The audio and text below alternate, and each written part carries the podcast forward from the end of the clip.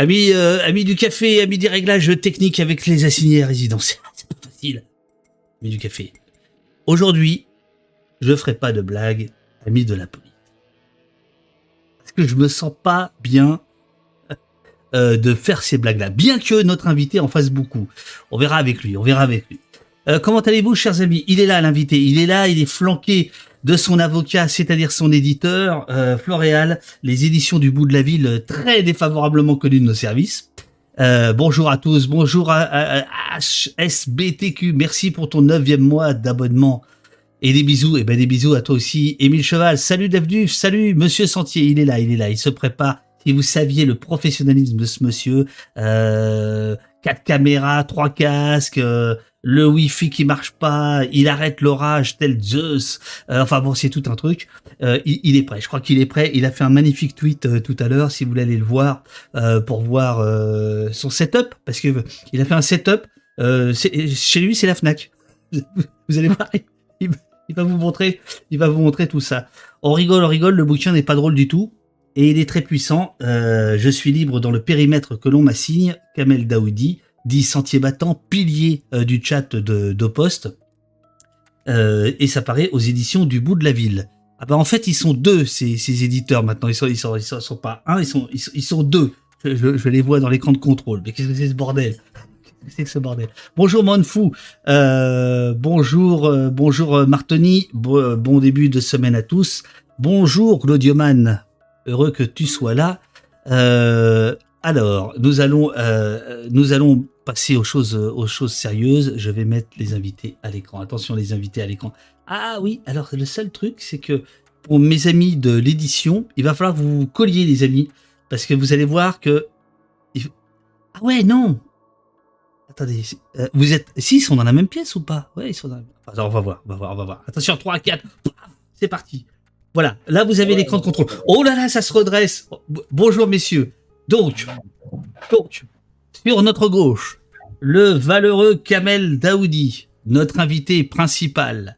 Euh, et sur la droite, les éditions du bout de la ville, Floréal à casquette et celui sans casquette, j'ai pas son prénom. Bonjour, bonjour. C'est Pierre, toujours. Ah ben oui, c'est Pierre. Je suis bête. Comment allez-vous? Comment allez-vous? Très bien. Salut Floréal, salut Pierrot, salut Davduf, salut, euh, tous les gens de la brigade au poste. Euh, donc, euh, donc euh, les, tes éditeurs sont venus faire un petit coucou. On les avait vus il y a quelques quelques semaines, quelques mois, à propos de, des, du bouquin sur autour des lettres de, de, de, prison. jamais été aboli. La peine de mort n'a jamais été abolie. On s'était dit qu'on referait des émissions ensemble, et vous m'aviez envoyé un fichier. Mais moi, je vous ai dit non il faut faire de la vidéo, les amis. Il faut lire, il faut lire à l'écran. On verra ça un autre jour. On verra ça un autre jour. Bon, donc voilà, deux avocats pour Monsieur Battant. Et alors, je peux vous dire qu'il eh, eh, il en a épuisé un paquet parce que dans les remerciements, euh, dans les remerciements, à la fin, il y a alors euh, il y a les, ça j'ai vu ça hier soir en m'endormant. Là, j'ai bien rigolé. J'ai bien rigolé. Ça, en dit long quoi. Euh, à mes avocats, remerciements. À mes avocats, qui m'ont fait confiance et ont ferraillé à mes côtés, notamment maître Frédéric Bélanger, maître Christophe Munzer, maître Joseph Bréham, maître Marie Dosé, maître Guillaume Gosset, maître Bruno Vinet, maître François Pinatel, maître Emmanuel Daoud, maître Hugo Partouche, maître Étienne de Castelbajac, maître Léon euh, Coudron-Morini. Mon cher Kamel, cette litanie d'avocats en dit long sur ta vie euh, Oui, oui. Euh, là, quand je dis mes avocats, c'est pas euh, pas une simple expression, c'est une réalité. Euh, euh, sur, 21 ans d'Odyssée, il en faut au moins autant pour, pour pouvoir essayer de se dépêtrer un peu de, la situation dans laquelle je me trouve. Alors, 21, et, et sois pas stressé, hein tout, va bien Ah non, je suis pas stressé, mais tout se passe bien. Je veux dire, vous m'entendez bien, la connexion est bonne c'est surtout ça, parce que nous, en fait, il y a un temps orageux là, et, je crains qu'il y ait des petits problèmes techniques. Tout va bien, tout va, tout va très bien. Tu viens de parler d'Odyssée. Cette Odyssée, elle démarre en 2001. Euh, est-ce que tu peux nous, est-ce que tu peux nous raconter euh, brièvement euh, cette, ce, début d'Odyssée qui est extrêmement important Je vais lire des extraits du livre Et donc, euh, les éditions du bout de la ville publient un recueil de textes. Le rapport qualité-prix est absolument imbattable puisque c'est 10 euros et chaque page est super. Euh, donc euh, c'est c'est imbattable, euh, je, je le dis. Et en plus, euh, vous avez décidé de faire gagner des exemplaires euh, au poste aujourd'hui, hein, Kamel. Je sais Oui, pas si les exactement. éditeurs sont au Enfin, courant. Oh, ils, ils sont pas au courant. Ah, je- ils, ils font la gueule. Ils sont pas au Putain, courant, mais Putain, il y a, y y trois trucs qui vont, être- qui vont partir. Qu'est-ce que c'est que cette histoire? Euh, je les ai pas mis au courant. Moi, je pensais qu'ils lisaient quand même mes, mes tweets On un valide, petit on peu. valide, jamais, pas de problème. Alors, ils valident, donc il n'y a pas de problème. Voilà. Bon, alors, euh, j'ai écrit L'homme le plus assigné à résidence de France. Depuis 2001, tu te retrouves, et là pour le coup, c'est pas, euh, euh, c'est pas un cliché, tu te retrouves tel Monsieur K euh, dans le procès de Kafka. Ta vie, ça n'est, ça n'est, euh, ça n'est, ça n'est que ça.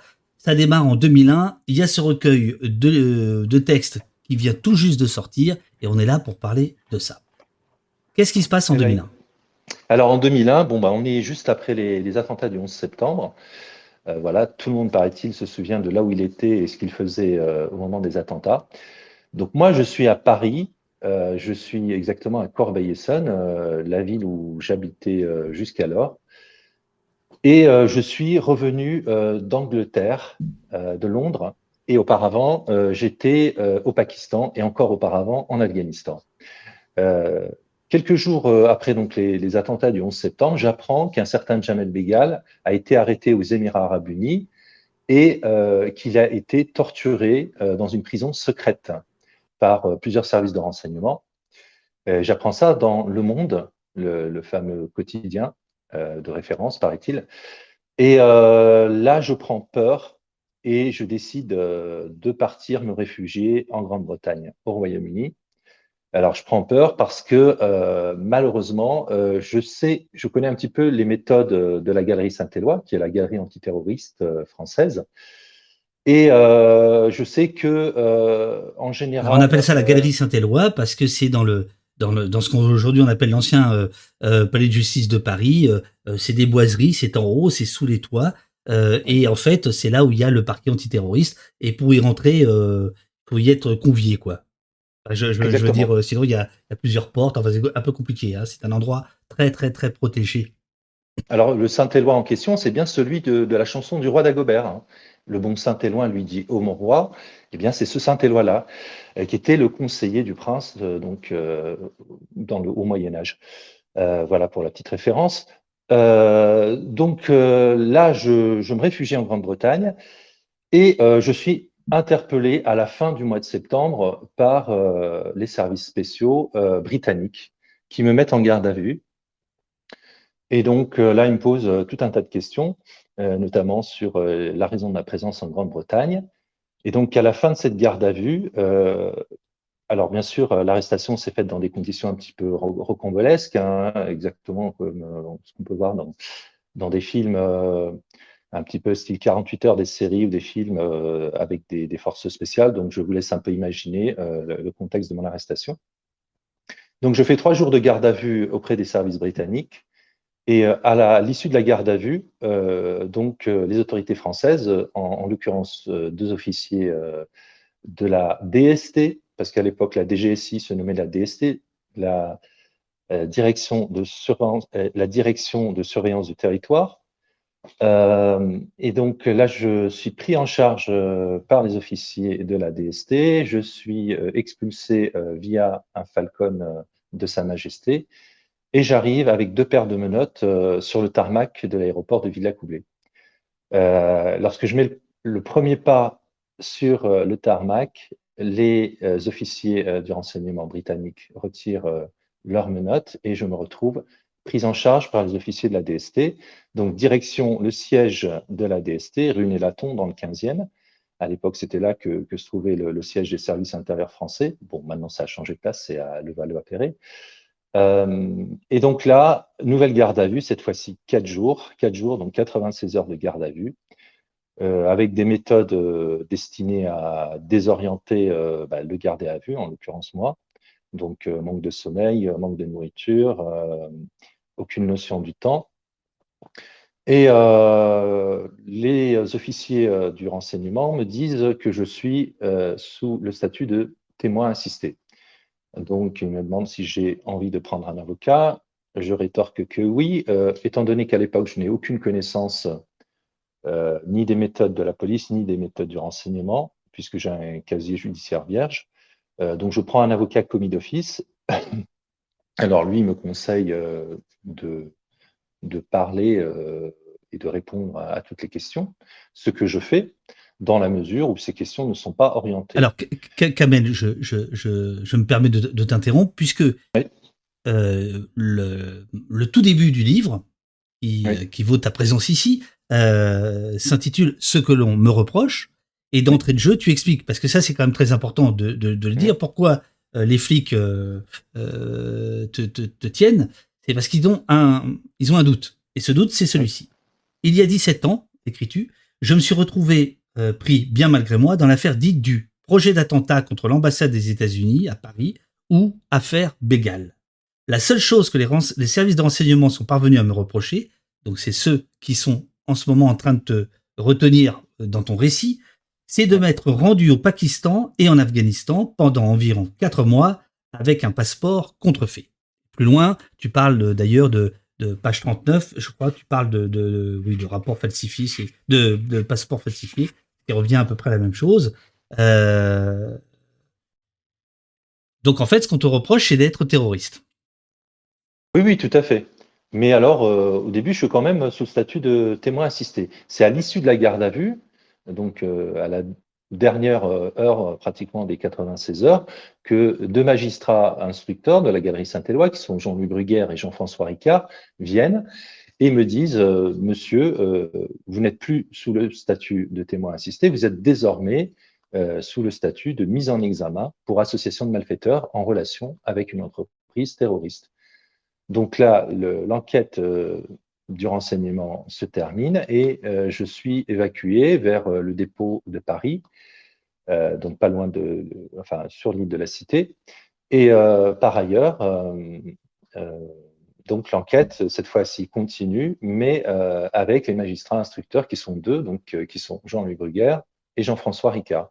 Jean-François Ricard est la cheville ouvrière du dossier. Jean-Louis Bruguère, c'est un petit peu celui qui s'occupe des public relations, puisque lui va gérer en fait tout cet après 11 septembre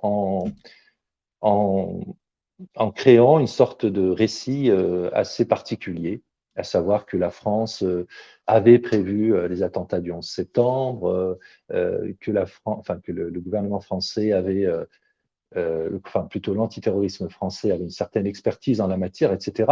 Et donc c'est à ce moment-là en fait que chacun des services de renseignement connus dans le monde va essayer de vendre ou de montrer patte blanche auprès des services de renseignement américains, américains la CIA et la NSA. C'est vraiment euh, une psychose euh, internationale et euh, il va y avoir une espèce de branle-bas de combat de l'ensemble des services de renseignement, de, des démocraties, des dictatures, des pays un peu en faillite comment dire, qui, euh, qui, ont des gouvernements faillis. Enfin bref, chacun va essayer euh, de sortir euh, un petit peu son épingle du jeu. Et moi, je me retrouve pris dans tout ça. Alors, il y, a des questions indiscrètes dans le, dans le chat. Oui. pourquoi un passeport contrefait te demande Pimico. Tu ne réponds pas à ça dans le livre, tu n'es pas obligé de le faire parce qu'ici, ah non, mais je peux le faire. Ici, c'est ici c'est un entretien amical. c'est c'est pas un interrogatoire. Et il serait voilà. Euh, mais, mais mais c'est vrai que la question se pose. Euh, encore une fois, tu n'es absolument pas obligé d'y répondre. Euh, et tu n'y réponds pas. absolument rien à cacher. Tu n'y réponds pas dans le dans le livre, sauf un point que je, que je que je citerai, qui est la page 39. Voilà. Oui.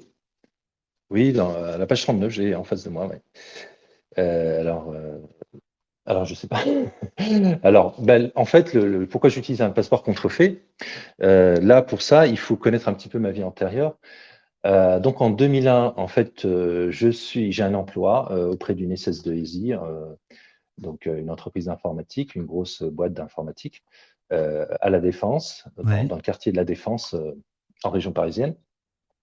je suis marié avec une ressortissante hongroise qui depuis est devenue française.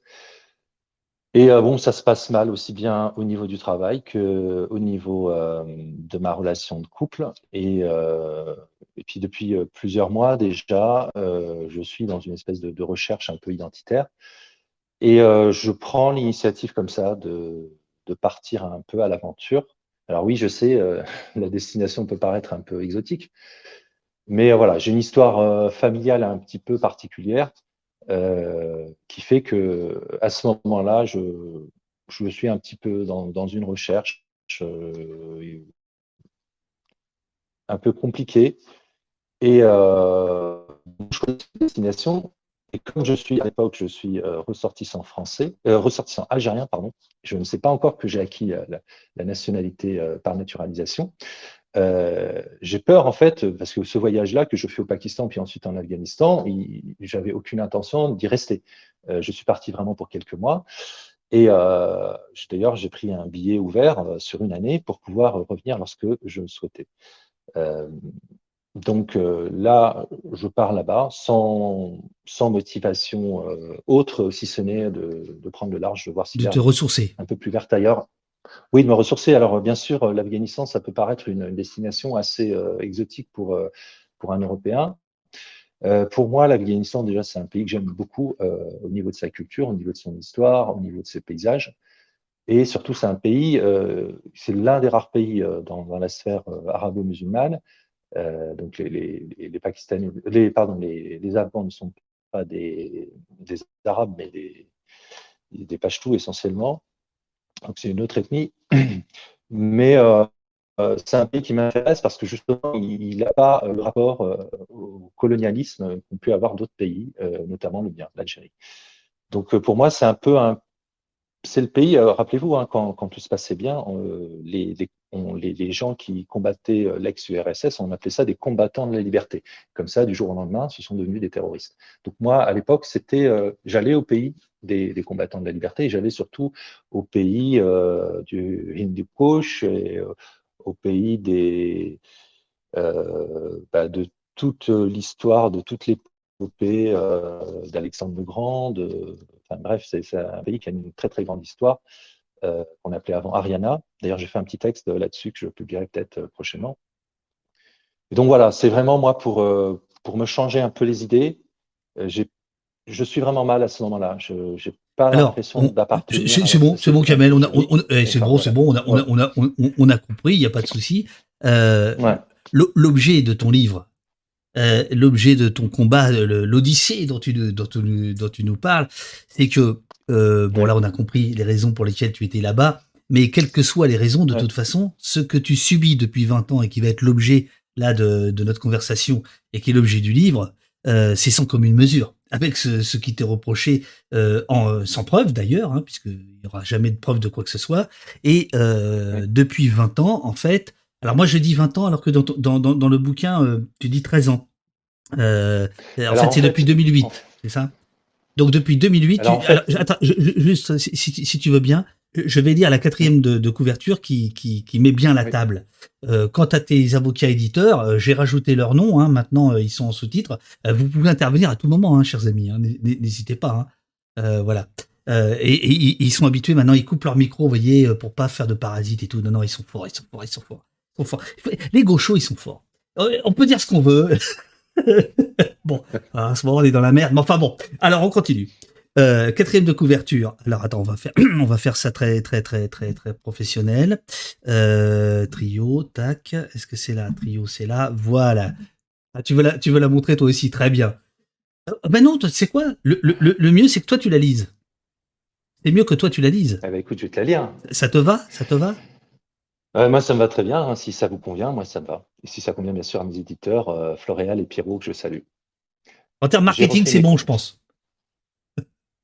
J'ai refait mes comptes. Je suis assigné à résidence depuis le 24 avril 2008, soit depuis 13 ans, 10 mois et 23 jours, c'est-à-dire 5065, pardon, 5075 jours. Sur ces 5075 jours, j'ai effectué 256 jours de prison ferme, 126 jours pour m'être éloigné de 18 km de mon lieu d'assignation à résidence et 130 autres jours pour 25 minutes de retard à mon couvre-feu. J'ai effectué 26 040 pointages au poste de police ou de gendarmerie. J'ai parcouru 57 759,8 km, soit près d'une fois et demie la circonférence de la Terre, qui est de 40 075 km. Cette, distance, donc, je l'ai tantôt parcourue à vélo, tantôt à pied. Et c'est signé euh, Kamel Daoudi, paraît-il. Pourquoi la quatrième de couverture, c'est les éditeurs qui l'ont écrite? Faut faire gaffe avec Ah, ça. je- oui. Faut faire gaffe avec ça. Non, ouais. Ils disent non.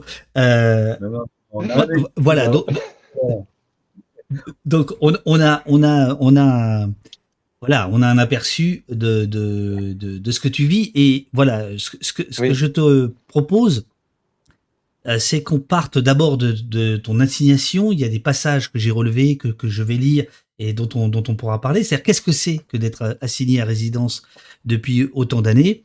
Il y a aussi euh, Oui. précisément le volet de l'incarcération, euh, parce que tu as vécu des choses terribles, euh, à Fresnes notamment, à la prison de la santé.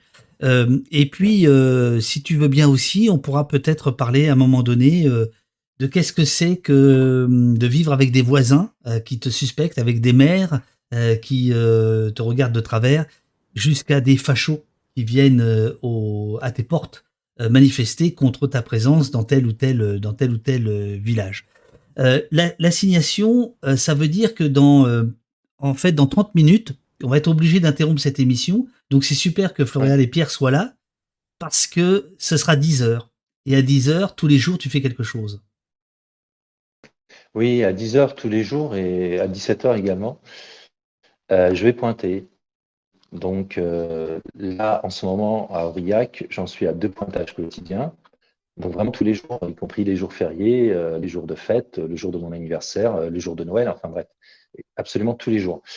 Euh, là, ça va un petit peu mieux parce qu'il y a des moments où je, pointais jusqu'à quatre fois par jour. Donc là, je peux vous garantir que quand vous pointez quatre fois par jour au Comico, eh ben, ça devient vraiment une routine euh, complètement délétère où euh, à peine euh, arrivé au commissariat pour pointer une première fois, il faut y retourner pratiquement aussitôt. Sachant que mes lieux d'assignation à résidence étaient tantôt éloignés, tantôt plus courts, mais j'avais jusqu'à quelquefois 5 km à parcourir entre mon domicile assigné et le poste de gendarmerie ou de police. Donc, je vous laisse imaginer, euh, quand vous faites 5 km, euh, bah, 4 fois 2, parce qu'il y a l'aller et le retour, ça fait 8 fois par jour, bah, ça fait déjà 40 km tous les jours. Bon, alors ça va, heureusement que je, suis un peu sportif, donc euh, 40 km ça me va, mais euh, c'est surtout euh, en fait la notion du temps et de l'espace qui est complètement différente de celle que vous pouvez vous appréhender au quotidien. Moi, je vis carrément dans une autre euh, dimension. Pour moi, le temps et l'espace euh, ne s'organisent pas de la même façon. Ils ont leur propre logique. Et c'est ça, en fait, le, la, chose la plus dure euh, en termes euh, psychologiques euh, de l'assignation en résidence, c'est qu'on est à la fois le prisonnier et le maton. Je ne sais pas si vous connaissez la, chanson Le maton te guette. Là, en fait, le maton, c'est le prisonnier. Donc, on se retrouve dans une espèce de situation complètement schizophrénique où on est à la fois son geôlier et la personne enjôlée. Tu écris page 11. Alors, il y a des gens qui s'inquiètent, ils sont cons. Jamais. Ah, mais alors, le, euh, euh, ah non, c'est, c'est, euh, Bonnet. Ah, mais alors, il loupe la fin d'au poste à chaque fois. Ça, ça, ça va Alors pas. non, non, non, je ça, pas ça va pas. Non, non, mais ça, moi, je vais, je vais, je vais, je vais, je vais écrire au général Rodriguez, le général de gendarmerie. On va, on va t'aménager, t'aménager ça, c'est pas possible. Euh, Ah, il faut, ouais. on- page 11, page 11, tu écris. Parce que, alors, il, faut le dire, c'est, très, très bien écrit. Voilà, exactement. Très bien, très bien, très bien, euh, Florian, très bien. Être assigné à résidence, c'est avoir les principaux inconvénients du prisonnier sans avoir les caractéristiques distinctives de l'homme libre. C'est être captif d'une administration, mis sous tutelle par un État bien qu'étant adulte et sain d'esprit, constamment entre deux eaux et sans aucun statut réel. Page 11. L'assignation à résidence est une sorte de prison mentale. C'est un des, chapitres. Voilà. Donc, on est à la fois euh, le prisonnier, le maton, et on n'est pas vraiment un homme libre ou une femme libre. Oui, tout à fait. Bon, en fait, l'assignation à résidence, elle est au carrefour de, beaucoup de problématiques. Euh, il y a un petit peu, le, on est prisonnier, on est euh, gardé à vue, on est surveillé, donc surveillé sur tous les plans par la police, mais aussi par la technopolice. Donc, c'est pour ça que je, m'intéresse beaucoup aux questions de liberté publique et de liberté fondamentale, et c'est pour ça que le, ton stream au poste est, vraiment venu euh, au bon moment. Ça m'a permis en quelque sorte de d'avoir une espèce de prise hein, sur, euh, sur mon quotidien et de voir qu'il y avait d'autres personnes qui réfléchissaient sur euh, ces problématiques. donc en fait, les libertés publiques et les libertés fondamentales, elles sont au carrefour de l'assignation à résidence, mais également les problèmes d'enfermement. L'enfermement, pas simplement dans la prison, mais également en centre de rétention administrative, par exemple. Au carrefour de l'assignation à résidence, il y a également tout ce qui concerne les violences policières, les violences administratives, les violences judiciaires. Euh, il y a également tout ce qui concerne euh, les libertés publiques. Donc, par exemple, la liberté de manifester, la liberté euh, d'être présent dans un périmètre donné. Et c'est en fait le sens du titre de mon livre qui a été choisi avec l'équipe éditoriale, donc notamment Floréal et Pierrot. Et en fait, le titre, c'est Je suis libre, trois petits points, dans le périmètre qu'on m'assigne. Les trois petits points ont leur importance. Ils n'ont pas été choisis au hasard. C'est déjà un petit peu une marque de mon style euh, euh, littéraire, ce serait un bien grand mot, mais de, mon style. Euh, et en fait, les trois petits points, ils sont là pour faire réfléchir. Pourquoi, pourquoi, c'est quoi cet embrouille? Pourquoi ce serait un bien grand mot? C'est un style littéraire, cher ami Bah bien ah, sûr. Bah bien sûr, faut l'assumer. Attends, c'est quoi ces conneries là? Donc je suis libre. Et en fait, trois petits points. Et en fait, euh, j'essaie d'interloquer le lecteur et la lectrice euh, dès la couverture pour dire, euh, pour le faire réfléchir ou la faire réfléchir. Non, quand, je dis que c'est un style littéraire, c'est qu'effectivement, on retrouve souvent ça dans, tes phrases, c'est-à-dire un début de phrase qui nous emmène quelque part et, et, tout de suite, on bifurque sur autre chose ou tu, ou tu nous renvoies sur autre chose. Et bien souvent, tu nous renvoies finalement sans agressivité à nous-mêmes, à nos propres libertés alors que tu parles de, de, de, la tienne qui est malmenée, quoi. Voilà. Et donc il y, a, souvent ça dans, ton, dans, ton texte, avec une forme d'ironie ici ou là, euh, qui euh, assumé, qui, qui, qui permet d'ailleurs de, tourner les pages, parce que sinon euh, c'est quand même complètement infernal. C'est ça. Mais en fait, ce que j'essaie d'explorer, c'est aussi le périmètre, le, le périmètre que l'on assigne à tout un chacun. Oui. Parce qu'en fait, euh, ce périmètre-là, enfin, euh, même toi, euh, David Dufresne, même Pierrot, même, même Floréal, même tous ceux qui nous regardent en ce moment sont assignés en résidence en réalité. Chacun a une forme d'assignation en résidence. Ça peut être son travail, ça peut être son ethnie, ça peut être ses orientations sexuelles, ça peut être là, par exemple, j'ai un ami récemment qui a, qui a, perdu son permis alors, il ne l'a pas perdu parce que c'est un alcoolique, non? Puis même combien il serait un alcoolique, le problème n'est pas là. C'est le fait d'avoir euh, perdu son permis, ça a complètement chamboulé son quotidien. Donc, il est prof et il est obligé euh, de partir soit dans une voiture sans permis, donc il a dû en acheter une, ou bien demander à des copains de, de l'accompagner euh, jusqu'à son travail. Et en fait, c'est en perdant un certain nombre de libertés qu'on se rend compte à quel point cette liberté est fragile et euh, qu'il faut la défendre coûte que coûte.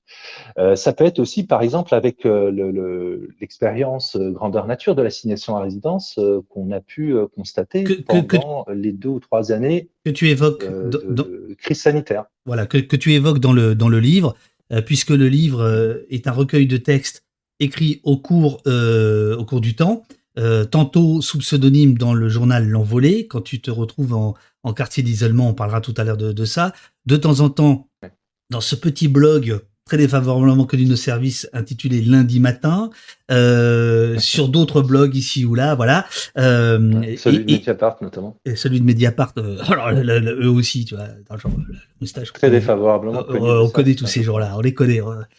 Tu vas voir quand on sera au pouvoir ce qui va se passer. bon. Qu'est-ce que je voulais dire? Et il y a effectivement un texte qui doit dater, je crois, de 2020 sur le finalement le confinement. Hein, euh, où, voilà, où, tu fais des, des, des, analogies et qui sont pas déplacées parce que c'est toi qui les fais. Je, je, je, en fait, tu, vois, je, veux dire, ça, ça, change tout.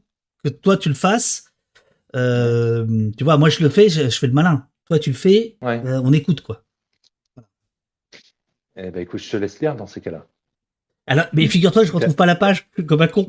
Est-ce que les éditeurs sont là? Euh, je, je, je retrouve pas la page parce que parce que je pensais pas en parler, mais euh, c'est- où? 2021, c'est là?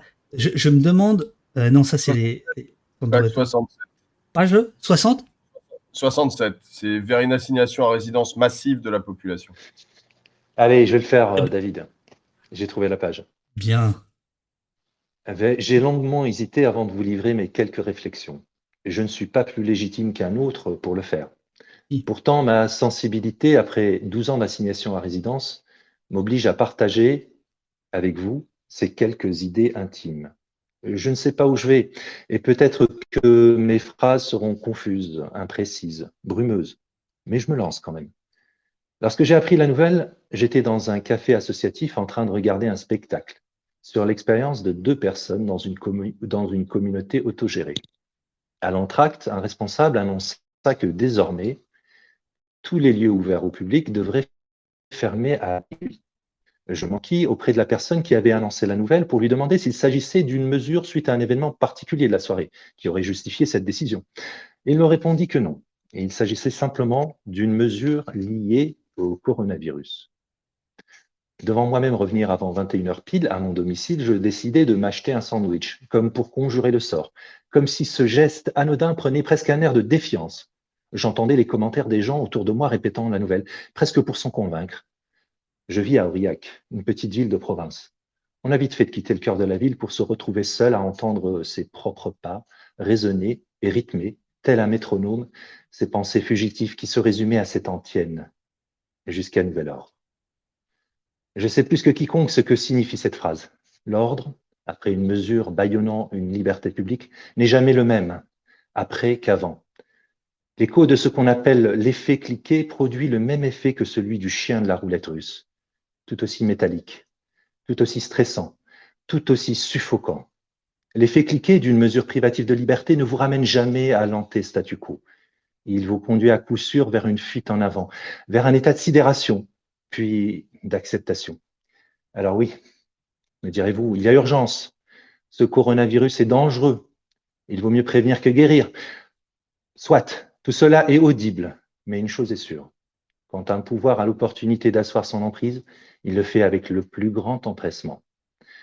Une phrase de l'allocution du président résonne encore dans ma tête. Nous tirerons toutes les leçons de cette situation. Fin de citation. En trois mois, cette merveilleuse expérience de confinement, de désocialisation à bas bruit, de paranoïa low cost est une occasion rêvée pour un pouvoir moribond. Cette expérience de nation rebuilding, pas en Afghanistan ou au Mali, mais ici, chez nous, va laisser des traces. Et des ministres d'y aller de leur couplet. On pourrait faire des tests de traçage avec de l'intelligence artificielle et de la reconnaissance faciale. On pourrait tester le télétravail à grande échelle. J'en passe et des meilleurs. Je vous rappelle qu'une nouvelle mouture de la loi surveillance intérieure et lutte contre le terrorisme est sur la table. Elle passera, comme une lettre à la poste, comme la précédente. Les gens seront trop préoccupés à ne pas figurer parmi les victimes du virus tueur. Et ça a été écrit le 14 mars 2020 sur Twitter. Voilà. Et Émile Cheval te dit, je crois que ce- c'est le trade qui m'avait marqué euh, de Kamel. Voilà. Oui, exactement. Et d'ailleurs, euh, David, euh, on pourra faire éventuellement une version audible de nos livres respectifs. Ça pourrait être sympa. Il n'y a aucune raison que. Ah bah toi, t'as une belle voix, hein, mon gars. hein. Ça. euh, Mais toi aussi, hein, toi En aussi. plus, hein. Tu fais arrête, des arrête, lectures. arrête, arrête tes Ah. conneries, arrête tes conneries. Euh, non, non, non, non, non, non, euh, bien, c'est bien, c'est bien, c'est bien. Ouais. Il faut que tu partes, Voilà. non, pas encore. Non, non, j'ai encore euh, 10 minutes. Euh, le Euh, temps Bonfou de- te dit, de mes chaussures. Ouais. Alors, Manfou te dit, bah, euh, bon, bah, t'as trouvé un nouveau job possible, compteur. ouais, Il te dit, tu Ouais. lis super bien. Euh, le casting.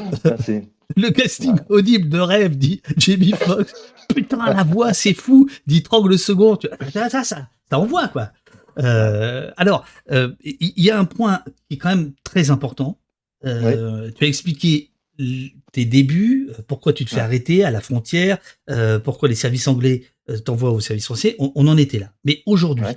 en 2022, pourquoi dans quelques instants, tu dois aller pointer pour la, pour la première fois de la journée à gendarmerie. Il y aura une deuxième fois à 17h. Pourquoi c'est tous les jours, 7 jours sur 7, 365 jours? Qu'est-ce qu'on te reproche?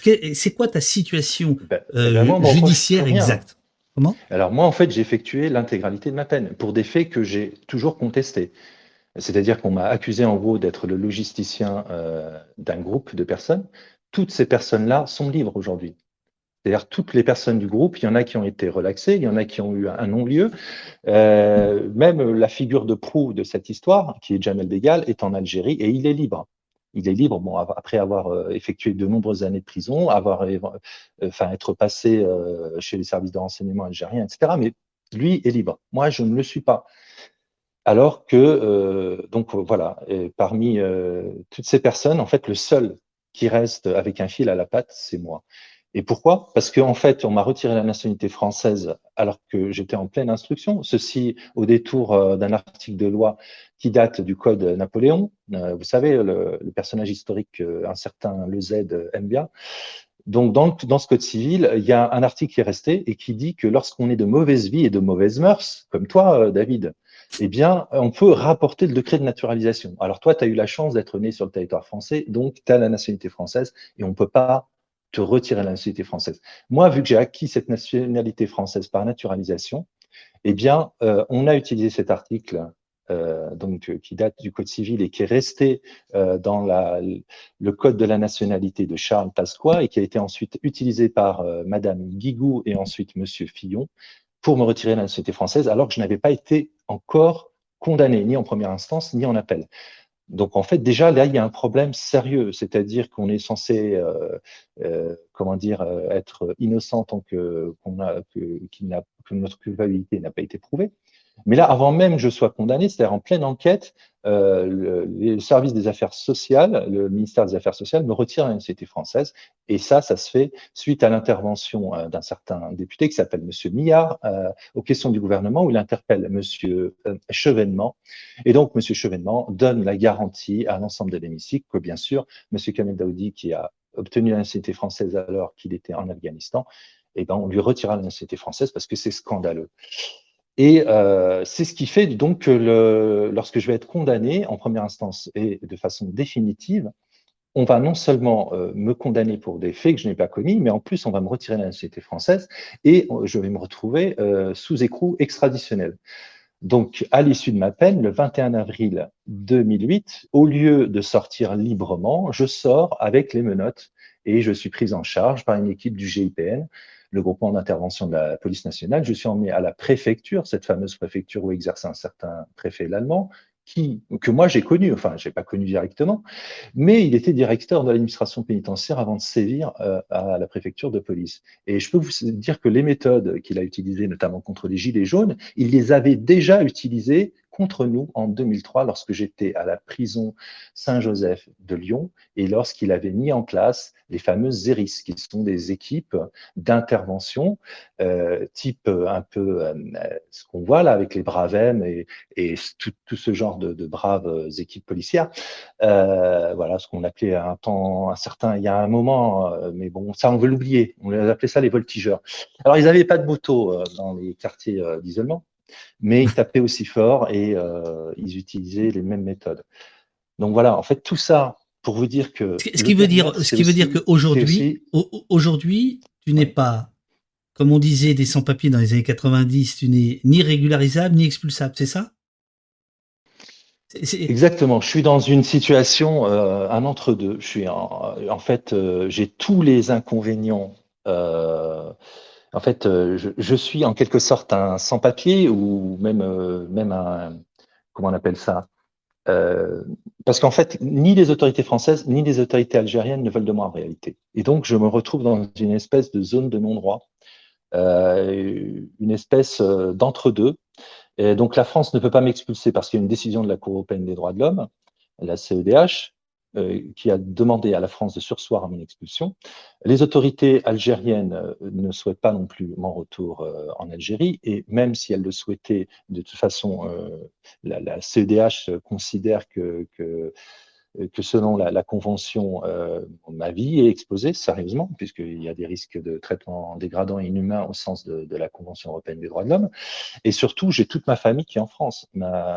Ma femme est creusoise depuis d'innombrables générations. Et, Et, tu as euh, quatre mes enfants. enfants sont tous nés sur le territoire français. Ouais. Effectivement, j'ai une belle fille et trois enfants, mais je les considère tous comme mes enfants. Donc on peut dire que j'ai quatre Voilà, enfants. dont, dont, dont, dont les deux plus grands, euh, si j'ai bien compris, t'accompagnent parfois quand tu es, euh, euh, quand il y a des procès ou des choses comme ça. ils Les deux plus grands sont là, quoi. Voilà. Donc, euh, on, on les, on les Oui, voit, un, tout à on les fait. voit un peu grandir dans le dans le texte, Euh, même si Oui. c'est pas forcément chronologique, c'est plus thématique. la- euh, le- Ouais. Mais on, on parlera avec les éditeurs euh, quand tu seras euh, à la maréchaussée. euh, comment co- comment vous avez constitué le le le, le, le Mm. bouquin Tu dois y aller là ou pas? Euh, ah, Euh, attends, j'ai attends, encore attends, je, te, je te mets en plus grand là. Euh, J'ai un petit autocollant là, regarde. C'est quoi C'est. Louise Euh, Michel Non? Ah, Louise Michel, un personnage que j'aime beaucoup. La révolution sera. euh, Attends, je te laisse encore un peu. oui, bah oui, bah oui, bah oui. On, on lit pas très bien. On lit pas très bien. Ah, attends, hop, hop, le point se fait. Voilà, la révolution sera la floraison de. l- Non, j'arrive pas à lire. Je suis désolé. La connexion. Bah, je vais te dire. La révolution sera la floraison de l'humanité comme l'amour est la floraison du cœur. C'est une belle citation, non? Très Parce belle que tu citation. parlais tout à l'heure de ma femme, euh, voilà. Très belle, très Et, belle euh, citation. Euh, Il y, y a, il y a plein de questions dans le chat. Moi, j'en ai. euh, on a à peine commencé en fait. hein. Euh, je- j'en ai aussi. Il y, en a plein, mais je veux surtout pas te, te mettre en, en retard. Est-ce que euh, Eh ben, est-ce eh qu'on ben, fait écoute, comme on a regarde ce qu'on va faire. Ce que, je, ce que je te propose, c'est que moi, je vais faire mes petites affaires. Euh, donc là, tu vois, regarde, je vais bouger un peu la caméra. Voilà. Euh, je vais bouger un peu la caméra. Je sais pas si tu m'entends. Si, si, je vais enlever. euh, Ouais, je vais enlever mon, mon téléphone, tu vois. Euh, je vais, je vais l'installer ici. Je vais l'installer ici. Et en fait, Euh, l'i- l'idée, c'est que tu voudrais qu'on t'accompagne jusqu'à la gendarmerie. Ouais, alors là, par contre, le temps que je, je reprenne mon vélo, parce que en fait, j'ai le casque, je vais mettre mes chaussures, je vais me préparer, comme ça, je vais laisser un petit peu euh, mes éditeurs parler, parce qu'il n'y a aucune raison, hein, ils sont là. Il faudrait qu'ils en disent Ouais, un parce petit que peu. là, ça, là, là, là, fait un peu euh, commissaire politique, ils écoutent. Genre, Ah bah oui. Qu'est-ce qu'il raconte notre auteur? Voilà. Et- Attends, eh, vous avez donc, voilà. je, je crois que vous avez coupé le son. euh, les, les- les- Oh, ça, Ah, ça y est, c'est reparti. Voilà, tu vois, il y a, y a l'alarme. Ouais, ouais, moi je vous entends. Donc, donc, je vous passe le relais, le temps de me préparer, et puis euh, vous verrez quand, de toute façon, quand je serai prêt, vous verrez que je suis à vélo, etc., que je suis dehors. Et en plus, il pleut, alors j'espère que je vais pas prendre un éclair sur la tête. Parce que là, j'ai déjà les cheveux assez hirsutes, alors si en plus, si je prends. Bon, les cheveux hirsutes, on aime bien. On aime, on aime- on aime bien ici. On aime bien les, les cheveux hirsutes. Il, y a rien. il est super, Allez, sentier continue de battant. suivre. Ouais, ouais, Voilà, voilà. Et puis, bah, nous, on te suit on- et même on t'accompagne. Voilà, on t'accompagne. Euh, euh, Pierrot, donc puisqu'il puisqu'il faut dire Pierrot, hein, euh, Pierrot euh, Floréal, l'i- l'idée du, du, du, du livre vous est arrivée comment Pourquoi vous vous êtes dit tiens on va éditer Kamel déjà Premier point? Bon, alors d'abord, on n'est ni gauchiste, ni des commissaires politiques, quand même. Et on- après, on est, on est bien, euh, on est là aussi. Vous êtes des marchands? Ouais, un peu, ouais. On est des Je déconne. Non, euh, on, est content d'être là aussi parce que c'est toujours l'occasion de passer un petit moment avec Kamel aussi. Parce que oui. le principe de l'assignation à résidence, c'est- quand même, euh, c'est quand même un éloignement, y compris de, voilà, et avant tout de, de toutes les personnes qui constituent l'entourage, quoi. Et du coup, il n'y a pas beaucoup non plus d'occasions comme ça. Il faut créer, euh, enfin, ces, situations-là, elles sont rares, et elles sont précieuses, quoi. Euh, comment l'idée elle vient? Ben, L'idée elle vient parce que, bah, comme on l'avait un peu raconté déjà une fois, en, la dernière fois que tu nous avais euh, très très euh, chouettement invité ici et qu'on avait passé trois heures à boire beaucoup de café. Moi j'étais en plein Covid donc c'était c'était un peu là. Je me souviens, je me souviens.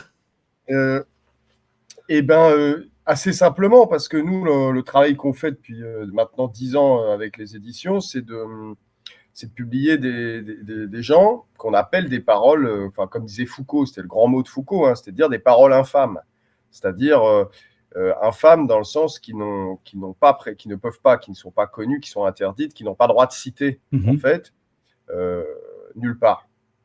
Et euh, bah, Kamel, je veux dire, on est au c'est l'extrême de cette parole infâme, puisque, euh, comme, comme tu l'as dit et comme il l'a dit tout à l'heure, ça fait quand même 20 ans qu'on continue ou qu'il doit continuer à parler des choses qui l'ont conduit à le mettre dans une situation euh, judiciaire dont il est censé être sorti euh, pour être prisonnier ensuite d'une situation administrative, mais en fait, il n'en sort jamais. Et, et cette décision, elle est prise bon, bah, par un État qui peut pas qui peut pas revenir en arrière, en fait, qui a créé une folie, une espèce d'impasse. Tu t'as dit tout à l'heure le, le, cas de, de, Kafka, quoi, tu vois, et, euh, qui est une référence que, que Kamel prend vachement souvent. Oui, oui, et qui, qui, qui, est dans le, qui est dans le livre, quoi, mais qui, qui pour le coup, euh, tu, tu, sais, on dit souvent kafkaïen pour n'importe quoi, comme on dit surréaliste pour n'importe quoi, et moi ça m'agace. Mais là, pour le coup, euh, tiens, voilà, il, il, il est, euh, Kamel, on te voit, on te suit on, dirait un président de la République, on est des motards, on te suit, tu viens d'être élu. on, te suit. Je ne sais pas si tu nous entends, on, te, suit. On te suit. Voilà. On rentrera pas dans la gendarmerie. Euh, on s'arrêtera avant et on te reprendra après. Et donc oui, en, effet, le, cas de, dans le procès de, Kafka, ça s'applique vraiment à Kamel. C'est très clair quand on lit le livre. Bah, oui, voilà, c'est une situation. Il, cite, euh, enfin, Kamel cite euh, le Truman Show et Kafka énormément. C'est une espèce de, mélange entre les deux et Sisyphe, quoi, en disant il y a un texte qui s'appelle Sisyphe incisif, là, qui, euh, qui, est à la fin du livre, et qui, dit. qui dit cet éternel recommencement, là, la situation qu'on est en train de, voir ou d'accompagner un petit peu comme ça, de, pointage quotidien, qui dure depuis 20 ans, c'est-à-dire qu'éternellement, tu repousses le boulet au-dessus de la montagne et puis il retombe pour t'écraser. Et euh, donc, non, mais donc là, donc oui, il y avait une nécessité de publier, pour nous, c'était très important de publier cette parole. La deuxième raison, c'est le, c'est aussi, bah, comme tu le pointais tout à l'heure, le style, euh, le style de Kamel. C'est-à-dire que c'est une écriture, en fait, et que euh, on n'est pas que dans du témoignage pur et simple, qui serait un espèce de truc litanie euh, victimaire d'une certaine manière en disant regardez euh, ce qu'on me fait moi pauvre Kamel Daoudi c'est pas du tout ça. C'est un, un, point de vue euh, et stylisé et analytique et très politique en fait sur, le monde. c'est autant sentier battant que sentier combattant hein. je, je, veux dire il n'est pas oui il n'est pas dans la complainte. Il y a, voilà on n'est pas dans la complainte on est dans le type de texte que nous on aime publier alors du coup on a un champ très large d'auteurs et d'autrices pour ça de gens qui, parlent à la fois d'une histoire singulière, particulière, très incarnée, et en même temps euh, un point de vue sur le monde. Et c'est à mi-chemin entre ces deux paroles, entre ces deux endroits, qu'il y a des textes très particuliers qui, nous, pour nous, ils ont un goût, euh, ils ont un goût parce qu'ils font résonner notre monde à nous, aux autres gens qui ne vivons pas cette réalité-là, beaucoup mieux que n'importe quel journaliste, quand bien même il fera un super boulot sur cette histoire. Euh, on n'est pas au même endroit. Le journaliste fera un type de travail, euh, amènera un type d'écriture et, d'analyse et de récit. Euh, Kamel, il fait autre chose, quoi. Et, Alors attends, excuse-moi, je t'interromps. Kamel, je ne sais pas si tu nous entends, mais nous, on te voit. ne sois pas en retard. On est... Voilà, il a. Il a coupé. Moi, je rajouterais un truc aussi, c'est que hum, ce qui est très beau dans ce bouquin, c'est qu'il y a une vraie fraternité avec tous les enfermés, c'est-à-dire que il, raconte euh, son passage en centre de rétention, ce qu'il a vu avec vraiment une grande humanité, et aussi en prison aussi, on voit que c'est quelqu'un qui d'abord s'est toujours bagarré et, et a, toujours été à la fois dans, l'empathie et dans une plus que dans l'empathie, une fraternité vraiment avec tous les enfermés. Il n'est pas que en train de parler de lui, loin de là. Et même d'ailleurs, c'est euh, paradoxal, mais quand il parle de son assignation à résidence, il dit voilà, tout le monde est un peu assigné à résidence. Bon, évidemment, c'est faux, hein, d'une certaine manière. Bah on peut l'entendre sur. On, c'est, bien sûr qu'on n'est pas du tout dans la même situation, David Dufresne ou euh, les éditions du Boulaville. On est, nous, on n'est pas assigné à résidence. C'est très sympathique qu'ils disent ça, parce qu'il y a un continuum qui existe. Mais en vrai, c'est pas, c'est, évidemment que c'est, c'est pas vrai. Mais ça, mais ça correspond bien à ce qu'il est. C'est-à-dire cette manière de regarder le monde d'être toujours en empathie, et c'est d'analyser le monde à partir de cette situation, et c'est de trouver, euh, ça c'est pour, pour nous, c'est sûr que là, euh, c'est trouver du commun, en fait. C'est de trouver du commun dans un monde qui est plutôt là pour Ouais, ah. là je vous entends, moi je suis à vélo là. Bon voilà, t'es es, à vélo. Alors, ouais. il pleut. Il faut, il faut pas qu'on se trompe. C'est très plaisant, très agréable, c'est très rigolo qu'on se retrouve comme ça là, tous les quatre. Mais en réalité, euh, ça ne l'est pas. On est bien d'accord. Je, veux dire, c'est pas, c'est pas du tout anecdotique. Euh, mais bon, voilà, c'est une façon de, de renvoyer à l'envoyeur le, le- la situation qui est faite à, à Kamel. Voilà. Euh, En fait, là, tu, pour réagir à ce que tu dis là, David, c'est que quand on a des, quand on préparait le bouquin avec Kamel, quasiment une fois sur deux qu'on est au téléphone avec lui, il est sur son vélo en train d'aller pointer. C'est-à-dire que c'est tellement pas drôle, que c'est tellement quotidien et c'est tellement régulier que en fait, euh, c'est pour ça qu'il y a une naturalité pour lui, a une naturalité pour nous aussi d'une certaine manière. à ironiser. Mais, c'est, mais on est au cœur de cette folie. On est au cœur de la folie administrative quand, euh, quand on est sur ce vélo. Euh, là, c'est deux fois par jour en ce moment. Il y a très peu de temps, c'était encore quatre fois par jour. Euh, et ça, au gré de décisions à la fois politiques, qu'on qu'on peut vraiment détailler, hein, parce que historiquement, elles suivent aussi euh, les, les- les évolutions euh, des différents ministères de l'Intérieur. euh, que, euh, et puis euh, et, et d'évolution administrative. Et euh, qui aboutissent à des situations où effectivement on peut commencer à se dire aujourd'hui que le- l'enfermement administratif, l'assignation à résidence est un outil extrêmement Ouais. pratique Ouais, ouais.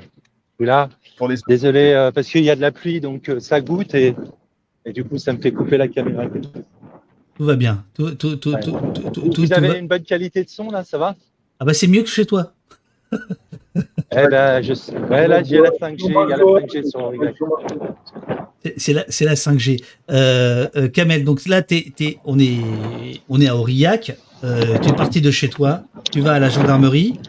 Euh, Il y a, y a quelqu'un dans le chat, euh, Sergent, Sergent Dac, euh, qui dit euh, Je ne pense pas qu'il serait très fan de l'idée, mais techniquement, Kamel aurait-il le droit de rester sur place sur son lieu de pointage, à lire le journal, comme dans un hall de gare ou tel Snowden dans l'aéroport en Russie Ou est-ce qu'il est qu'il le force coûte que coûte à faire des allers-retours? Alors, juste euh, une précision, euh, Kamel au départ me proposait de tout filmer, y compris à l'intérieur de la gendarmerie, et je pense que c'est pas une bonne idée pour lui. Voilà, parce que il y a des chances que euh, qu'on soit un peu regardé, euh, voilà, et donc euh, euh, pour le, euh, je voudrais pas qu'on prenne le risque euh, qu'il y ait des des mesures de rétention. Voilà, tu vois. Euh, donc on, on s'arrêtera, on s'arrêtera avant la gendarmerie. Mais là, voilà, euh, on a concrètement ta vie. On a concrètement ta vie, c'est-à-dire que on est en conversation, on est tranquille, on boit du café, et en fait tu dois te Et moi, je dois barrer. y aller. Il pleut. Je sais pas si vous voyez la pluie là sur la caméra. Je suis vraiment euh, mouillé quoi jusqu'à l'os. Il y a de l'orage. Et euh, voilà, ça c'est mon quotidien. Euh, même quand il neige, je dois aller pointer. Et quelquefois, je parcours 5 km. Alors là, il y a que seulement 2 km et demi. Euh, J'ai la chance d'avoir un vélo euh, plutôt de bonne qualité que m'a offert ma femme parce qu'à force bah, des vélos, j'en ai eu au moins déjà trois ou quatre, euh, dont deux qui m'ont été volés dont un juste devant la- la- le poste de police. Voilà, donc euh, là récemment, par exemple, je suis allé couper les cheveux et euh, j'avais mis mon vélo en, en, en évidence. Et il y a deux petits jeunes qui sont venus, qui m'ont piqué le vélo juste au moment le, le coiffeur barbier me faisait la barbe. Donc voilà, ils ont été arrêtés. Alors, bon, c'est des petits jeunes, ils ont 13-14 ans. Le procès est passé en procès, je ne vais pas les accabler davantage, mais ça fait partie des, les inconvénients du métier euh, d'assigné à résidence.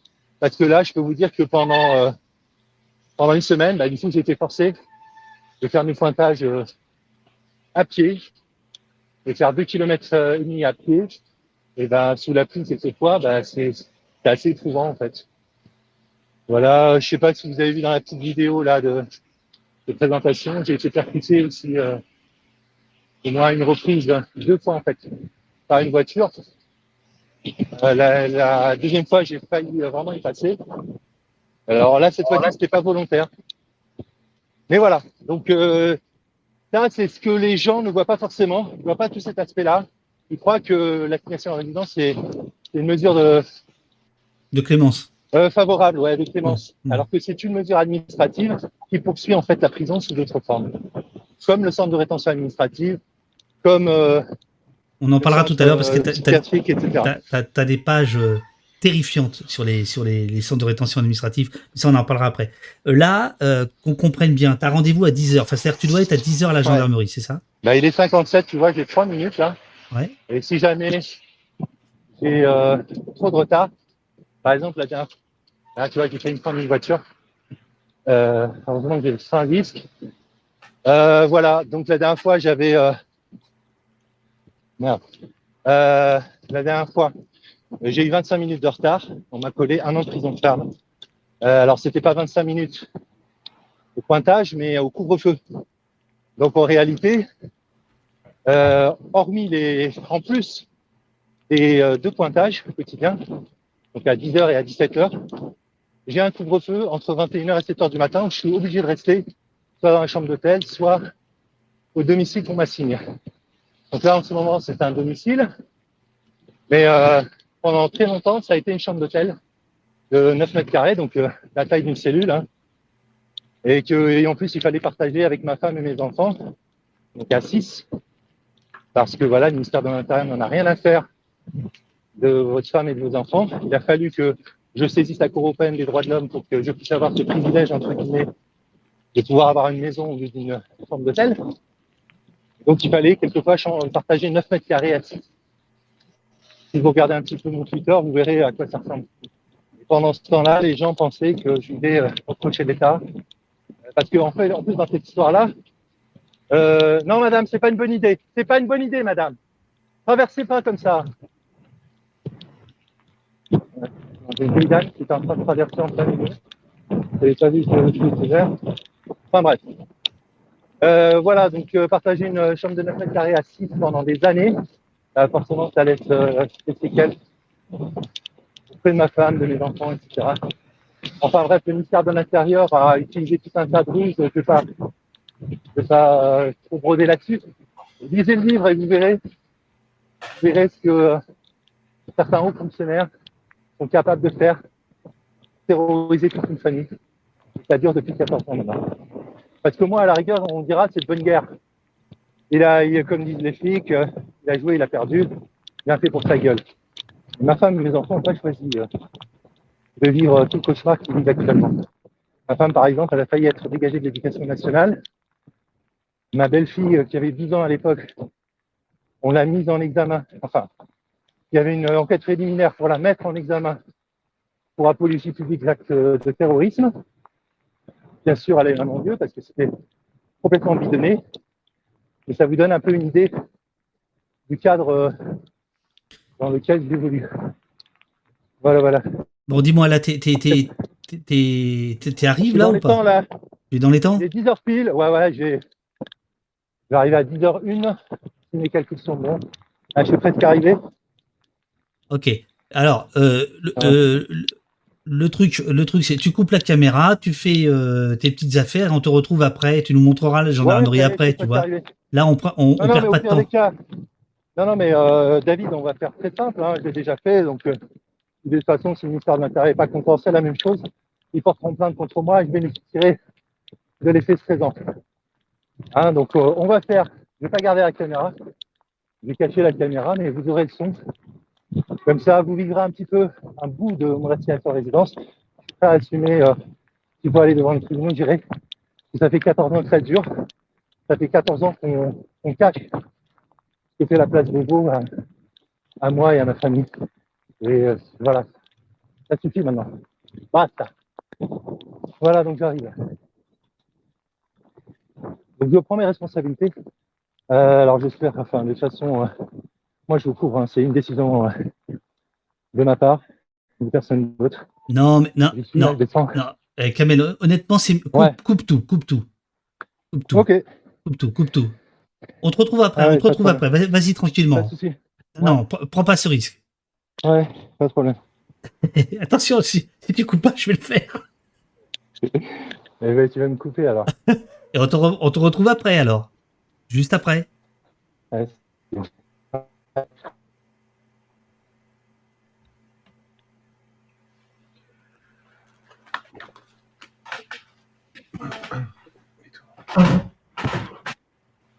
Ok. Euh, donc, alors attendez. Mute, guest, voilà. Euh, je, je, ouais, je, pense c'est mieux. Je pense que c'est mieux. Euh, je, je- non? Oui, comme tu veux. hein. Euh, je- je- Nous, tu sais, on a, on, a, on, on pu- on a- on a publié quand même. Il y a beaucoup de gens qui nous ont dit de toute façon, en faisant ça, vous faites. euh, euh, parce qu'en en fait, ce truc de suspicion dans lequel il, il est toujours enfermé, tu vois, 20 ans après, où de toute façon, lui, il lui, il lui sera toujours reproché des intentions, euh, tu sais, c'est ce principe de la mauvaise intention, quoi, du, du truc qui serait caché, qui serait tapis dans l'ombre, en fait, quelque part. C'est-à-dire que euh, s'il a une vie intégrée, euh, il cache euh, une autre vie. S'il a une vie où il subit avec calme et qu'il continue à essayer d'écrire ça calmement, on dira que c'est parce qu'en fait, derrière, il- c'est un manipulateur, etc. Il est coincé dans ce dispositif-là. Donc, nous, comme toi, de toute façon, donner la parole et, l'accompagner dans ces moments-là constitue aussi un acte de complicité manifeste. hein, tu vois, forcément pour des. des- des Ah non, de- enfin, objectivement, c'est pas du tout pour moi. C'est c'est pour lui. Je, je- je- pense que Oui. je, je- comprends très bien euh, pris dans le voilà, dans le tu vois, dans le dans l'émotion, dans, dans la vitesse, dans la, le pédalage. Voilà, il y a du monde, il y a beaucoup de gens qui l'écoutent, etc. Euh, voilà, je comprends qu'il ait envie de voilà euh, de, de- de- vivre ça seul, quoi. Oui, bien sûr. Mais regarde, il n'est pas seul. On est on est plus de 400 là. Et bien sûr, non, non, mais bien sûr, non, mais je pense que ça, je pense que tout le monde se le prend autant dans la gueule euh, en Ouais. arrêtant la caméra dans la gendarmerie pour le coup. Je pense que tout le monde réalise assez fort à ce moment-là qu'est-ce que ça veut dire et qu'est-ce que ça veut dire aussi de pouvoir être emporté comme ça vers ce truc-là en disant mais j'en ai marre en fait, j'en ai marre de Bien cette histoire-là. Ouais, c'était euh, très fort, bien sûr. Et ça, et ça, ça répond un petit peu à un autre bout de la question que tu posais tout à l'heure en disant, euh, euh, en fait, on fait œuvre d'éditeur. parce que Bon, c'est notre boulot, c'est de faire ça. C'est précisément de faire exister ces, une, une parole comme celle de, de Kamel et de rendre le plus tangible, euh, le plus, comment dire, de, de même qu'il fait ce travail. Lui, il fait un énorme travail pour rendre ça audible pour les Ça gens. c'est fini, je crois. nous, la moindre des choses Allô, qu'on peut Kamel faire, c'est de rendre le plus largement audible. Quoi. Allô, allô, Kamel. Ouais, ouais, je suis là. Alors, j'essaie de- d'avoir les, de me connecter. Bah, Et- t'es là. Hein. et- et tu es où là Ouais, ouais, je t'entends. Euh, par contre, je t'entends pas dans le casque. Ça, c'est problématique, mais, mais attends. Euh, donc, c'est audio source, normalement. Euh, Bah, Ka- Ka- Ka- Kamel, euh, sache que ouais. sache que le chat. Oui. c'est- Allô, allô, allô?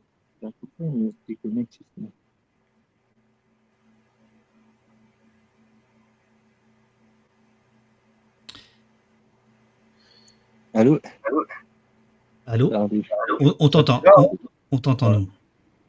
Ouais. On t'entend. Donc, Ouais. Donc c'est fini. Donc ta matinée est pourrie pour euh, Ouais, ouais. Bon, pour une minute de une, une minute.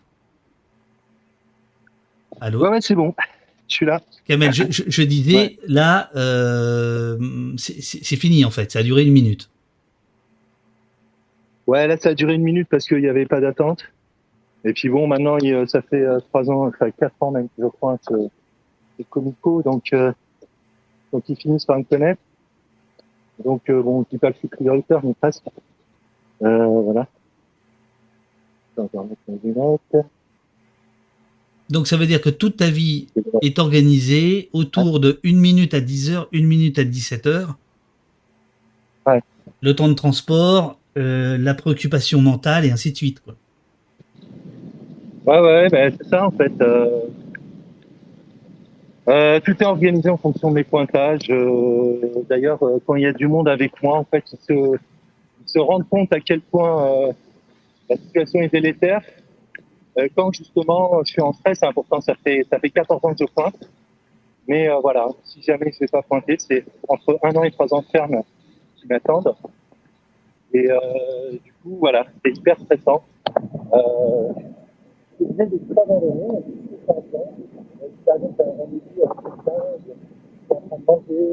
Attends, Kamel, des excuse- excuse-moi, on t'entend plus là. Ça m'est arrivé de laisser mes enfants euh, en plan. Alors heureusement, euh, Kamel, excuse-moi, je pense que ton micro est il est caché par ton col ou quelque chose. On t'entend plus très bien là tout d'un coup. Allô, allô? Ouais, tu m'entends là? Oui. Attends, je vais me poser quelque part, sinon, attends. Prends, pas de risque. Prends pas de risque.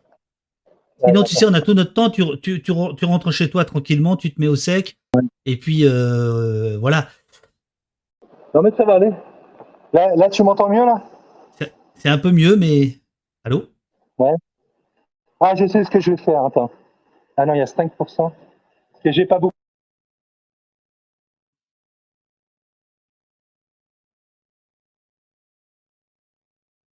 Je vous entends pas, les gars. Vous avez coupé le micro. Vous avez coupé le micro. Allô, allô On va revenir sur quelque chose de très important là. Ouais. Euh, que, que Kamel, euh, il est tellement pris dedans qu'il euh, finalement, euh, il ne le dit pas tant que ça. C'est que la décision prise, qui a été prise pour son assignation à résidence, n'est pas une décision judiciaire. Au sens où ce n'est pas un juge qui a siégé dans un tribunal qui a décidé ça comme on décide d'une peine de prison, par exemple. Oui. Ça n'a C'est- aucun rapport. C'est administratif. C'est très important. Il faut en parler avec Kamel de ça. C'est central parce que c'est c'est vraiment une décision administrative qui est ça. reconduite systématiquement par le ministère de l'Intérieur. Et c'est ça qui est vraiment un truc très particulier avec l'assignation à résidence. Et ça, il faut vraiment que tout le monde comprenne ce truc-là. Parce que c'est ce statut de. Tu, tu nous entends, Kamel, ou pas? Ouais, ouais, moi je vous entends parfaitement. Je sais pas si c'est votre cas par contre. Si, Si, si, c'est parfait. si. Voilà, euh, j'ai- ma batterie que- qui commence à, à diminuer. J'ai mis un power bank là, c'est- ça devrait être mieux normalement. Ok. Et ça, et c'est professionnel. hein. Ouais. Et tu vois, là, on est en train de parler d'un truc super important, euh, Kamel. Ouais. Oui. Euh, ce qui t'a conduit à être assigné à résidence, c'est pas une décision judiciaire. C'est pas un juge qui a Ouais. siégé dans le tribunal qui l'a prononcé. C'est une Ouais. décision administrative qui est reconduite par le ministère Ouais. ad vitam. Alors c'est pas tout à fait ça. Excuse-moi, je, je me permets d'intervenir. Ce truc, Oh. c'est ça qui est fou en fait. Alors en réalité, c'est en fait c'est c'est euh, lorsque j'ai été condamné en première instance et en appel, il y avait la décision judiciaire et dans la décision judiciaire en fait était encapsulée une décision administrative qui est cette fameuse interdiction définitive du territoire français. Donc cette partie de la décision, elle est gérée par la police administrative. Elle est gérée par le ministère de l'Intérieur. Et en fait, c'est là qu'on voit petit à petit, en réalité, que la justice est en réalité une dépendance de la police. Et quand on a un syndicaliste qui dit que le problème de la police, c'est la justice, en réalité, la vraie, la vraie réalité, il y a qu'à comparer les budgets de la justice et les budgets de la police, et vous verrez que le détenteur de la place Beauvau a beaucoup plus de pouvoir, en réalité, que celui euh, qui est, euh, alors je ne me rappelle plus où c'est le lieu euh, du ministère de la Justice, mais il a beaucoup plus de pouvoir que le ministre de la Justice. Et donc, moi, des ministres euh, de l'Intérieur, euh, j'en ai connu 14, de divers gou- gouvernements confondus. Et euh, derrière ces ministres de l'Intérieur, il y a des hauts fonctionnaires. Par exemple, la haute euh, fonctionnaire euh, qui s'occupe de mon dossier, c'est la même qui a, qui a, qui a rédigé le mémoire concernant le groupe GAL, le groupe Antifa de Lyon et des environs. C'est cette même personne euh, qui a rédigé euh, le, on peut la, la nommer, hein, c'est Madame Pascale L'Église, euh, de sinistre nom. Il y a qu'à voir euh, l'article de Madame Camille Polony, vous vous rendrez compte à quel point cette femme a du pouvoir. Ça fait 17 ans qu'elle a, elle a plus de 17 ans. Ça fait 21 ans, moi, depuis que je suis assigné à résidence, elle est numéro un. Elle a été d'abord numéro 2, ensuite numéro un de la direction des libertés publiques et des affaires juridiques. Et c'est elle qui est chargée, donc, euh, comme son nom l'indique, d'écrire tous les mémoires lorsqu'il y a des gens euh, qui sont euh, accusés de ne pas être des bons citoyens, en fait, qui sont accusés d'être des voilà des terroristes, euh, des fascistes, parce que maintenant les, les antifascistes on les appelle fascistes, hein, c'est la nouvelle mode. Hein, euh, voilà. Donc entre la peste et le choléra, moi je préfère la gale ou le gal plutôt. Le gal, le goût. Voilà, c'est mon petit côté humour noir, euh, humour euh, bien anarchiste quoi. Alors, il, voilà. il- il- il faut l'appeler la gale. hein. Euh, tu sais, on avait reçu les, les, les avocats. Euh, mon, mon cher Kamel, puisque malheureusement tu n'es pas chez toi et que tu ne peux pas nous faire cette, cette lecture avec ta voix euh, chaude et chaleureuse ve- ve- ve- venue des contrées pluvieuses d'Aurillac. chaude et chaleureuse, hein. ou Pierrot. Je, je, je, je les laisse volontiers faire la lecture. Alors, alors donc, euh, alors euh, tous les deux, les amis, est-ce que vous pouvez aller page 12 Je crois qu'ils ont le bouquin en plus. Je- J'espère parce que des éditeurs qui n'ont pas le bouquin, tu vois, c'est Mais- Mais suspect. sinon, au pire des cas, euh, Da- David, toi aussi, tu as une voix chaude et chaleureuse. Ah, arrête tes conneries. il faut bien que tu t'entraînes euh, pour notre version audible euh, Bon, alors, je, alors, de 19h59 et puis, euh, alors, alors je, je, et puis le- de mon livre aussi. On prend ensemble si tu veux. je, je, je, je, je- je fais celle-là. Euh, déjà qu'il y a des gens qui trouvent qu'on se ressemble. Physiquement. Ah bon bah oui, c'est vrai de temps ah en bah, temps. Tu mettras le petit clip alors, là, où on chante ensemble. Ah non, je me suis fait striker l'autre jour, là. Le truc de Queen, là. Ah, merci bien. Bon, alors attendez. Eh, te faire striker par Queen, quoi. Oh. Ça, c'est du lourd. on, on- on- on revient aux choses sérieuses. Euh, page 12, Ouais. parce que euh, ce qu'on vient de vivre, alors sache, tu, tu, tu reverras le- la rediffusion, euh, les gens Ouais. qui te suivaient dans le, dans le chat étaient, étaient avec toi. euh, voilà, ils disaient, si on n'est pas rentré dans la gendarmerie, on était avec toi. euh, dans, euh, avec le cœur, voilà. Et donc, je Eh ben, pense que je remercie toutes et tous. je pense que tout le monde a saisi le, ce que tu écris, page 12. L'assigné à résidence, vie marginalisée à l'intérieur d'un milieu ouvert pour les autres et clos pour lui-même. Et C'est chez toi, c'est la route que tu as empruntée pour aller à la gendarmerie. C'est ce qu'on vient de voir? La souffrance de cette forme insidieuse de claustration n'éveille que peu d'empathie, car les murs de cette prison sont invisibles pour les autres et dramatiquement tangibles pour soi. Eh ben, ce que tu as fait ce matin, ce que tu m'as proposé euh, qu'on fasse, de t'accompagner en direct, je pense qu'on a rendu pendant quelques instants visible cette souffrance Ouais. euh, qui est le, le cœur de, de, de, de, de ton bouquin. Ouais, et ça, c'est une partie vraiment euh, émergée, quoi. Parce que, hormis euh, cette souffrance qui, euh, qui existe, hein, il y a aussi celle de mes enfants. Par exemple, euh, euh, il y a ma fille, euh, lorsque j'ai été éloigné la première fois de ma famille, donc euh, ma fille cadette, donc la seconde dans la fratrie, voilà, quand j'ai été éloigné de, de plus de 400 kilomètres euh, du domicile du foyer familial, elle tapotait sur la porte en alors qu'elle avait moins d'un an, elle disait papa, papa, papa, comme ça, en boucle pendant plusieurs minutes. Ça, c'est euh, voilà. Elle avait moins d'un an. Euh, cette même fille là, qui, euh, lorsqu'elle en avait six ou sept, elle était conviée à, enfin, elle avait une compétition de judo. Et donc moi, je venais euh, d'avoir euh, été, comment dire, raflé, hein, parce qu'il n'y a pas d'autre mot, de Carmaux pour aller à Saint-Jean-d'Angély. Et là, donc, euh, la, sa prof de judo qu'on a, qu'on a appelé sur le tatami pour venir faire sa compétition, au lieu de l'appeler par mon patronyme, elle l'a appelé par le pat- patronyme de sa mère pour euh, être plus discrète. Donc, elle est allée faire sa compétition, elle a gagné une médaille. Et à la fin de la compétition, elle est allée voir sa mère et puis elle lui dit, tu sais, maman, euh, finalement, c'était pas mal que que ma prof, elle m'appelle par ton nom, parce que si elle m'avait appelé euh, par euh, le nom de papa, bah, ça aurait été la honte. Voilà. Alors moi, je dis que la honte, la vraie honte, c'est pas celle que doit avoir ma fille vis-à-vis de moi. La vraie honte, celle que devrait avoir Madame Pascal Léglise, c'est elle qui gère mon dossier depuis 21 ans, et particulièrement les divers ministres de l'Intérieur. Il y en a eu 14. hein. Donc les ministres de l'Intérieur, il n'y en a aucun qui a eu la conscience professionnelle. Je ne demande même pas d'avoir de, l'empathie, de la sympa- sympathie, mais juste un peu de conscience professionnelle de euh, remettre un peu mon dossier à jour. Et c'est pour ça que j'ai saisi la Cour européenne des droits de l'homme pour la seconde fois. Et j'espère bien gagner une seconde fois. Puisque, voilà, malheureusement, il faut faire appel à des tribunaux transnationaux pour avoir euh, un peu de justice. En tout cas, c'est ce que je souhaite à travers euh, cette, euh, cette audience qui, j'espère, aura lieu. Parce que là, je suis euh, au troisième filtre. Donc là, la Cour européenne des droits de l'homme va bientôt dire si, euh, si euh, mon, il est loisible ou pas euh, d'avoir une audience qui m'oppose, moi, au gouvernement français, pour la seconde fois.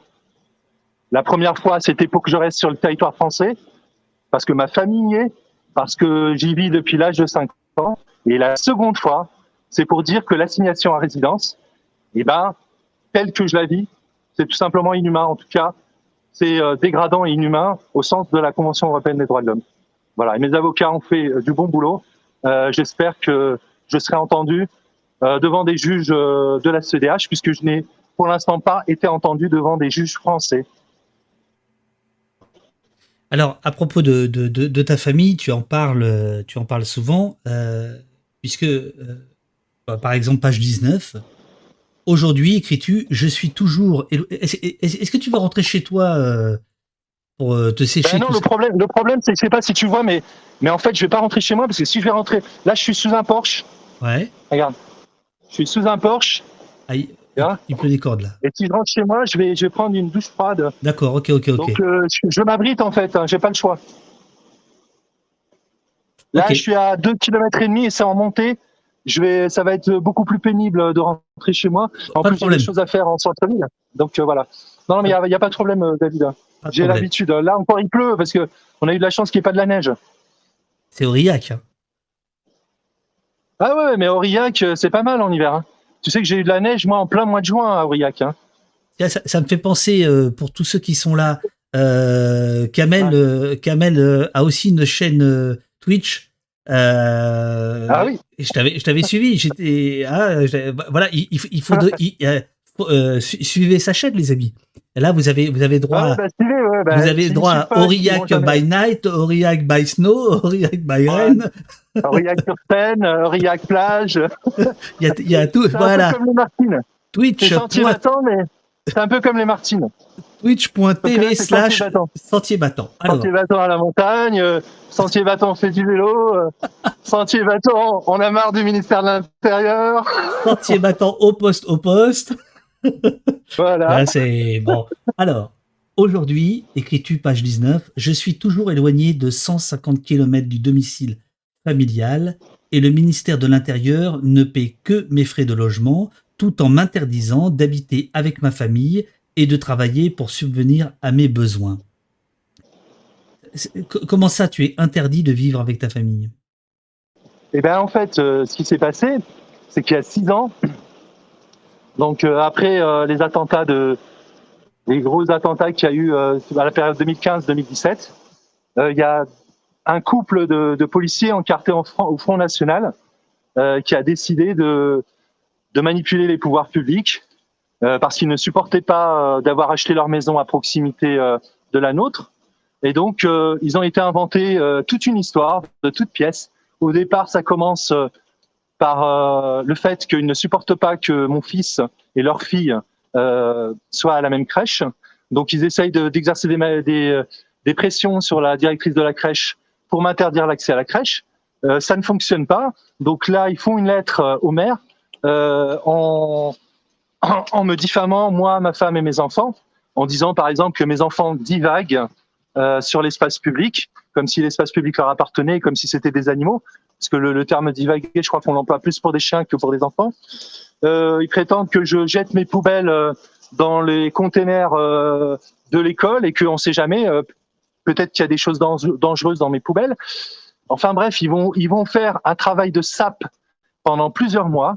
Résultat des courses, je vais avoir une brigade de, de garde mobile qui vont être postés devant la maison qu'on était en train de retaper, ma femme et moi, qu'on venait juste d'acheter. Donc, euh, on n'a pas vu tout, ça venir parce qu'on était occupés par les travaux. Et pendant deux mois et demi, donc on va avoir 12 gardes mobiles par euh, équipe de 6 qui vont se relayer toute la nuit euh, de 21h euh, en gros jusqu'à 6-7 heures du matin, qui tout moteur allumé. Donc, bah, ils sont là, ils s'ennuient, donc ils téléphonent à leur famille, ils téléphonent à leurs proches. Et bien sûr, ça crée un, un, un trouble à l'ordre public. Alors, le trouble à l'ordre public, il n'est pas de mon fait. Il est de, du fait, en fait, euh, de ces euh, gardes mobiles qui sont là, euh, soi-disant pour assurer ma sécurité, mais en réalité pour me surveiller. En tout cas, pour me mettre un coup de pression. Parce que lorsque normalement, lorsqu'on veut surveiller quelqu'un, euh, on se met pas euh, à, son, à, sa, à sa vue et, son, et euh, on se met pas à, son dessus et à sa, à sa vue, quoi.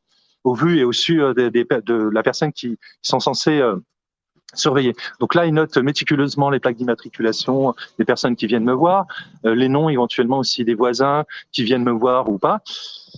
Et euh, voilà, s'ensuit une perquisition administrative qui est euh, ordonnée par le préfet du Tarn. Et donc, on embarque tout mon matériel informatique et tout mon matériel téléphonique, le mien, celui de ma femme, celui de mes enfants, euh, tout ce qui, de près ou de loin, peut être un matériel électronique, donc des clés USB, des cartes SD RAM. Enfin, je vous laisse imaginer. Tout ce qui peut se lire euh, avec un ordinateur est pris. euh, donc, ils prennent même les tablettes des enfants. Et on me les rend au bout de 17 jours. Il n'y a rien. Il n'y a rien. Ils trouvent absolument rien. Il n'y a rien pour pouvoir qualifier un quelconque délit ou une quelconque, un quelconque pro problème. Euh, et donc, en, fait, euh, suite à cette perquisition administrative, très peu de temps après, ils vont euh, dire que je suis, je représente un danger pour le voisinage, que je serais, paraît-il, dans la mouvance salafiste. Enfin bref, c'est tout un ensemble d'éléments qui sont pas du tout factuels, qui viennent clairement d'esprits malades et qui sont consignés dans des notes blanches. Parce que ces fameuses notes blanches, en fait, ce sont des documents qui sont ni datés ni signés et qui permettent euh, pratiquement de dire tout et n'importe quoi euh, sur euh, sur des gens qui qui aspirent juste à une vie normale. Je- C'est par exemple avec ces notes blanches que la Gale a été a été inquiété. Alors heureusement qu'il y a un Conseil d'État, donc quelquefois ça marche, quelquefois le Conseil d'État fait le boulot, quelquefois bon bah il fait pas le boulot. Alors, Alors ça aussi ça K- Kamel, je t'en prie, je t'en prie. Sur le, sur- au- au- le point de départ, euh, tu nous expliques qu'en fait c'est un c'est un couple de de gens Front National. Alors je, pense que c'est celui dont tu parles, page 34. Un fils de Ouais. terroriste ne mérite pas de fréquenter la même crèche que leur fils. Une pétition avait circulé pendant près d'un an pour dénoncer cet état de fait, après que ce brave couple a opposé un ultimatum à la directrice de la crèche. Parce que euh, ça fait partie des du sous-texte de ton de ton livre, de ton ouvrage, euh, Mm. la question des, la, la question du regard des autres, des voisins, ouais euh, de la presse. Parce que sitôt que tu es assigné à résidence dans un petit village ou dans une Ouais. petite commune, tu as droit évidemment aux honneurs de la presse. Ouais, Euh, exactement. Là, ce qu'on appelle la QPR, ouais. La euh, presse quotidienne ça, régionale. La presse quotidienne régionale, oui. Ah, c'est pas mal euh, en mode comme ça, là, c'est pas mal. Le, le, le- C'est pas mal, hein là, le plan est. Oui, oui, c'est pas mal. ah, ouais, Je vais Euh, avoir une crampe au bras, mais c'est pas mal. Enfin, si c'est bien, on va... la, la crampe vaut le coup. Euh, donc, euh, donc voilà, tu, tu, tu as ça, etc. Mais alors, il y a aussi des voisins, si j'ai bien compris, Ouais. qui sont euh, qui sont qui sont plutôt sympathiques, qui sont plutôt. Ah oui, bien sûr, il n'y a pas que des fachos hein, dans mon voisinage. Mais le problème, c'est que quand tu as un couple de fachos qui vient instrumentaliser tout un voisinage, eh ben ça, ça, ça laisse des séquelles euh, irréparables. Parce qu'en plus, ils ne se sont pas arrêtés là. Lorsque moi, j'ai été euh, déplacé, euh, donc à Saint-Jean-d'Angély, à 450 km de Carmaux, la, la patrie de Jaurès, euh, pas loin d'Albi et de Toulouse. Euh, tu sais, Jaurès, celui qui a écrit le discours, enfin bref, sur la liberté, etc euh, et que Monsieur Cazeneuve euh, s'est empressé de lire à un moment au niveau de l'Assemblée nationale, juste une semaine après que j'ai fait un billet de blog euh, sur Mediapart. Vous le lirez, vous verrez, c'est quand même assez cocasse. Enfin bref, trêve de digression. je disais, oui, ils, ils se sont pas contentés simplement de m'éloigner, parce qu'ils voulaient également éloigner ma femme et mes enfants. Et donc, ils ont été à l'origine d'une autre manipulation des pouvoirs publics. Cette fois-ci, c'est l'équipe de déminage de Toulouse moi, j'ai envoyé un colis, en fait, qui était adressé à ma femme. Ce colis contenait des livres et des jouets. Il n'y avait pas de jouets électroniques.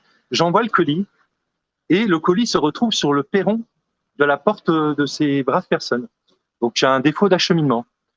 Donc, normalement, comme toute personne normalement constituée, on trouve un colis qui ne nous est pas destiné, on le rend à la poste. C'est terminé. mhm. Il est réacheminé. Eh bien, ces fonctionnaires de police, qu'est-ce qu'ils ont fait? Ils ont appelé le commandant de police. Ils ont été appelés, euh, donc ils ont abusé en fait de leur pouvoir. Ils ont appelé la, préfecture et ils ont dit en fait qu'il y avait une forte probabilité que ce colis soit piégé. Donc, ils ont euh, la, préfecture a utilisé euh, cet événement-là pour donc branle-bas de combat. Tout le quartier est bouclé. Et donc, il y a l'équipe de déminage de Toulouse, hein, il y en a cinq ou six hein, sur toute la France, qui vient et euh, ils, appellent ma femme. Le problème, c'est que ma femme est allée voir une copine, elle a oublié son téléphone à la maison, ils entendent le téléphone sonner, et donc euh, l'équipe d'intervention s'imagine que ma femme euh, est en train de faire une connerie, etc. Donc ils essayent euh, de la joindre au niveau de son travail, elle n'y est pas, ils essayent de joindre tous les directeurs et directrices des établissements où sont scolarisés mes enfants. Il n'y a personne. Ils appellent également le directeur de la poste, rien.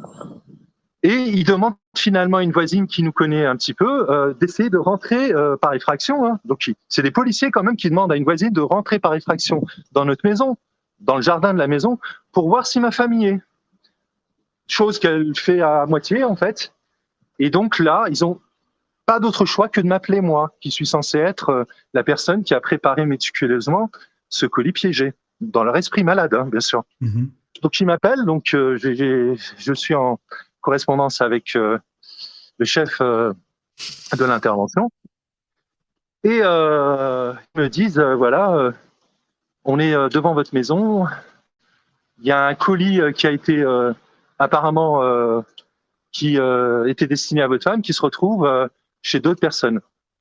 Bon, là ils me disent, enfin je finis par comprendre que le colis, alors c'est bizarre quand même qu'il se retrouve sur le, le perron de la porte euh, de mes voisins, mais je me dis peut-être que c'est possible parce qu'en fait ils, ils habitent au même numéro que qu'habite ma femme, mais euh, d'une rue qui est contiguë à, à la rue où habite ma femme. Mhm. Donc on se dit, ouais, on se dit peut-être que c'est possible. Donc là, ils font, il y a tout un protocole à respecter.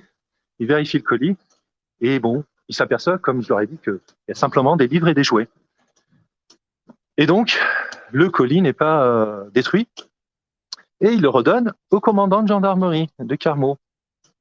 Et donc là, ils reconditionnent le colis et on se retrouve avec des gens, des fonctionnaires de l'éducation nationale, des fonctionnaires de la poste qui montent sous serment pour cacher cet événement. Et il y a le commandant de police qui me dit que c'est un non-événement. Enfin, il dit à ma femme, c'est un non-événement. Tout ce qui s'est passé là, c'est un non-événement. Donc en fait, on découvrira après que ces fonctionnaires de police avaient tout manigancé et que leur but, c'était de, de mettre à mal ma femme et euh, de l'accuser en fait d'avoir posé le colis devant chez eux par provocation ou pour leur faire peur. L'idée, c'était elle-même de la mettre en examen pour qu'elle se retrouve dans la même situation que moi. Et ils ont instrumentalisé les pouvoirs publics donc pour dégager tout le monde. Non content de me dégager juste moi, ils ont voulu dégager ma femme et mes enfants. C'est ça l'extrême droite en France en 2022. Alors à l'époque, c'était pas en 2022, mais c'est pareil. Quand vous avez des fonctionnaires de police qui sont encartés au Front National, et Dieu sait combien ils sont nombreux, ça donne ça. Ça donne des gens qui se croient au-dessus de la loi. Ça donne des gens qui manipulent les pouvoirs publics droit dans les yeux, qui instrumentalisent la préfecture, qui instrumentalisent le ministère de l'Intérieur. Et après tout ce scénario-là, digne des séries Netflix, eh bien, tout ce scénario se retrouve validé par des notes blanches. Enfin, ils n'ont pas trop essayé, en fait, là. Parce que là, ça les arrangeait pas. Le ministère de l'Intérieur a vu que là, c'était trop. Et d'ailleurs, ils essayent par tous les moyens de cacher cette affaire. Le problème, c'est que moi, j'ai gardé des traces. Parce que moi, je me suis fait passer par pour un avocat et j'ai enregistré la conversation. Alors, je sais que c'est peut-être un peu illégal, mais j'avais pas d'autre moyen pour euh, prouver euh, la manipulation. J'ai enregistré la conversation avec le chef du groupe d'intervention. Et je l'ai, cette conversation. Si le ministère de l'Intérieur continue encore à, me faire des, saloperies, comme là, c'était en 2017-2018, et ben voilà. Moi aussi, j'ai des notes blanches et je sais m'en servir. Voilà. À propos- Comprends qui veut, comprends qui peut. À, à- à propos de, de, de, de, de facho, il y a euh, dans le livre, donc je rappelle, parce que là, il y a, il y a beaucoup, beaucoup de monde, là, euh, mon, mon, mon cher Kamel. Ouais. C'est, dense, ouais. Euh, il y Mais il bon, euh, euh, faut que ça bah, sorte. Que ça sorte. Regarde, ça sort tranquille, tra- tranquillement. Vaut tranquillement mieux ça- que ça sorte, tu sais, par, par, par la parole qu'autrement. hein. Moi, je suis quelqu'un de, de très calme, de très euh, pacifique. Mais là, ça fait 14 ans que ça dure. Et euh, surtout, euh, moi, je veux bien, enfin, moi, je suis respectueux du droit. Mais euh, quand ça va trop loin, quand ça frise la barbouzerie, là, je peux pas me permettre de, de rester comme ça sans rien dire, quoi. Parce que là, ça touche à ma femme et mes enfants. Bien sûr. Ma femme et mes enfants, ma femme, on a essayé de la dégager de l'éducation nationale aussi. Ça, il faut le savoir. Parce qu'il y a eu plein d'instrumentalisation. Il y a, on a, il y a l'extrême droite également euh, qui a, qui m'a envoyé des menaces de mort. Pas contre moi seulement, mais contre mon fils aussi. Alors, pr- pr- Il y a précisément, une euh, génération identitaire qui est venue manifester devant chez moi. précisément euh, Kamel, Happening fasciste, page 49, c'est trois, trois pages qui sont extraites d'un entretien paru bon, sur lundi matin. Je crois qu'un dénommé Mathieu Lundi est dans le chat, je le, je le salue. Euh, c'est Ah, paru, coucou. C'est paru le 9 septembre 2019. Euh, et donc tu tu tu tu racontes. Euh, je, je, vais lire le passage comme ça, tu vas pouvoir souffler un petit peu. À moins à moins que ce soit euh, euh, Pierrot ou Floréal qui, euh, qui veulent Ah le ouais, bah lire ouais, ils ont une belle voix, hein, Pierrot et Flora. Regardez, je suis à la plage. Regarde. Alors, la plage d'Aurillac. La plage d'Aurillac, Aurillac plage, profitez-en. Alors, euh, ah, euh, lundi, lundi, ah non, oh, j'avais pas vu le jeu de mots. Lundi, Mathieu, t'as vu ça? Le mec, il se, Mais oui, il se mais il est confond, malin. Il est malin. Il se confond. lundi matin. hein. Lundi, Mathieu, Lundi masqueux, il y a plein de jeux de mots. il, Lundi matois. il- te dit salut. Euh, bon, bref. Euh, Salut. euh, alors, Pierrot Floréal, est-ce que vous voulez bien lire page 51 euh, euh, Ça démarre à le problème avec les idéologies et ça s'arrêterait à cabinet ministériel. Messieurs, messieurs, c'est à Euh, vous. ouais. Quatrième page. Malheureusement, le problème avec les- euh, quatrième ligne, je veux dire. Malheureusement, le problème avec l'idée. Tu l'as ou pas? Ah oui. Page 51. Malheureusement, le problème avec les idéologies d'extrême droite, c'est moins leur radicalisation que leur diffusion à tout le reste du spectre politique. On pense évidemment au rôle de l'alt-right euh, aux États-Unis, mais si on regarde l'évolution des discours politiques et médiatiques en France et en Europe, qu'ils soient de gauche ou de droite, les problématiques imposées par l'extrême droite gagnent toujours plus de terrain, y compris chez ceux qui prétendent combattre cet extrémisme-là. Mais il y a, il y a euh, certainement pas à désespérer. Tant nous avons pu voir ces derniers mois en France que la sagesse émanait davantage de la rue que des plateaux télé ou des cabinets ministériels.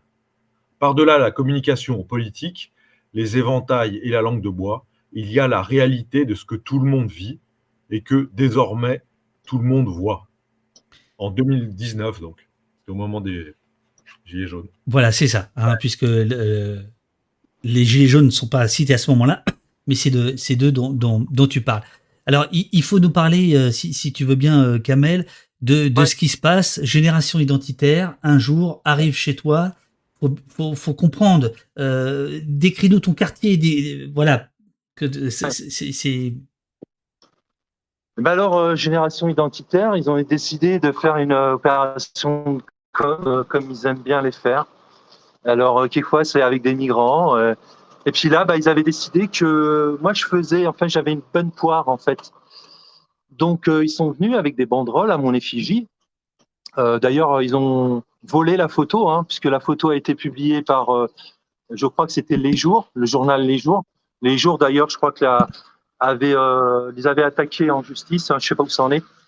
Donc voilà, en fait, pour décrire un peu les méthodes de l'extrême droite, c'est que ça les dérange pas de violer les, les droits d'auteur, euh, tout ça, ils sont contre-fiches. Donc ils sont venus avec des banderoles. Bon, la photo était belle au moins, euh, à mon effigie, avec euh, des. euh, Eh, cela dit, quand tu, fais des, quand tu fais des mèmes, t'en as rien à foutre des droits d'auteur. Parce que moi, je les, je les diffuse et je me fais striker dans la seconde. moi, je croyais que tu payais Ouais. Coppola, Scorsese et tous ces gens-là. mais, Je pensais que tu avais des accords avec ces gens-là. bah ouais, ouais. Mais Queen, je croyais que c'était dans le domaine public, moi, non? Euh, Bah, heureusement, même, non. Euh, Queen, non. ça ne devrait pas exister. Donc, déjà, dans le domaine public, encore moins. Bref. Bon, enfin bref.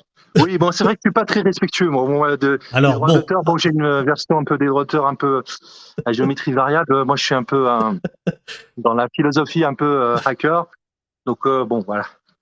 C'est tout est relatif. Et puis, bon, dans un monde numérique, que, que signifient encore les droits d'auteur? Bon, enfin, ça, c'est un autre débat.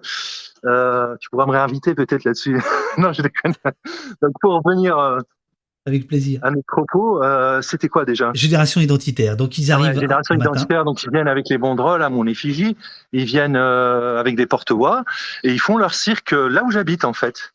Et avec des slogans, euh, alors inspirés de la chanson de Macron. Euh, donc euh, vous connaissez la chanson Emmanuel Macron, etc. On vient te chercher chez toi, sauf que là c'était pas Emmanuel Macron, c'était Kamel Daoudi. Euh, je sais plus quoi, enfin je j'ai j'ai pas retenu les paroles, mais bon au début je me dis tiens les gilets jaunes ils connaissent Kamel Daoudi et puis en fait non c'était une ruse comme d'habitude, hein, ça les arrange pas de voler des photos, de voler des slogans, euh, etc. Bon, enfin bref. On est dans un monde très subversif où des slogans de, du NPA deviennent des slogans de la République en marche. Enfin bref, c'est le nouveau monde. enfin bon, voilà, donc ils viennent. Ils viennent et donc ils font leur petit show. Et euh, là, les gens sont apeurés. Donc moi, je, Euh, D'autant plus que dans, dans le quartier, il y a un, il y a un jeune Attends, homme. je, je chanterai pas parce que je, je sais pas chanter ou alors euh, comme Si, Freddie Mercury, si. Ou alors comme Freddie Mercury si tu veux, donc euh, c'est pas la peine. Ouais, ouais, bah. Euh, euh, euh, Kamel Daoudi, toujours islamiste, on vient te chercher chez toi. Kamel Daoudi, maintenant c'est fini, tu retournes en Algérie. Voilà. Voilà. Islamiste. Ah ouais, je t'écoute. Voilà, bon, euh, et, et tout à- il y, a, il y a un raid qui est lancé par Marcel Duchemin. Bonjour aux cheminots et aux cheminotes de Marcel. C'est un raid amical. C'est un raid amical. Ici, il y a que des Ah ben amis. on... on salue euh, nos amis cheminots euh, et cheminotes euh, Voilà. qui sont euh, qui ont été bornés récemment, euh, sans mauvais jeu de mots, euh, par rapport à, à- aux problématiques de retraite, etc. Bon voilà. Ah, Donc, c'est une autre forme de bornage. hein. donc, donc, Moi, c'est au niveau de la technopolis, mais eux, c'est c'est plus concret, quoi. Il s'agit de leur retraite et puis euh, de leur pouvoir d'achat. Mais c'est le même combat. Hein. donc C'est juste le périmètre qui change. ah, le, le périmètre, c'est- ton affaire. Donc, euh, euh, tu as ces gens de génération identitaire qui, qui, qui, qui font une opération commando parce qu'ils ils habitent pas le coin. Donc, ils viennent pour t'emmerder, pour faire cette vidéo. On me dit qu'elle est toujours disponible, je ne sais où. Et ce qui est évidemment intéressant, c'est aussi euh, ce que tu racontes de ce qui va se passer euh, juste derrière. Ouais. C'est-à-dire l'utilisation ou la réponse ou l'instrumentalisation, tu nous diras comment tu appelles ça, politique des choses. Je suis toujours là. hein. C'est que je j'essaye de, de limiter les applications là pour euh, pour garder de la batterie. Il pleut toujours là? Ouais, il pleut toujours. Ouais, ouais. Non, c'est le déluge là. Hier, il faisait super beau et et là, euh, c'est vraiment le déluge. hein. C'est vraiment le déluge. Alors, il, il reste, Euh, il, attends, il te reste peu, on il te reste peu de batterie, c'est ça? Euh, ouais, regarde, tu vois, ah, tu vois, je peux changer la caméra. Tu vois, c'est vraiment le déluge. Hein. Bon, alors voilà. En face euh, de l'espace, Georges Georges Pompidou. Pompidou. Et il pleut, tu vois, là, il pleut vraiment. euh, voilà, c'est un déluge. Hein. Alors, di- di- di- dis-moi, euh, Kamel, j'ai plein de questions du chat euh, pour toi. Euh, Pierrot Ouais. Floréal, si vous voulez intervenir, n'hésitez surtout pas. hein. Euh, euh, alors, il- parler l'auteur. Voilà. Bien. Voilà qui est sage. Mais euh, non, non, mais surtout n'hésitez pas dès que vous voulez apporter des, des précisions. Euh, alors, il y, y a aussi euh, euh, plusieurs textes sur l'incarcération, puisque avant d'être assigné à résidence, tu étais entre quatre murs, euh, notamment à Fresnes, où tu nous expliques euh, que Fresnes est aux mains, euh, grosso modo, enfin, qu'il y a beaucoup de, de matons proches du, du FN, on va dire. Tu nous parles de la prison de la santé. Tu nous parles là aussi de. alors, tu dis pas torture blanche, mais il y a un peu de ça. Est-ce que tu peux nous expliquer là euh, euh, à quel à quel régime tu as été soumis à certains moments? Les douches euh, glacées, Alors, euh, glaciales euh, en plein hiver, par exemple, et ainsi de suite? Tout le monde ne le sait pas. Hein. Oui, alors bon, moi je suis incarcéré en fait euh, pendant la guerre euh, en Afghanistan, c'est-à-dire pendant les bombardements, bombardements en Afghanistan, je suis incarcéré euh, puisque mon, ma garde à vue elle commence le 3 octobre et euh, se termine. euh, donc voilà, on est vraiment euh, les bombardements en Afghanistan et moi, euh, entre temps, je suis je suis incarcéré à titre préventif hein, puisque dans, dans, dans ces dossiers-là. on fait de la prison immédiatement après la garde à vue. hein. C'est vraiment exceptionnel d'être relâché. Et donc, je me retrouve à la prison de Fresnes, de sinistre mémoire, puisque la prison de Fresnes, c'est là notamment euh, que les SS euh, ont enfermé les résistants. Euh, ils ont, et puis ensuite, les autorités françaises, à l'époque de Maurice Papon, ont enfermé également les résistants algériens. Euh, donc, c'est une prison qui a une certaine mémoire. Euh, D'ailleurs, euh, il reste encore des gravures euh, qui datent même euh, du 19e siècle dans le cours de promenade. Moi, je m'amusais à les lire et essayer de, déchiffrer euh, les gens euh, qui, avaient, euh, qui avaient écrit ces gravures. Euh, et euh, Donc là, il y a les bâtons, euh, euh, les gardiens euh, qui me chantent euh, New York, New York, l'île américain, à toutes les gamelles. Je me retrouve avec un statut particulier qui est celui de DPS, une particulièrement dans, euh, dans l'isolement. Euh, donc Alors, euh, Kamel, je, je, je, je suis, désolé, je suis désolé, mais là, la connexion est vraiment euh, pas bonne. Euh, on va peut-être attendre ouais. une ou deux secondes, tu vois. Ou éventuellement, si tu peux te reconnecter, euh, parfois ça, ouais. ça marche, tu vois. Euh, ouais. Je, mais, ouais, mais, mais c'est que j'ai en fait j'ai ma batterie et puis je pense que. Attends. Alors attends, je vais je vais essayer de faire autrement. Là c'est bon. Trouver un coin où m'abriter où euh, je suis plus audible. Là c'est bon. Là, là c'est bon. Je, je, je, dis juste que donc tu étais euh, euh, DPS détenu particulièrement euh, signalé. Euh... Non, je dis une connerie. On peut on, par... on peut peut-être en parler un petit peu là. Oui, bien sûr. Euh, laps de temps, vas-y.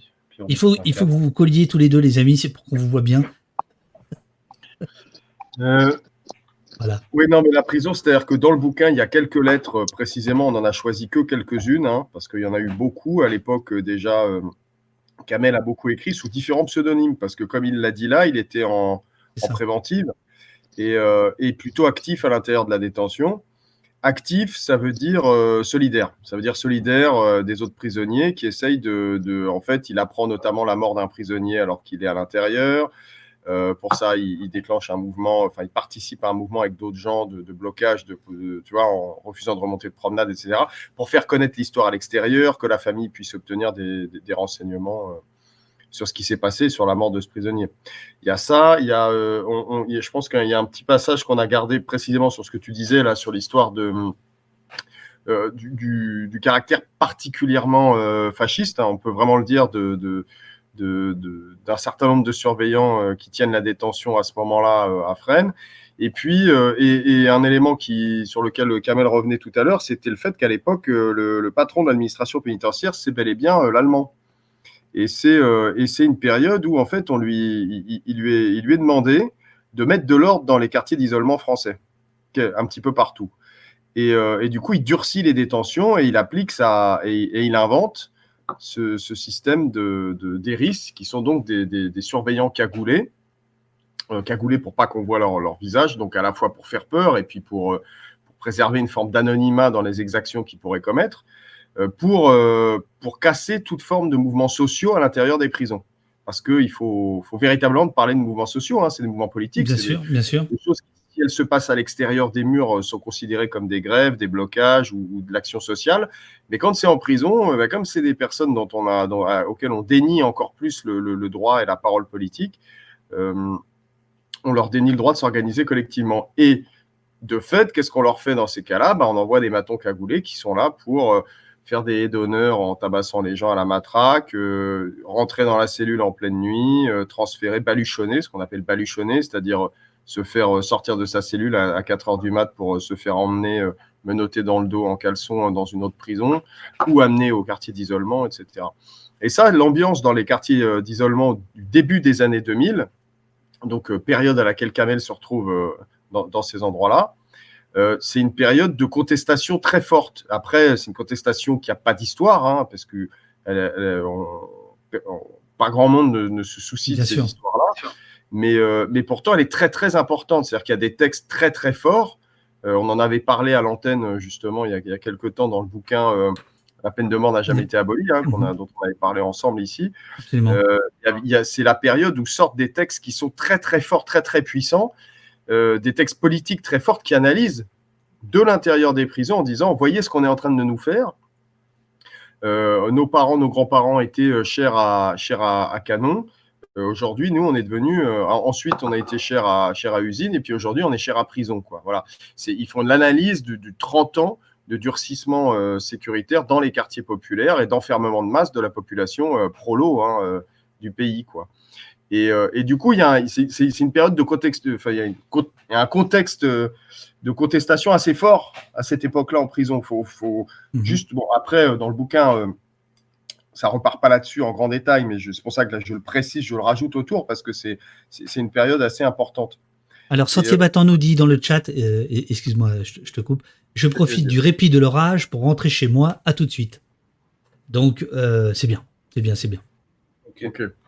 Bon, bah, comme ça, on peut, on fait un peu le, on sert à quelque chose, du coup, un tout petit peu, à faire le, à compléter.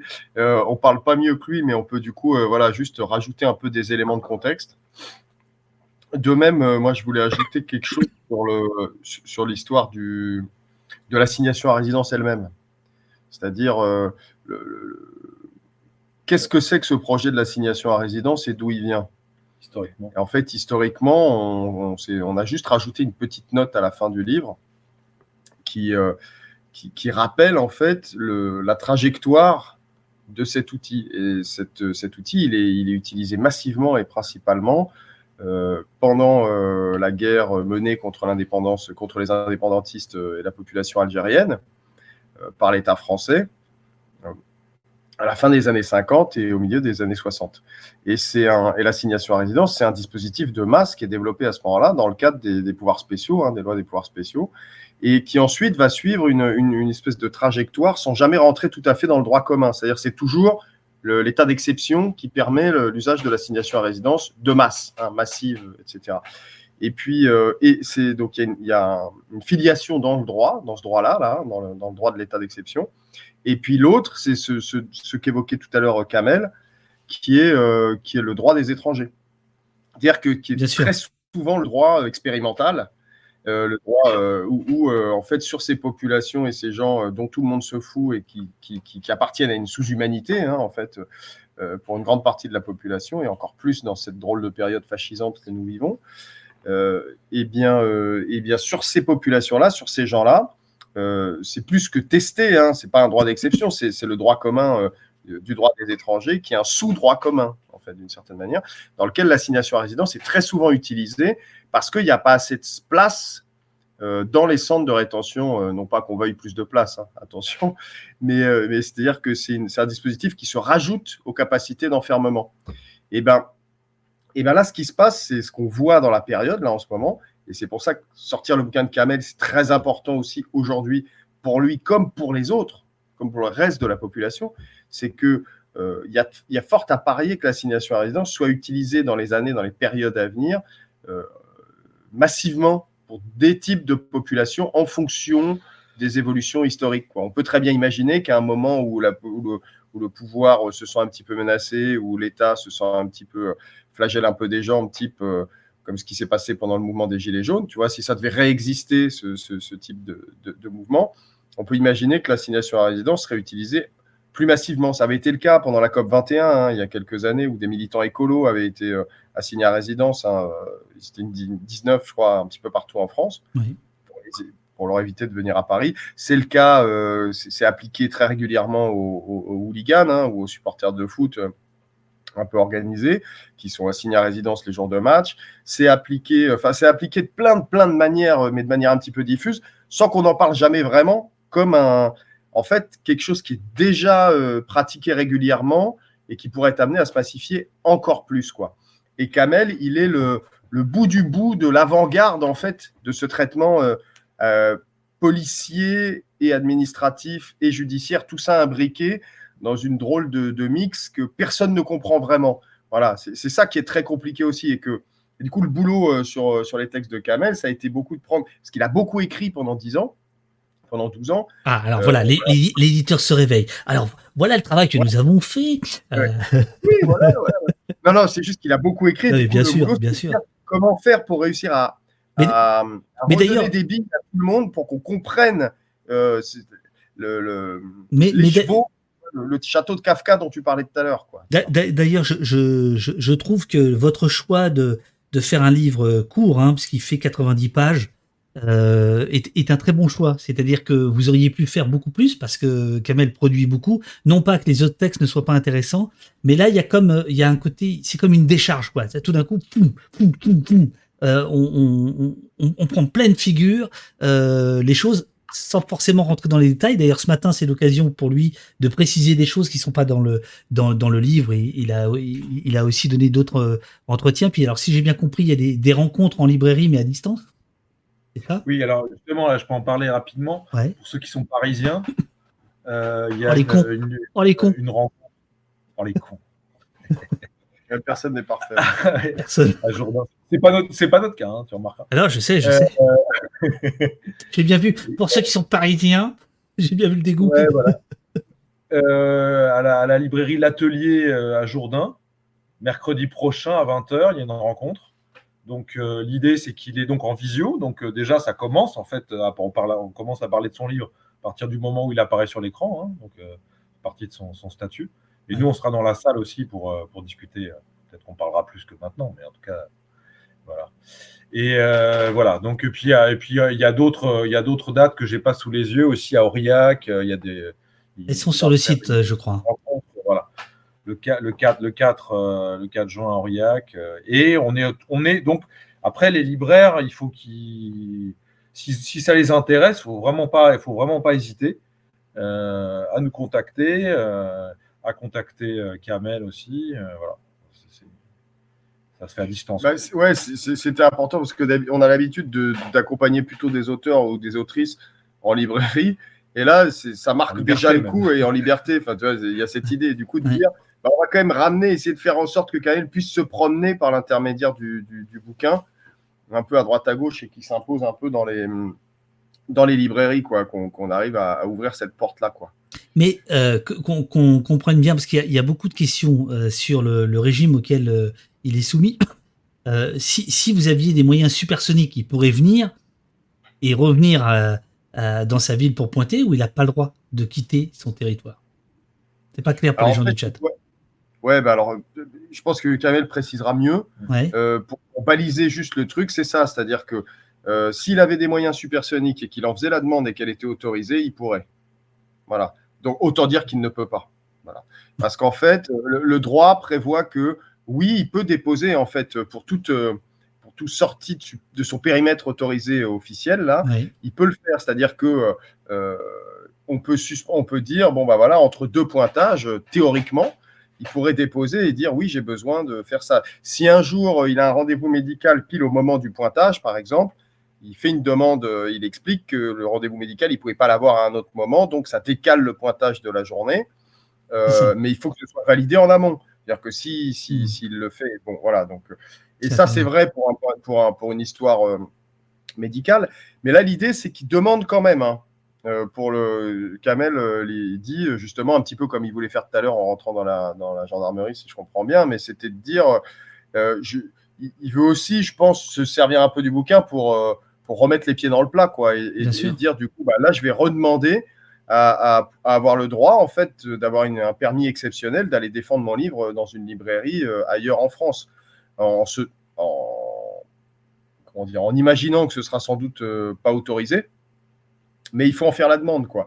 Mais c'est comme dans. Et c'est marrant, enfin, c'est marrant, c'est triste, mais là, ça rejoint tout- beaucoup d'histoires qu'on a pu, euh, pour le coup, relayer ou publier, notamment des histoires qui ont été publiées par le journal L'Envolée, quoi, en disant euh, euh, dire que quand tu es face à l'administration pénitentiaire, bon, qui, est, qui est une administration ubuesque, mais là, quand tu es face à l'administration euh, du- de l'intérieur, euh, toute demande est bonne à prendre, quoi. C'est-à-dire que tu demandes, tu essayes, et parce que sinon, tout ce que tu acceptes que tu as perdu, bah, tu l'as perdu, en fait. Du coup, tu vois, c'est une espèce de, Bien sûr, bien sûr.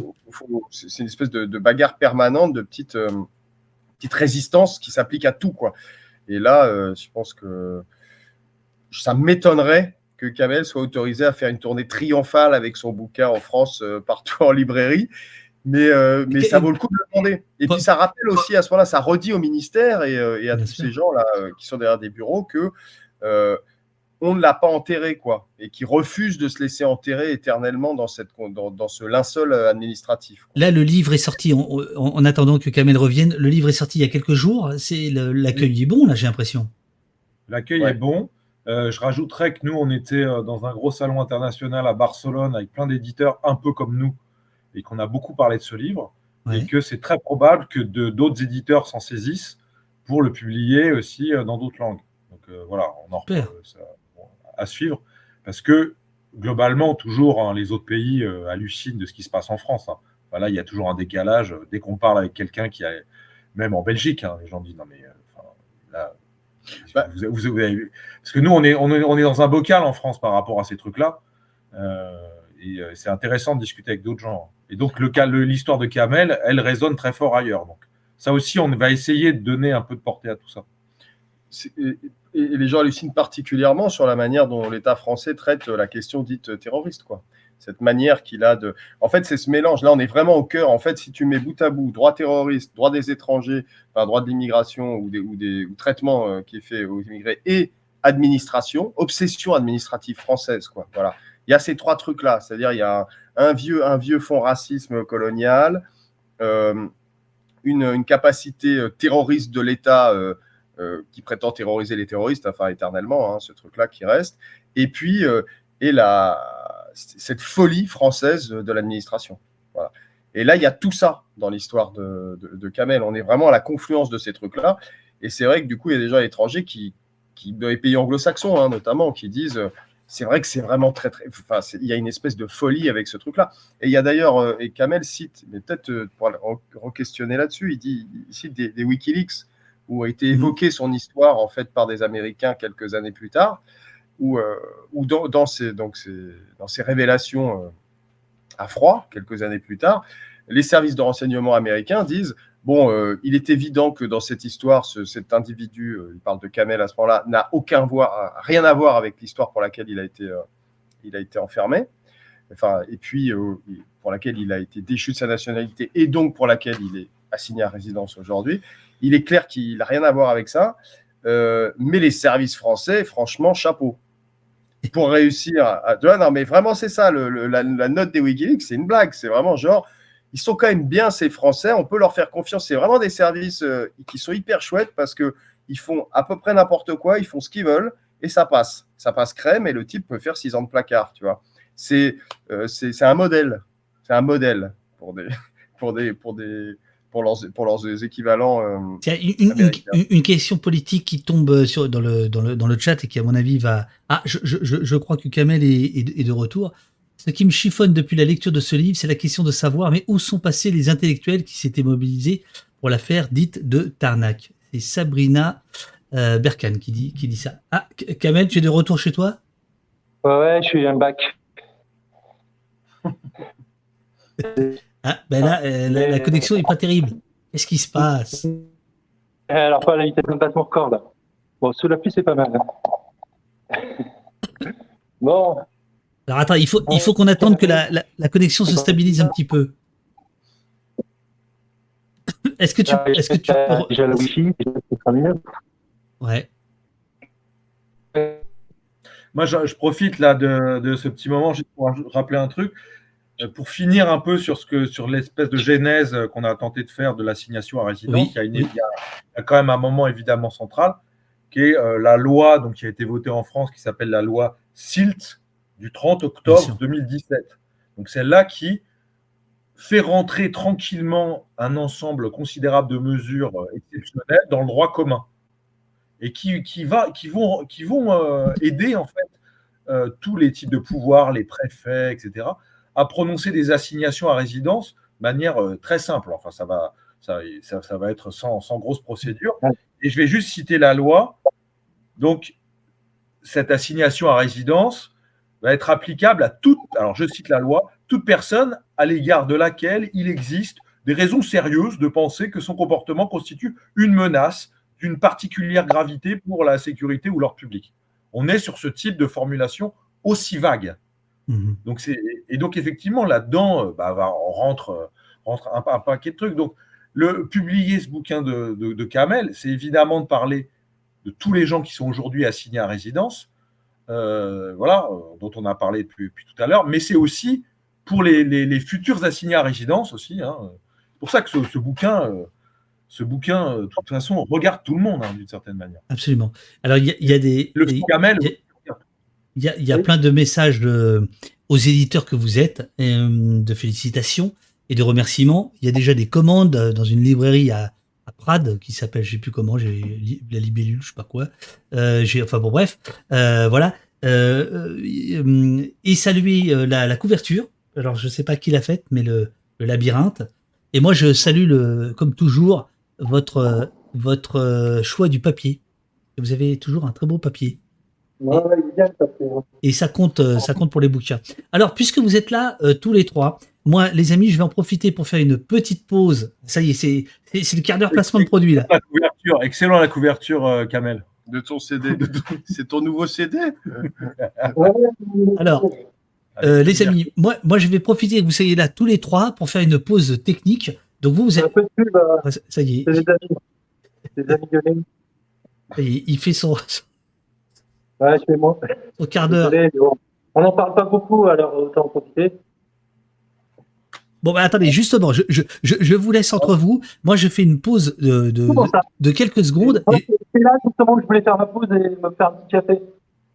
Bon, pas bah non, ça peut pas être en même temps. Alors, non, toi, t'es mouillé. Alors, vas-y, va, va faire ta pause, va faire ton café. Non, non, moi, j'en ai vraiment Ok, 30 alors on va parler un peu. Ça.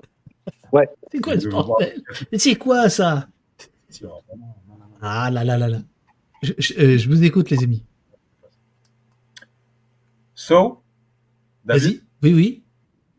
Euh, en fait, nous, nous le, le texte, le texte de Kamel, il s'inscrit dans une petite série qu'on est en train de monter. Oui. Et juste, c'est pour dire que nous, on constitue des bandes de gens aussi avec nos éditions. Et, et hop, ça, ça sort cette semaine. Qu'est-ce que c'est? Alexandre Marius Jacob. Qui est cet homme? Un cambrioleur qui a fait euh, 160 euh, cambriolages au début du siècle et, euh, et qui, qui dans, un, dans, un, dans une grande plaidoirie en 1905, euh, raconte en fait pourquoi il a été cherché et, comment il a été cherché cet argent qui a été volé à tous les travailleurs. Voilà. Donc ça, c'est nous, on constitue un petit peu, nous aussi, on constitue des bandes quelque part.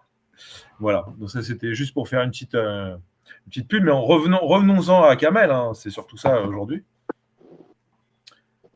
Donc, euh, Ah, euh, café. Oui, regardez, re- re- regardez derrière lui, il avait, il avait tout préparé, les DVD, les bouquins, il avait fait tout un décor euh, très, très, très, très professionnel. Alors celui-là, oui, ça c'est votre nouveau bouquin, Abattoir à domicile. Et après, Kamel, il y a plein de questions du chat pour toi. Hein. Abattoir à domicile, qui est, qui est un livre sur le rock'n'roll. C'est bien ça? C'est ça, on est dans les années 80, c'est des concerts sauvages dans, avec un camion scène partout en France. Euh, voilà, avec des gens euh, obsédés par la gratuité. Ça croise aussi toute l'autonomie politique de ces années-là. C'est un espèce de roman choral extrêmement joyeux dans une période où la fête est plutôt quelque chose d'interdit et, sous contrôle. On a voulu sortir un petit peu ce bouquin un petit peu plus joyeux que euh, nos textes de prison et, nos textes d'assignation à résidence. Waouh, qu'est-ce que tu bois, euh, Kamel? C'est- pas mal. Euh, c'est du bissap. Bissap, maison. Donc, euh, des fleurs d'hibiscus, du citron et de la menthe. Et c'est vachement bon. Bon, moi je vais me faire un café, les, attendez. les, les, les, les amis. Euh, alors, on va, on va reprendre, on va reprendre euh, l'entretien, Kamel, parce que je vais te. tu, connais, tu, tu connais au poste. Je vais te répercuter. Il y a des questions du chat, voilà. Mais, mais, mais, mais, mais, avant ça, il faut lancer notre concours, puisque euh, généreusement, Ah les éditions du bout de la ville vont offrir trois exemplaires du livre de, de, de, de Kamel. Donc, euh, alors, Je vous laisse coupable. J'aurais un peu forcé la main. En fait, je ne l'avais pas averti. Non, mais il n'y a fait, pas de c'est super, Kamel. C'est super les jeux concours. On adore. J'ai un petit stock. Vous voyez, j'ai quand même un petit stock. euh, C'est le côté France Inter, un peu ça fait. un peu- c'est- C'est cool. C'est ça. Il y, a, il y a un côté France Inter ce matin, je, je dois te dire. On t'entend plus. Arrête un peu. On t'entend plus. Règle un peu le son, bordel. Alors, euh, je- euh, euh, Kamel, je vais te demander, est-ce que tu peux faire le décompte pour que je lance la le, le, le, le tirage au sort? Enfin, non, non, non, non, attends, je te dis une connerie. Bon, attends, attends, normalement, c'est parti. Ah, Voilà. Alors, hop. Le tirage au sort est lancé. Pour y participer, vous devez taper dièse corruption dans le chat séance tenante. Pour rappel, tous les tirages au sort d'Opos s'effectuent sous le contrôle de l'IGPN. Merci aux donateurs qui nous permettent de payer des frais de port. Mais là, en, en l'occurrence, c'est pas vrai. c'est les éditions du bout de la ville. Euh, merci. Bon, bref, voilà. Vous tapez dièse corruption, les amis. Euh, on va faire trois tirages au sort. Et pendant ces trois tirages au sort, euh, je vais répercuter les questions du chat. Euh, mais là, il faut absolument que j'aille me faire un petit café. Je, je- je- je vous laisse entre vous, les amis. Euh, vous avez l'antenne. Euh, vous faites ce que vous voulez. c'est toi qui reviens ou c'est ton jumeau Ouais, je t'entends, on t'entend pas très bien, Kamel. hein. Comment Tu sais Ah bon On t'entend pas très très bien, Kamel. Ce qu'on va faire, Kamel, c'est Euh, que Je vais essayer de régler le son. ouais, ouais. les, les Je vais réactualiser en fait. Je vais actualiser. demandent à Kamel de rapprocher son du- du micro. navigateur. Ils sont très mauvais, ils sont dégueux Euh, en ouais, effet. ouais, D'accord. ok, Je je sais pas, je vais tout revoir. Euh, je vais essayer de trouver une solution. Ouais, C'était mieux tout à l'heure. C'était mieux tout à l'heure. ouais, ouais, mais- ouais, comme quoi la 5G est meilleure que la Wi-Fi. Mais bon, la Wi-Fi, j'ai j'ai un peu piqué au voisin. Enfin, avec son accord, bien sûr, mais. Voilà. Donc c'est emprunté, c'est pas piqué. Puisque ouais, bah, oui, c'est emprunté. Oui, non, enfin, piquer, c'est une manière de parler. Parce que ouais, parce que quand on est assigné à résidence, on peut pas faire de contrat. euh, Enfin, c'est compliqué pour moi d'avoir ma propre box, parce qu'en fait, euh, l'appartement, il m'appartient pas. Il, est payé par le ministère de, l'Intérieur. En fait, le, en gros, le, le, le ministère de l'Intérieur me sous-loue en quelque part, quelque part, euh, l'appartement. Enfin, il me le sous-loue. Je, je paye rien, mais, euh, mais voilà, vu que j'ai pas le droit à des aides, et puis vu que ça lui coûte plus cher de, de louer des chambres d'hôtel que de, de- solliciter euh, la préfecture pour me trouver un appartement, et ben voilà. Alors j'ai l'impression j'ai l'impression qu'il y a un d'abonnement. problème avec le micro parce que quand tu l'empoignes, on entend bien. euh, Il y a Ouais. rien devant le micro, entre toi et le micro Non? Là, est-ce que c'est mieux là? Ah oui. Là, c'est beaucoup mieux? Eh ben écoute, je vais prendre, je vais me mettre comme ça là, sur le canapé, et puis. Euh, Ça, ça me semble mieux. Ça me, ça me sem- ça me semble mieux. Parce que là, en fait, il était sur un support, mais apparemment, c'est pas une bonne idée. Je vais juste euh, vérifier qu'il n'y a pas des applications qui sont gourmandes en, en ressources. Je vais déjà virer la synchro. Voilà, peut-être que ce sera mieux comme ça. Là, c'est plus France Inter. Là, c'est radio euh, Radio Poitiers Ouest 1982. j'adore, j'adore, j'adore. Ouais, ouais, et quand même, euh, David, j'aimerais te rappeler que c'est c'est le stream le plus punk euh, de Twitch, quoi. Alors, justement, je, je, je vous laisse, vous faites ce que vous voulez. Euh, vous faites ce que vous voulez. Voilà. hein. Je, je vous laisse, je- j'en ai pour deux minutes, le temps d'aller me faire un petit kawa. Euh, et je reviens est en- en avec les questions, avec les questions du, du, du, du, du chat. On est en mode lounge. Allez, go. Ah, donc c'est Florian qui lit les questions, c'est Ouais, ça c'est ça. Va Ça va, merci. Ça va, ça va Kamel? Qu'est-ce que tu veux Bah, dire? écoute, Qu'est-ce ça que va. tu veux dire? j'ai- T'as, t'as- t'as un peu euh, envie de parler de quelque chose en particulier là sur ton livre? Bah, écoute, euh, déjà, ça me fait plaisir euh, qu'il y ait eu un, assez bon, accueil euh, du bouquin. Enfin, moi, j'ai pas d'écho direct. Je sais pas si vous, au niveau de la maison d'édition, ce que vous avez. Donc, j'ai fait déjà quelques petits événements en direct, donc à la Loupiette, notamment, qui est un café associatif. Il y avait une douzaine de personnes. Donc, j'étais censé faire un petit stream, justement, de la, la, de, de la présentation. Mais bon, vu qu'il n'y avait pas beaucoup de personnes, j'ai préféré que ça reste un peu intimiste, du coup. C'était vachement intéressant. Euh, il y avait des gens qui me connaissaient déjà, mais qui ne connaissaient pas toute l'histoire. Il y avait des personnes qui ignoraient complètement l'histoire, donc c'était vraiment une séquence euh, émotion. Et c'était sympa, ça m'a fait chaud au cœur. Donc je vous remercie euh, d'avoir euh, contribué à ça. hein, euh, Et- parce que je sais que vous avez justement- bossé pour, pour que bouquin soit fait. Sur Aurillac, là, c'est, euh, l'arrivée de ton livre. Est-ce que tu sens quelque chose dans les conversations avec les gens euh, Parce que bientôt, tu vas avoir une rencontre en librairie dans la librairie d'Aurillac. Il n'y en a pas 15 hein, de librairies à Aurillac. Ah si, il y en a quand même quelques-unes, mais, euh, mais c'est la, la, la, la, la librairie la plus cotée, on va dire. Euh, ça s'appelle le Point Virgule. La, dame qui s'occupe de ça est vraiment très sympa. En plus, là, il y a, y a un gars qui s'appelle Cyril Reynard qui, est, euh, qui anime un, atelier d'écriture à, à la Loupiote, là, le café associatif où, euh, on a présenté mon livre euh, là ces derniers jours. Donc là, il va m'accompagner. En fait, il connaissait pas pas complètement mon histoire. Il a lu le bouquin et ça lui a vraiment coupé les jambes. Et du coup, il a essayé, il a voulu s'investir vraiment euh, pour euh, pour essayer de faire découvrir ce bouquin euh, à Aurillac et puis même euh, dans la région environnante. Donc euh, voilà, il s'est fait un point d'honneur de d'essayer de me servir en quelque sorte d'impresario un petit peu euh, euh, comme ça. euh, Mais, d'ailleurs, on, en- on- on en profite pour le redire à tous Ouais. les gens qui, qui écoutent et qui nous regardent là. hein. Répétez clairement, faites-vous les relais de ce, faites-vous les relais de ce bouquin auprès de vos proches, auprès de chez vous. Euh, et puis, euh, et, et, on organisera avec grand plaisir des, ces espèces de visio à distance où, Kamel, tu pourrais être là, comme on va le faire à l'atelier à Paris, à la librairie, essayer de le faire le plus possible partout en France. C'est-à-dire que plus l'idée du bouquin, c'est de, de mettre en valeur tous les textes que tu as racontés, que tu as écrits, enfin une grande partie de ces textes depuis 10 ans, euh, plus de 10 ans, 12 ans, plus ceux qui remontent au début des années 2000, et puis euh, et de redonner aussi aujourd'hui, une, de te redonner, euh, contribuer à, reconstruire une tribune en fait, et, de, et que, pour que tu puisses, je, disais tout à l'heure, je parlais de linceul administratif, tu vois, et maintenu dans une espèce de linceul administratif, dans une espèce de, de cryogénisation, tu vois, et là, tout ce qu'on peut faire et tout ce qui serait fait autour du bouquin, euh, est là pour, euh, pour réchauffer en fait l'appareil et peut te décryogéniser, tu vois. On est dans la métaphore. J'essaye de faire des métaphores. Elles sont moins bien que les tiennes, mais j'essaye quand même. Tu vois, non, non, mais euh, j'aime beaucoup, j'aime beaucoup la, formule de linceul administratif. Euh, je trouve qu'elle n'est pas exagérée.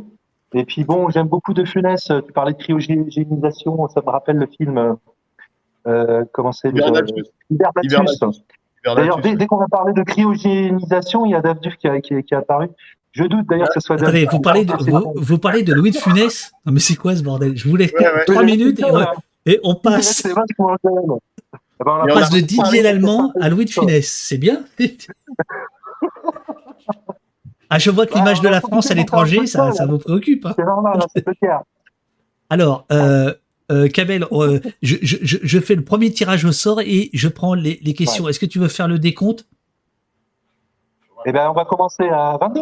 Voilà, vas-y. 22 Allez, 22, 21, 20, 19, 18, 17, 16, 15, 14, 13, 12, 11, 10, 9, 8, 7, 6, 5, 4, 3, 2, 1, boum. Boum. Alerte à toutes les voitures. Le tirage au sort désigne gagnant Barbac qui est par ailleurs ah, abonné. Alors voilà, ça c'est le premier tirage au sort. Bah, Alors Barbac, tu vas recevoir un message, euh, mais par contre il faut que tu te manifestes. Euh, ah, trop cool, Barbac au bout de 15 secondes. Tu vas recevoir un... c'est le bordel émission, un message de Rial. Euh, il faut que tu m'envoies ton, ton, adresse, ton adresse postale que je passerai euh, à Kamel qui t'enverra le livre ou, à Pierrot et Florian. Alors ils, ils, feront leur petite boutique. Bravo à toi. On refait un tirage. Alors attendez, je recommence. Euh, et ensuite, voilà, il y, a trois tirages aujourd'hui. Euh, hop, c'est parti. Alors, Kamel, si, tu veux bien, des questions en rafale et en désordre, parfois politique, parfois pratique. La première, Émile Cheval, que je salue. Est-ce que assigner à résidence inclut les bracelets électroniques Alors non, en fait, euh, le, bracelet électronique, euh, dans la loi française, on peut le porter au, plus la période maximale, et c'est lié à des, à des problèmes sanitaires, en fait, qui sont liés aux ondes euh, qui émettent ces, ces objets. On ne peut pas porter le bracelet électronique plus de un an. C'est six mois renouvelables une fois. Donc après, ça, le fait d'avoir un bracelet électronique pas collé à la peau comme ça pendant de nom pour moi, ça, pose des problèmes euh, euh, de santé. Et donc, c'est pour ça qu'on ne m'a pas euh, imposé le bracelet électronique. Mais en fait, moi, je, le bracelet électronique, je le subis de façon encore plus féroce parce que je suis sous surveillance. Il y a une, véritable technopolice qui s'exerce contre moi. Donc, bien sûr, mon, téléphone, mes ordinateurs, tout ça, c'est surveillé. À chaque fois que j'ai des ennuis, exemple, la dernière fois quand j'ai eu 25 minutes de retard, non seulement on m'a mis un enfer en première instance, qui ont été ramenés à quatre mois en appel, mais en plus, on a perquisitionné euh, le domicile où je suis assigné à résidence. Le domicile où je suis assigné à résidence, rien ne me garantit qu'il n'est pas truffé de micro, puisque il est loué par le ministère de l'Intérieur. Donc, euh, je ne suis même pas chez moi, c'est-à-dire que quelquefois, je me sens espionné, clairement. Euh, alors, bon, je ne veux pas rentrer non plus dans, dans une complotite aiguë, mais au bout de 14 ans, j'ai vu quand même des choses très, très bizarres à mon encontre et à l'encontre euh, de ma femme et de mes enfants. Par exemple, ma, femme, euh, son bureau, là où elle travaille, a été visité à deux reprises au moins.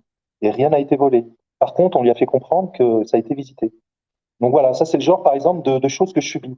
Euh, donc le bracelet électronique, euh, je ne l'ai pas, mais euh, je, l'ai autrement, puisque déjà je ne peux pas quitter la commune, j'ai des pointages réguliers. Euh, donc le, contrôle du temps et de l'espace, il est extrêmement fin me concernant. Et il y a également le cyberespace qui est contrôlé. Donc mes réseaux sociaux, bien sûr, sont contrôlés. Euh, je m'auto-censure quelquefois dans, mes paroles, dans mes tweets. Là, je me suis un petit peu lâché aujourd'hui parce que j'avais une opportunité, puis je me suis dit, bah, si jamais euh, voilà, il y a quelques dents qui grincent, bah, c'est pas grave, il y a l'effet stressant qui me protégera peut-être un peu. Et je me dis que peut-être que les gens euh, contre qui je, je, pousse un coup de gueule n'auront pas trop intérêt à, à souligner ce que j'ai dit pour, euh, pour euh, ne pas me donner encore davantage de, voix. Donc c'est pour ça que je me suis permis de me lâcher un petit peu aujourd'hui. Mais en revanche, je, ne le fais pas habituellement. Euh, voilà, et puis donc ce que vous avez dans le bouquin, c'est sur 80 euh, ou 90 pages. C'est une infime partie de, mon odyssée, de mon odyssée carcérale, de mon odyssée en, en centre de rétention administrative, de mon odyssée liée à l'assignation en résidence, de l'odyssée de ma famille, mes enfants. J'aurais tellement de choses à raconter, ça viendra peut-être dans un prochain livre, ça c'est à voir. Mais il y a, énormément de choses en fait qui se posent dans, ma problématique personnelle euh, comme je vous disais tout à l'heure, je suis au carrefour de, beaucoup, beaucoup de, choses. Je suis au carrefour, euh, par exemple, de la technopolis. On n'en a pas beaucoup parlé, mais euh, le ministère de l'Intérieur a utilisé. Euh, ministère de l'Intérieur. Alors, il y a beaucoup de gens qui, ont, qui sont un petit peu dans, dans la théorie du complot. Mais en fait, il n'y a pas besoin de théorie du complot. Le ministère de l'Intérieur, il a des solutions toutes prêtes qui sont sous le coude. Et dès qu'il a l'opportunité de les mettre en œuvre, il le fait, mais avec le sourire. Donc il n'y a pas besoin d'être euh, dans la théorie du complot pour dire que voilà, dès que le ministère de l'Intérieur a une opportunité de faire passer une loi, on l'a vu par exemple avec les drones. On a essayé de faire euh, rentrer les drones euh, par, par la porte, si j'ose dire. C'est pas passé, on les a fait rentrer par la fenêtre. Et voilà, maintenant les autorités de police, la police nationale, mais peut-être qu'un jour aussi la police municipale sera habilitée à utiliser des drones. Ben voilà, c'est devenu quelque chose de normal.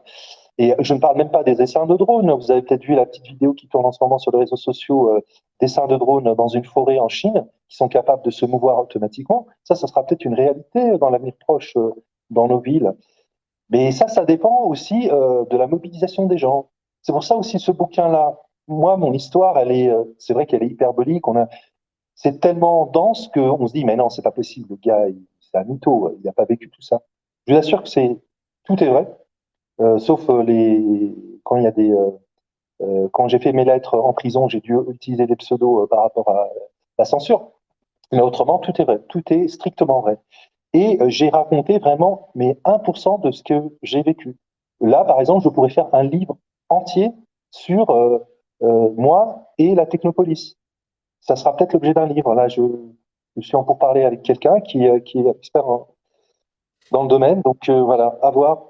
Mais euh, il y a beaucoup de choses. Il y a, je pourrais faire un bouquin sur moi et les centres de rétention administrative. Il y a énormément de choses à dire.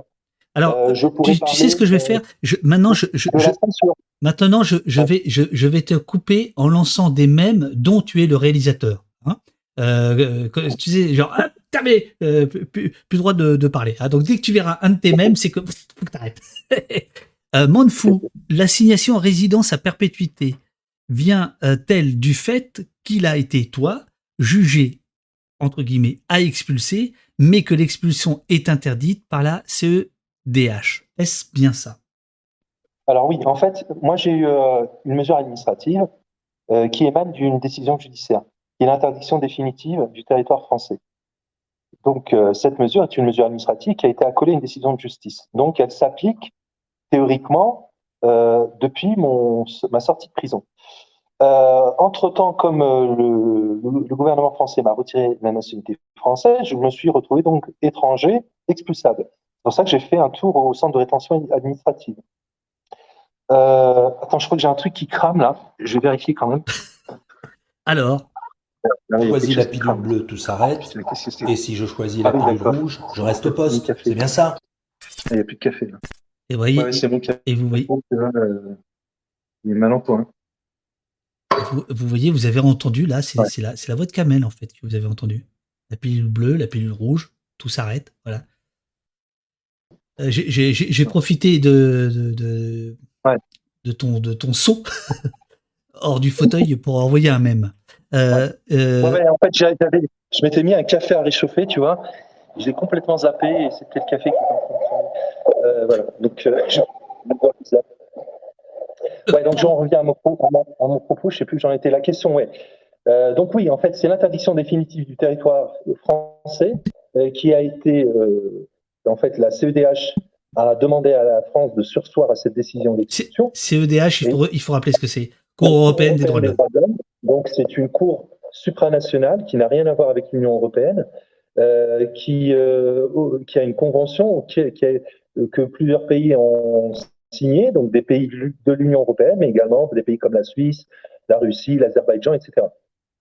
Donc euh, c'est une cour, euh, c'est une cour euh, transnationale, supranationale, qui est chargée de juger euh, les, les conflits qu'il peut y avoir entre des États ou bien entre un État et un- une personne, individu.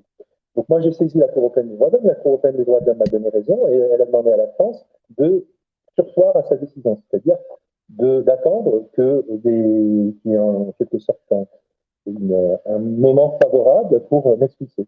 Donc ça n'annule pas mon expulsion, mais l'argumentaire quand même est très fort. Donc, que fait le ministère de l'Intérieur? Il décide de m'assigner à résidence. Mais l'assignation à résidence, normalement, c'est une mesure provisoire. C'est-à-dire qu'on assigne à résidence quelqu'un en attendant qu'il soit expulsé. Et en général, ça dure quelques mois. Moi, ça dure depuis 14 ans. Donc là, j'ai saisi de nouveau la Cour européenne des droits de l'homme pour dire, bon, la France, visiblement, ne peut pas m'expulser, ça dure depuis 14 ans. Euh, je n'ai pas fait l'objet, euh, je n'ai fait l'objet d'aucune condamnation depuis ma sortie de prison. Donc là, c'est une mesure abusive. Et euh, en fait, la France dit non, c'est pas une mesure restrictive de liberté, pardon, ce n'est pas une mesure de, de qui enfreint ma liberté, c'est une mesure qui restreint ma liberté. Tout- toute la nuance est là. Et donc le gouvernement français a beau jeu de dire, ah, bah, écoutez, Monsieur Daoudi, en fait, il peut trouver un pays d'accueil. Le problème, c'est qu'il est de mauvaise volonté. En réalité, moi, j'ai euh, euh, euh, démarché une quarantaine de pays différents.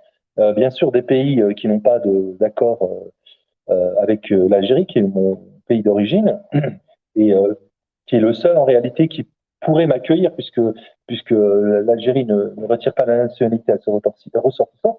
Mais justement, la Cour européenne des droits de l'homme a dit à la France, vous ne pouvez pas l'expulser vers l'Algérie, parce que s'il va en Algérie, il risque des traitements dégradants et inhumains au sens de la Convention.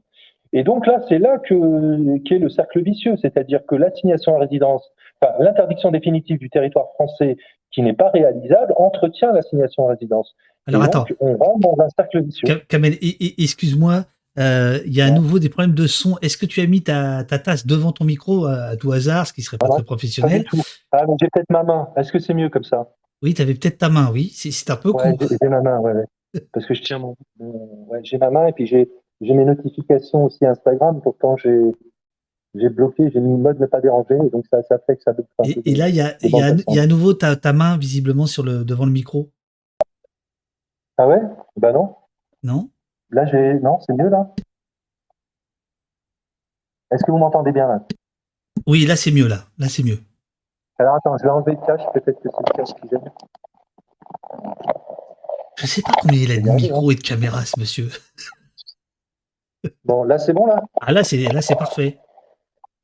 Voilà, là, c'est bon là. C'est mieux, oui, oui.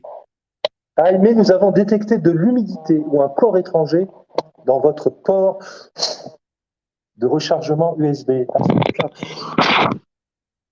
Voilà, il y a un Voilà. peu d'humidité, c'est pour ça. Ah, c'est génial. À- Au moment où tu souffles, euh, Momon euh, te disait Kamel, ton micro a dû prendre l'eau sur le vélo, souffle dedans. Ouais. Et tu l'as ça, fait. exactement. Oh là là, mais quelle voilà. équipe, mais quelle équipe. Mais quelle équipe, c'est une équipe extraordinaire. Alors, je, je- je pense qu'il faudrait que tu reprennes euh, quand même le début, euh, qui est pas drôle, mais par contre, il y a une blague assez drôle. Je, je la- je- je la mets euh, dans le. Ouais. On, on te demande de me rassurer. euh, aucun café a été maltraité pendant ce tournage. Parce que café fouille, Bouillu, café ben non, tu- malheureusement. Tu- là, tu bon, peux pas me bon, rassurer c'était- Ah, C'était un, café de la veille. C'était un café de toute façon qui a demandé l'euthanasie et puis bon voilà, bien, Il a obtenu. Il a obtenu. il a obtenu l'euthanasie. Très bien. C'est une émission service après-vente ici. Bon, alors, écoute, eh, au moins on se marre. Désolé. Je t'en prie. ma blague par contre peut-être qu'elle est mauvaise hein, parce que l'euthanasie c'est quand même un sujet sérieux. Pas trop en plaisanter, mais, mais voilà, j'essaye d'avoir de, de, la répartie. Bon, là, c'est pas. Tout va bien, tout va bien, tout va bien. Passe, passe. Je suis pas le dernier à faire des blagues à la con. Vas-y, vas-y, continue. non, ou plus, plus, plus exactement, euh, peut-être qu'il faudrait que tu reprennes euh, par rapport à ta situation euh, algérienne, parce qu'on comprenait pas très bien. Or, c'est vraiment important.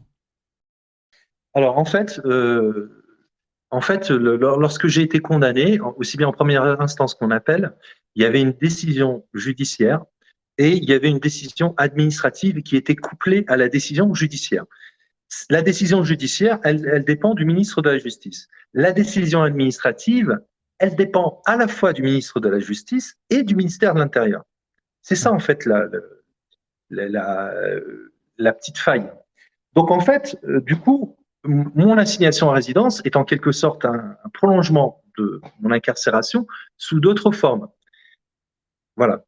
Et euh, donc moi, j'ai saisi la Cour européenne des droits de l'homme pour éviter l'expulsion. Donc la Cour européenne des droits de l'homme m'a donné raison. Le siège de la Cour européenne des droits de l'homme se trouve à Strasbourg. Donc la France, bah, bien sûr, euh, ne va quand même pas. Euh, enfin, elle respecte a priori les décisions de la Cour européenne des droits de l'homme. Ça serait bien mal vu de, de prétendre enfin d'avoir le siège de l'administration, le siège de. Là, c'est mieux. C'est très bien. Ouais, ok. Donc j'ai plus d'humidité, c'est bien. Parce qu'il faut que je recharge en plus ma batterie. Donc je suis en, train de, jongler en fait entre les deux. Donc euh, en fait, étant donné que la France ne peut pas m'expulser, elle m'assigne à résidence. L'assignation à résidence, c'est une mesure qui est censée être provisoire. C'est-à-dire qu'on assigne à résidence une personne pendant un mois, deux mois, six mois, allez, un an grand maximum. Et puis après, bon, bah, voilà, on va pas la signer euh, toute sa vie. Moi, le problème, c'est que ça dure depuis 14 ans. Depuis le 21 avril, en fait, le 24 avril, parce que j'ai fait un petit, passage euh, en centre de rétention administrative à Vincennes. Donc, depuis le 24 avril 2008, je suis assigné à résidence. Donc, ça fait plus de 14 ans maintenant. Euh, donc, moi, je saisis la Cour européenne des droits de l'homme pour une, deuxième fois pour dire, pour demander, en fait, à la Cour européenne des droits de l'homme de prendre une décision. Est-ce que la mesure euh, d'assignation de, résidence qui me concerne, est-ce qu'elle est privative de liberté ou bien est-ce qu'elle est restrictive de liberté? C'est ça la question fondamentale. Le gouvernement français dit non, cette mesure est restrictive de liberté. Monsieur Daoudi, on l'empêche pas de voir sa famille, on ne l'empêche pas de s'exprimer sur les réseaux sociaux, on ne l'empêche pas de, si s'il veut voir ses avocats, bah, ses avocats n'ont qu'à se déplacer. S'il veut voir sa famille, bah, sa famille, on ne lui interdit pas de se déplacer. Euh, bah, il arrive même à écrire un livre. C'est-à-dire qu'il pourrait même prendre prétexte au fait que j'écris un livre pour dire, vous voyez, Monsieur Daoudi va bien, il, il est bien, sa vie est géniale. Moi, je dis non. Je dis que mon assignation à résidence, elle n'est pas restrictive de liberté, elle est privative de liberté. Parce que on m'empêche beaucoup de choses. On m'empêche d'avoir une vie de famille digne de ce nom. On m'empêche de travailler. On m'empêche de voir mes proches. Mon père, ça fait euh, plus de dix ans que je l'ai pas vu. Alors, il a des ennuis de santé, il peut pas se déplacer. Ma mère, elle vient quand elle le peut, mais c'est pareil. Elle peut pas conduire.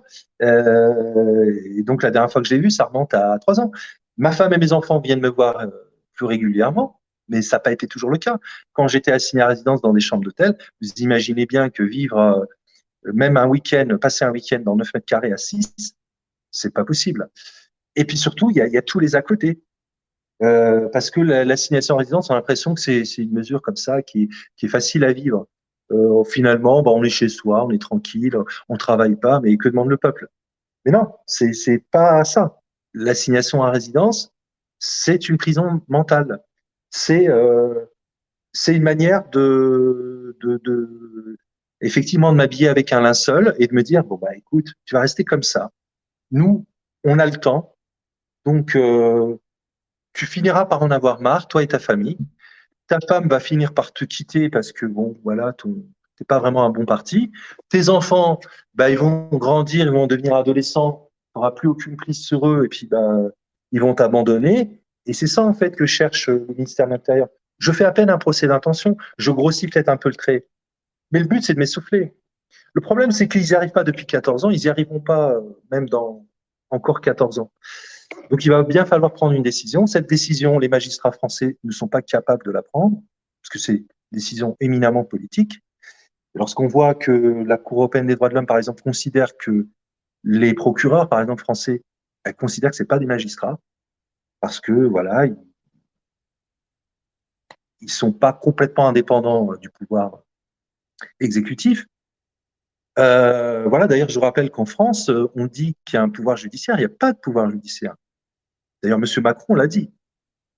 La justice n'est pas un pouvoir en France. La justice, c'est une, euh, euh, une administration, mais c'est une, elle n'a pas vraiment voix au chapitre face. Il y a un pouvoir exécutif, il y a un pouvoir législatif, mais la justice, elle n'est pas entièrement autonome en France. Et donc, bien sûr, bah, les magistrats, bah, pour un cas comme le mien, il y en a plein qui se sont cassés les dents. Et donc, voilà, c'est un manque de courage. C'est un manque de courage politique de la part de mmh. magistrats euh, bah, qui ne font pas de la politique, qui font du droit. Mais le problème, c'est que quand ils veulent appliquer le droit, eh ben, on leur dit non, c'est pas comme ça qu'il faut faire. Donc voilà. Alors moi, je suis pas en train de critiquer tous les magistrats. Il y en a qui sont très bien. Il y en a qui, je pense, euh, sont euh, au-delà de, de ma situation purement administrative. Je pense qu'ils ont une certaine empathie, qu'ils ont une certaine, voire peut-être même une certaine sympathie. Mais le problème, c'est qu'on leur met tellement la pression qu'ils sont incapables de prendre une décision euh, voilà, qui permette de mettre fin à cette assignation à résidence.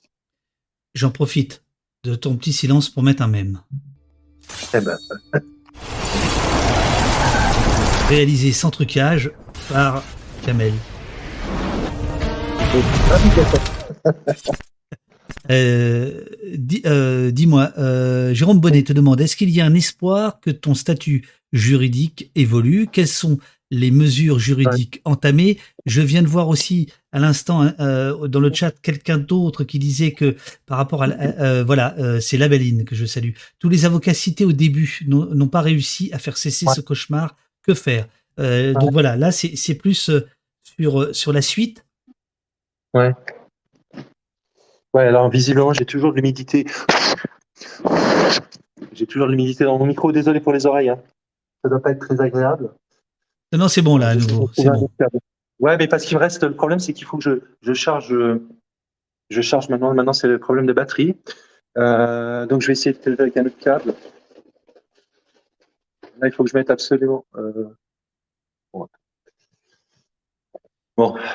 Euh, donc, on, on, parlait des, on parlait des, euh, des suites des suites à venir, euh, où est-ce que tu en es?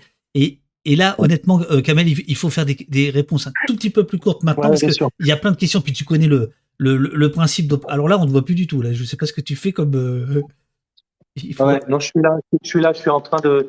Ah, tu, tu remets la, la, batterie. Ouais, ouais, je suis en train de. Tu inculpé pour être le logisticien, c'est ça? Ouais, ouais, ouais. là, la logistique n'est pas au rendez-vous. C'était juste pour savoir, c'était juste pour. Bien joué. bien joué, bien joué. J'ai pété le canapé.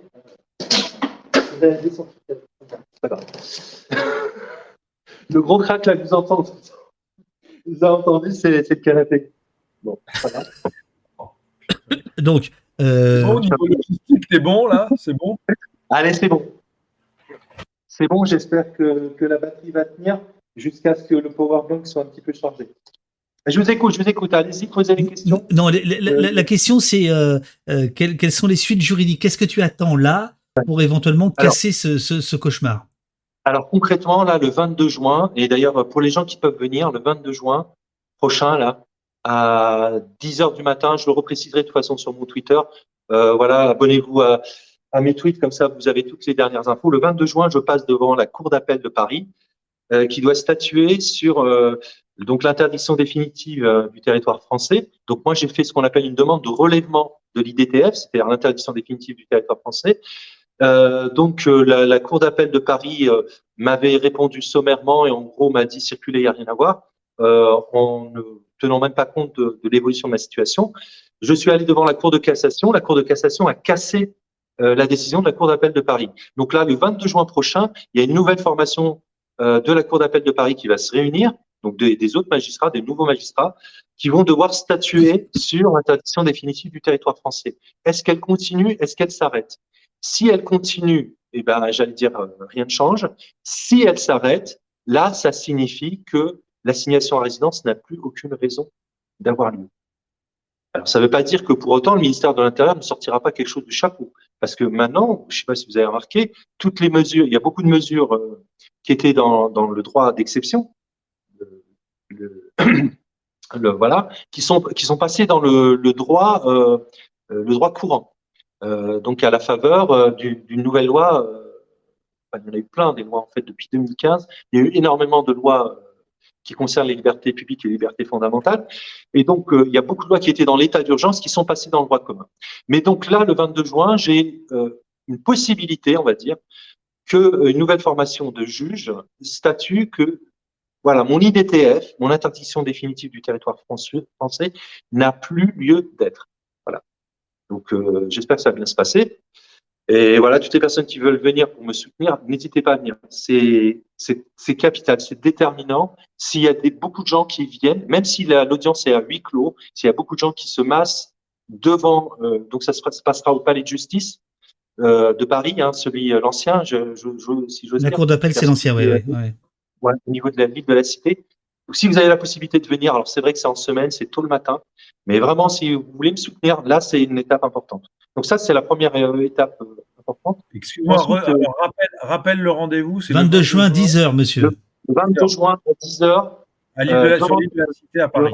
Le palais de Paris. Je le remettrai de toute façon, euh, je communiquerai dessus quand l'échéance euh, sera, se rapprochera.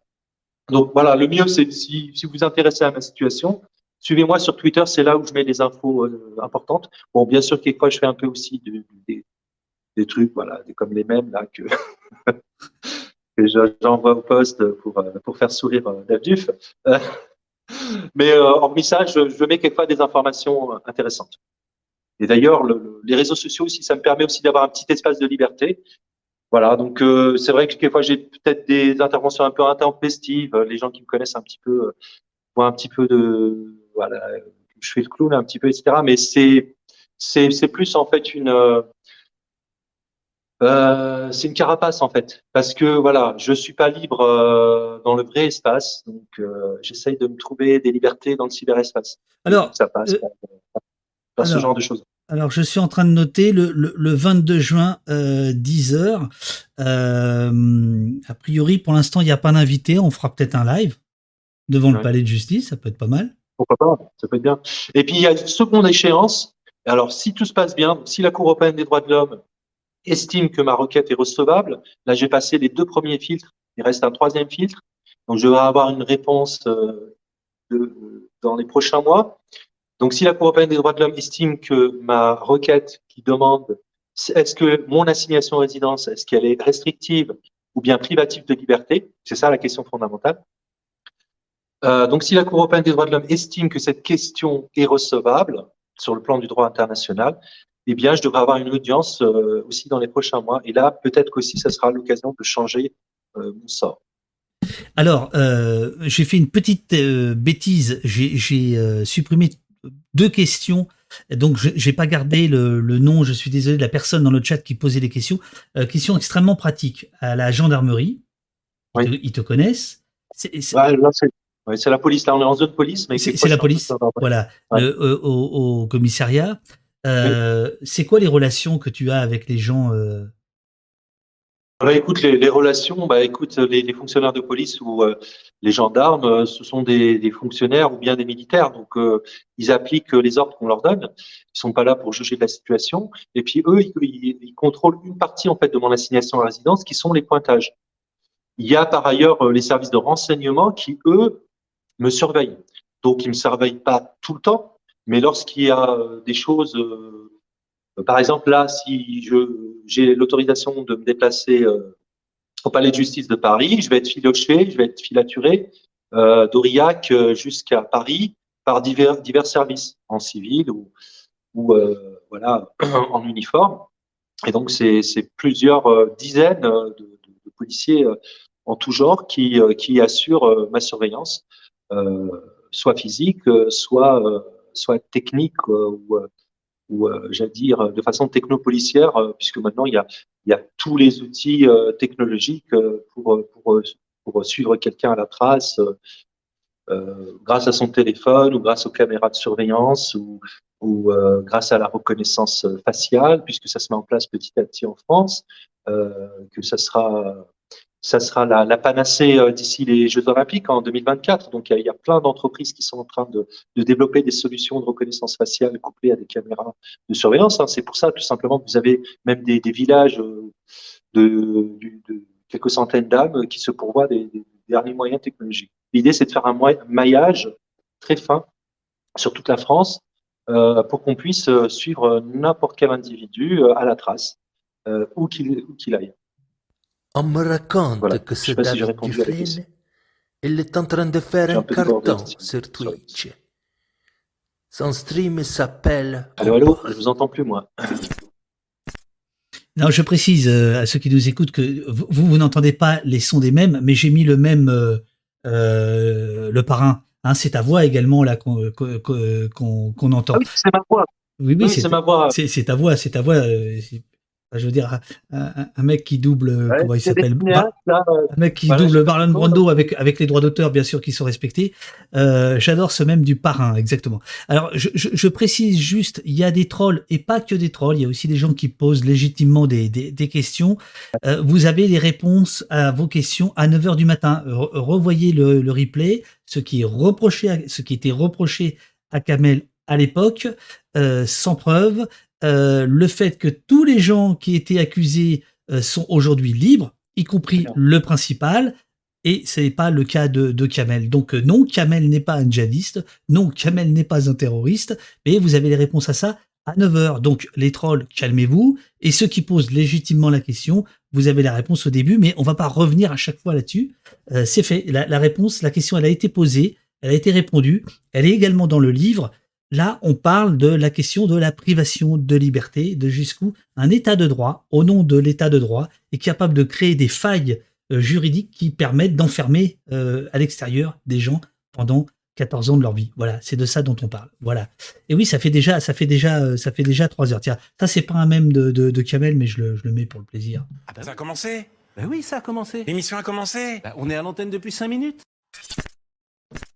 Donc Kamel qui a disparu. ah, il dit, mais c'est quoi, c'est c'est quoi ces invités là? Ils s'échappent C'est quoi ce bordel? Euh... Voilà. Ouais, quand- on est au poste, on est quand même assez libre chez toi. Euh, Tu vois, on peut quand même se barrer. Ouais, j'avoue, c'est vrai que, que ce poste-là, il laisse un peu à désirer. hein. ah, tu vois? T'as- hey, C'est un connaisseur qui parle.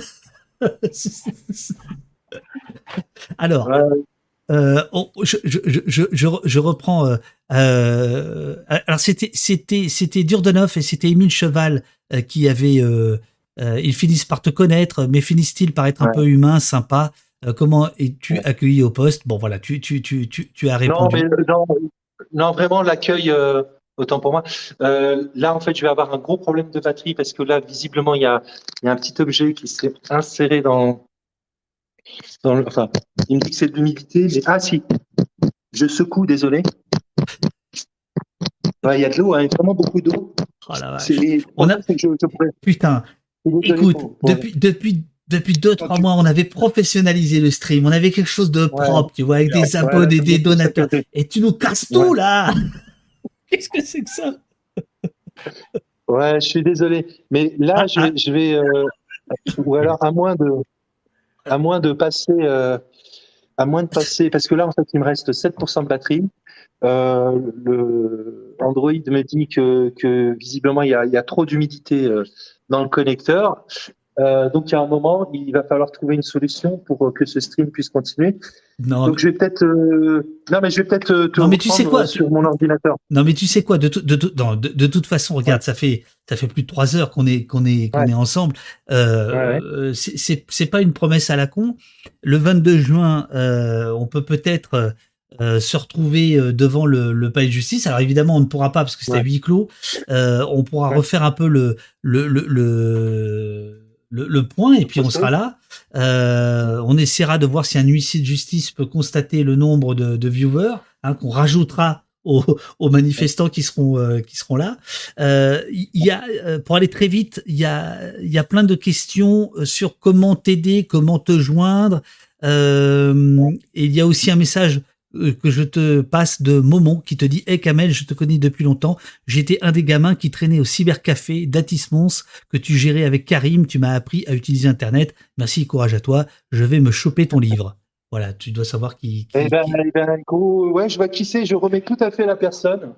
Et, et je lui souhaite. euh, Ouais, ouais, il est, euh, il est en Charente-Maritime en ce moment, a priori. Donc, je, je, je remets tout à, tout, tout- tout à fait la personne. Et ouais, ouais, je lui souhaite bien sûr. euh, Donc pour te contacter, euh, c'est Twitter en fait. Ouais, ouais. Donc, c'est Twitter, ouais, ouais. Moi, mon réseau social vraiment euh, privilégié, c'est Twitter. Là, entre-temps, j'essaye de, de trouver une autre manière de, de vous joindre. On va y arriver, vous inquiétez pas. Donc là, Le alors, sûr, logisticien. peut-être que vous Le avez logisticien vos caché. hein. Ouais, je veux pas. Alors bon. Tu vois, la Ouais, mais par- vous pouvez continuer à pas poser les questions. hein. Moi, je vous écoute. Alors, euh, si alors, ok. vous inquiétez pas. Alors, Ouais. euh, es-tu libre de travailler, te demande Sabrina, de gagner ta vie, d'avoir la main sur ton argent, ou tu dépends complètement de l'État? Si c'est pas trop indiscret, bien sûr. Eh ben alors non, en fait, euh, il y a beaucoup de gens qui croient que je, profite des largesses de l'État, pas du tout. Le, ministère de l'Intérieur, en fait, il, a demandé à la préfecture de me trouver un appartement. Euh, cet appartement-là, bon ben, je vais pas balancer, mais euh, il paye, enfin, l'État n'est pas, ne paye pas vraiment. je, viens d'apprendre que l'État ne, ne n'honorait pas ses dettes depuis plusieurs mois. Euh, D'ailleurs, au point que, que, l'organisme qui, qui loue, en fait, enfin le, le bailleur a même envoyé un huissier, enfin menacé d'envoyer un huissier euh, à la place Beauvau. Alors, je sais pas où ça en est. Je l'ai appris complètement par hasard, en fait. Il y a un courrier qui est arrivé dans ma boîte aux lettres qui aurait pas dû arriver. Et c'est comme ça que j'ai su que, en fait, le ministère de l'Intérieur m'a assigné à résidence et payait même pas les loyers euh, de l'endroit où j'étais assigné à résidence. Voilà. Cela dit, c'est Euh, assez ça, kafkaïen, la- ça aussi, quand même. C'est pour la petite histoire. Euh, du coup, euh, mais c'est vrai, hein, je vous assure que moi-même, je, j'ai, été, je me suis dit, j'hallucine quoi. Et euh, donc, je, en fait, voilà, ils prennent en charge le loyer. Enfin, ils sont censés, censés prendre en charge le loyer, et ce qu'ils appellent les fluides, c'est-à-dire grosso modo l'électricité et l'eau. Euh, voilà. Et donc euh, tout le reste est à ma charge. Et comme j'ai j'ai pas le droit de travailler parce que j'ai une euh, autorisation provisoire de séjour qui m'interdit de travailler, eh bien, eh bien, ça signifie pour moi que je n'ai aucune aide parce que vu que je suis sous le régime de l'assignation à résidence, en réalité, je je je n'ai pas le droit de, faire une demande de prestation sociale. Donc, je, je ne bénéficie ni enfin d'aucune prestation sociale euh, quelconque. Donc j'ai zéro euro en fait. C'est-à-dire que l'État en gros il fournit euh, le domicile et encore il le paye pas, il fournit l'eau et l'électricité et après je dois me débrouiller pour le reste. Donc ça veut dire que c'est ma femme qui prend tout à charge. Et voilà, ma femme doit s'occuper déjà de quatre enfants. Elle a un salaire de prof, hein, donc c'est pas mirobolant, et donc elle doit pourvoir au- aussi au manquement de l'État. C'est-à-dire je suis assigné à résidence, mais l'État ne- n'assume pas sa responsabilité euh, en termes de, de- d'assignation résidence du coup. Question Allô de Natla Gitane. Ouais. Où, est ta, où en est ta réflexion autour du travail après 13 ans de privation de liberté et aussi de travail, tu viens de le dire? Est-ce que tu réfléchis à ces questions-là, par exemple? Ou c'est devenu très loin? Ma privation de liberté? Non, la- la- la- le travail, le travail. Oui, ah, le travail, en fait, bah, le travail, je travaille. Hein. Le problème, c'est que je suis pas payé. Non, mais quand je dis je travaille, j'essaye de, de me maintenir à flot, quoi. Euh, mais euh, par exemple, euh, j'ai une proposition, d'ailleurs, d'un- d'un- d'une personne, d'une personne. Ouais, je, je tape le mot de passe et normalement, je devrais vous récupérer sur mon ordinateur. Si tout se passe bien, hop, donc je vais, je vais rentrer. Euh,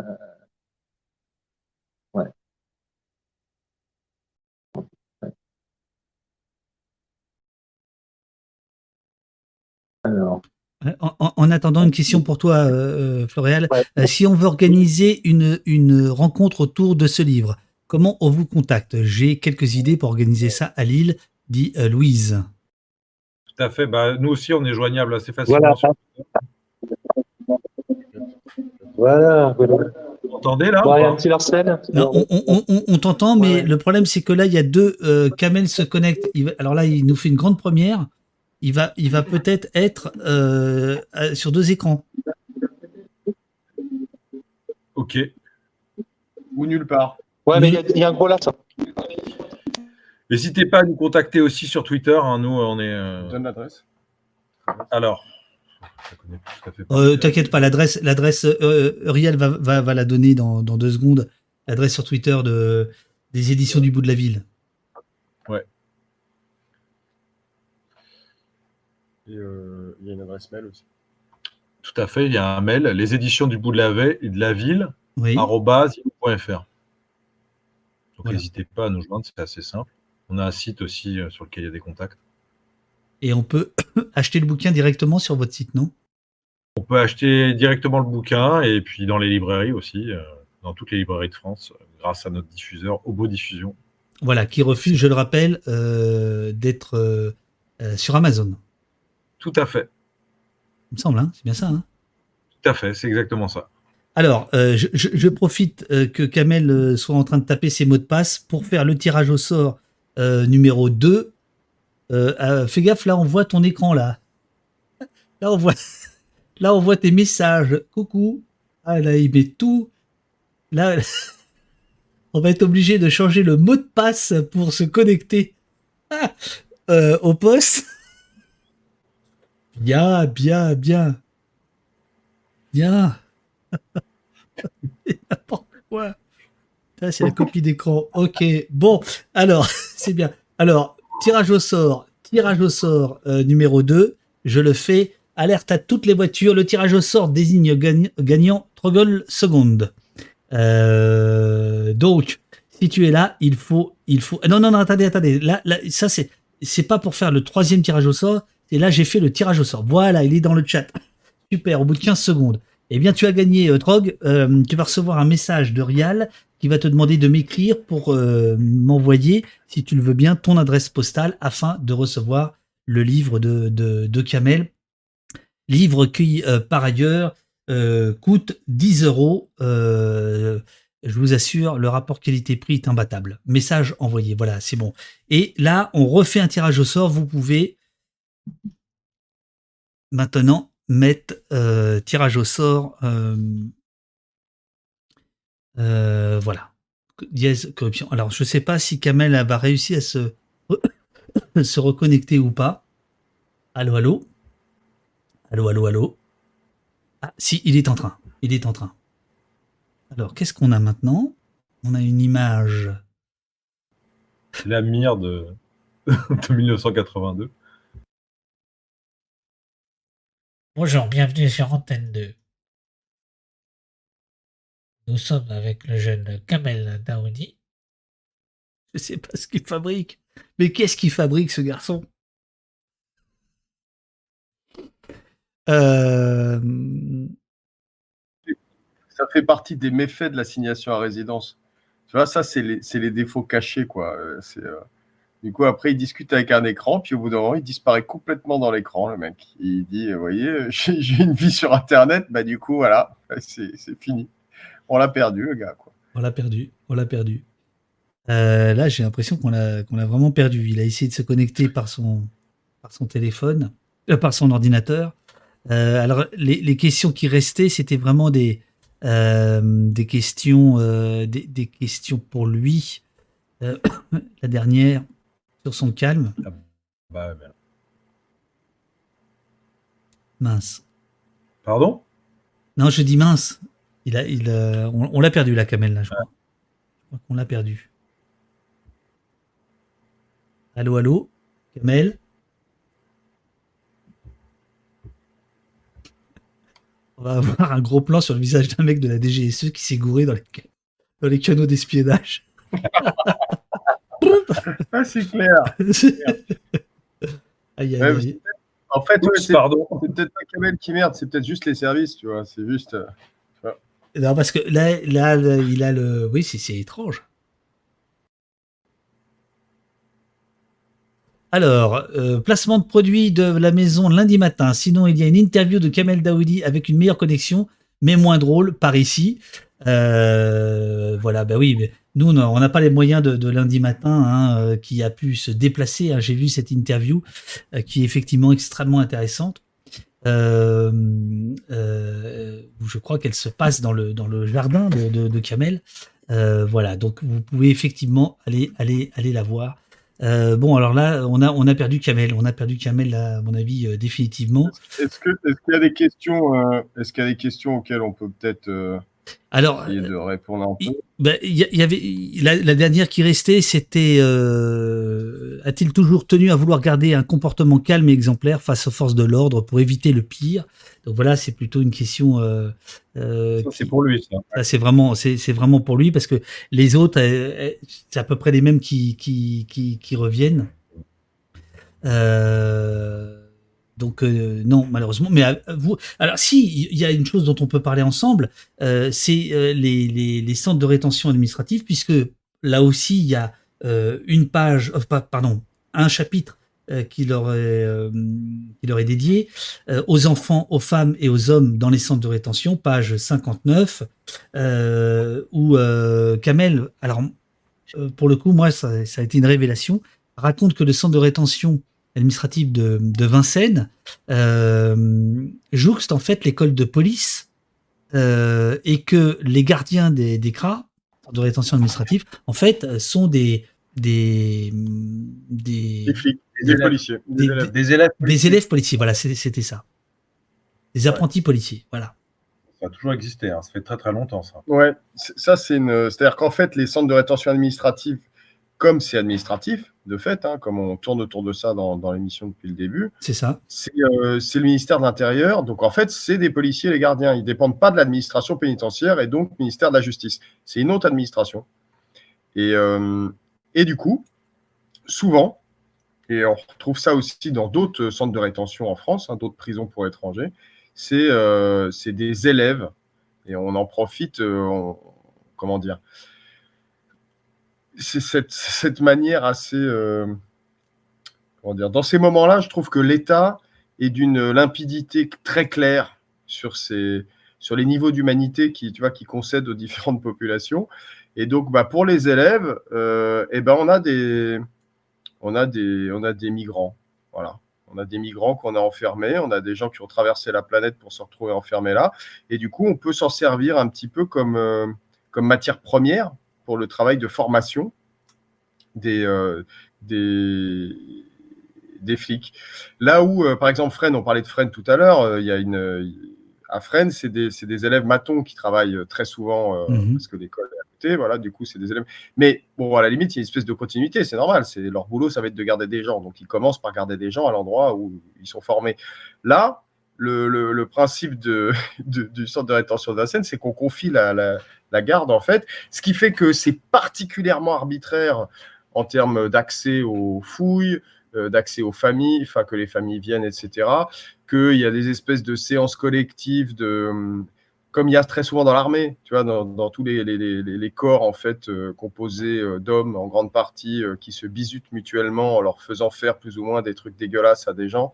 Ce qu'on a vu hein, à l'extrême dans les prisons évidemment de Guantanamo à l'époque ou de- ou d'Abu Ghraib, etc. Mais là à petite échelle, je compare pas tout à fait hein, évidemment, on n'est pas pas au même endroit tout à fait, mais il y a de ce type de tu vois de, de, bisutage, d'exaction, de on ouvre toutes les portes en même temps, on fout des jets d'eau, on se retrouve à à pas filer à bouffer, les gens font une grève de la faim, du coup, bah, très bien, on les laisse crever, on s'en fout, et on ne parlera pas de cette grève de la faim, on empêchera qu'un médecin rentre, etc. Et cette déshumanisation-là, euh, eh ben, elle est dans le cadre de la formation, en fait. C'est-à-dire que la formation intègre cette déshumanisation sur des gens dont personne n'a que faire. Et, euh, et là, j'ai envie de rebondir sur un truc, sur une question qui a été posée tout à l'heure euh, dans le chat sur la question de où sont les intellectuels Il y a eu une époque, tu vois, là, hein, cette grande question. Bah, les intellectuels, ils, sont, ils, ont, disparu. Ils ont disparu de ce point de vue-là. C'est-à-dire que sur les questions de prison, sur les questions d'enfermement des immigrés, sur les, questions d'assignation à résidence et de délire administratif et de critique de la justice ou, de critique sociale sous l'angle du droit et de l'enfermement, eh ben, il n'y a personne. En fait, c'est pas compliqué. Il y a des avocats, hein, en général, euh, qui se retrouvent d'ailleurs très souvent invités au poste. hein. Euh, mais c'est tout, en fait. Parce que, euh, encore une fois, et nous, c'est un peu notre, c'est c'est une forme d'obsession un peu chez nous, c'est de dire euh, euh, la question sociale a été dissociée euh, de la question euh, de la sécurité, de la question de la justice, et, c'est une victoire de, l'État, euh, ce truc-là. Euh, C'est une victoire dans la mesure où, euh, précisément, aucun intellectuel, aucune personne, enfin, je veux dire, aucun mouvement, mais même pas intellectuel, je dirais même euh, mouvement, euh, mouvement d'idées, en fait. Tu vois, il n'y a pas de brassage d'idées sur ces questions-là, il n'y a pas énormément d'échanges. Enfin, je veux dire, des endroits comme ici où pendant trois heures, euh, un camel peut parler, il n'y en a pas, en fait. Il n'y a, pas d'endroit comme ça. Et, euh, et du coup, Alors tu, tu, tu dis ça, mais euh, je, je vais me faire l'avocat du diable. hein. Tu sais que j'adore ça. Euh, par exemple, sont remerciés chaleureusement à la fin du, du, du, du livre de, de, de Kamel euh, tout un tas de gens d'Amnesty International. ah, mais évidemment. Ah, non, mais ça, c'est- c'est-à-dire que Aux membres d'Amnesty, dont Nicolas K, Rim K. Eda S, Isa L, Anne-Sophie S, Arnaud C, Nicolas T, Véronique T, Dominique C, Claude C. Euh, donc euh, voilà. Euh, Mais c'est- J'ouvre une parenthèse sur Amnesty. Ça fait, euh, je crois, trois ans que Amnesty, commence à- Amnesty France commence à faire des rapports sur la France. oui, Vous absolument.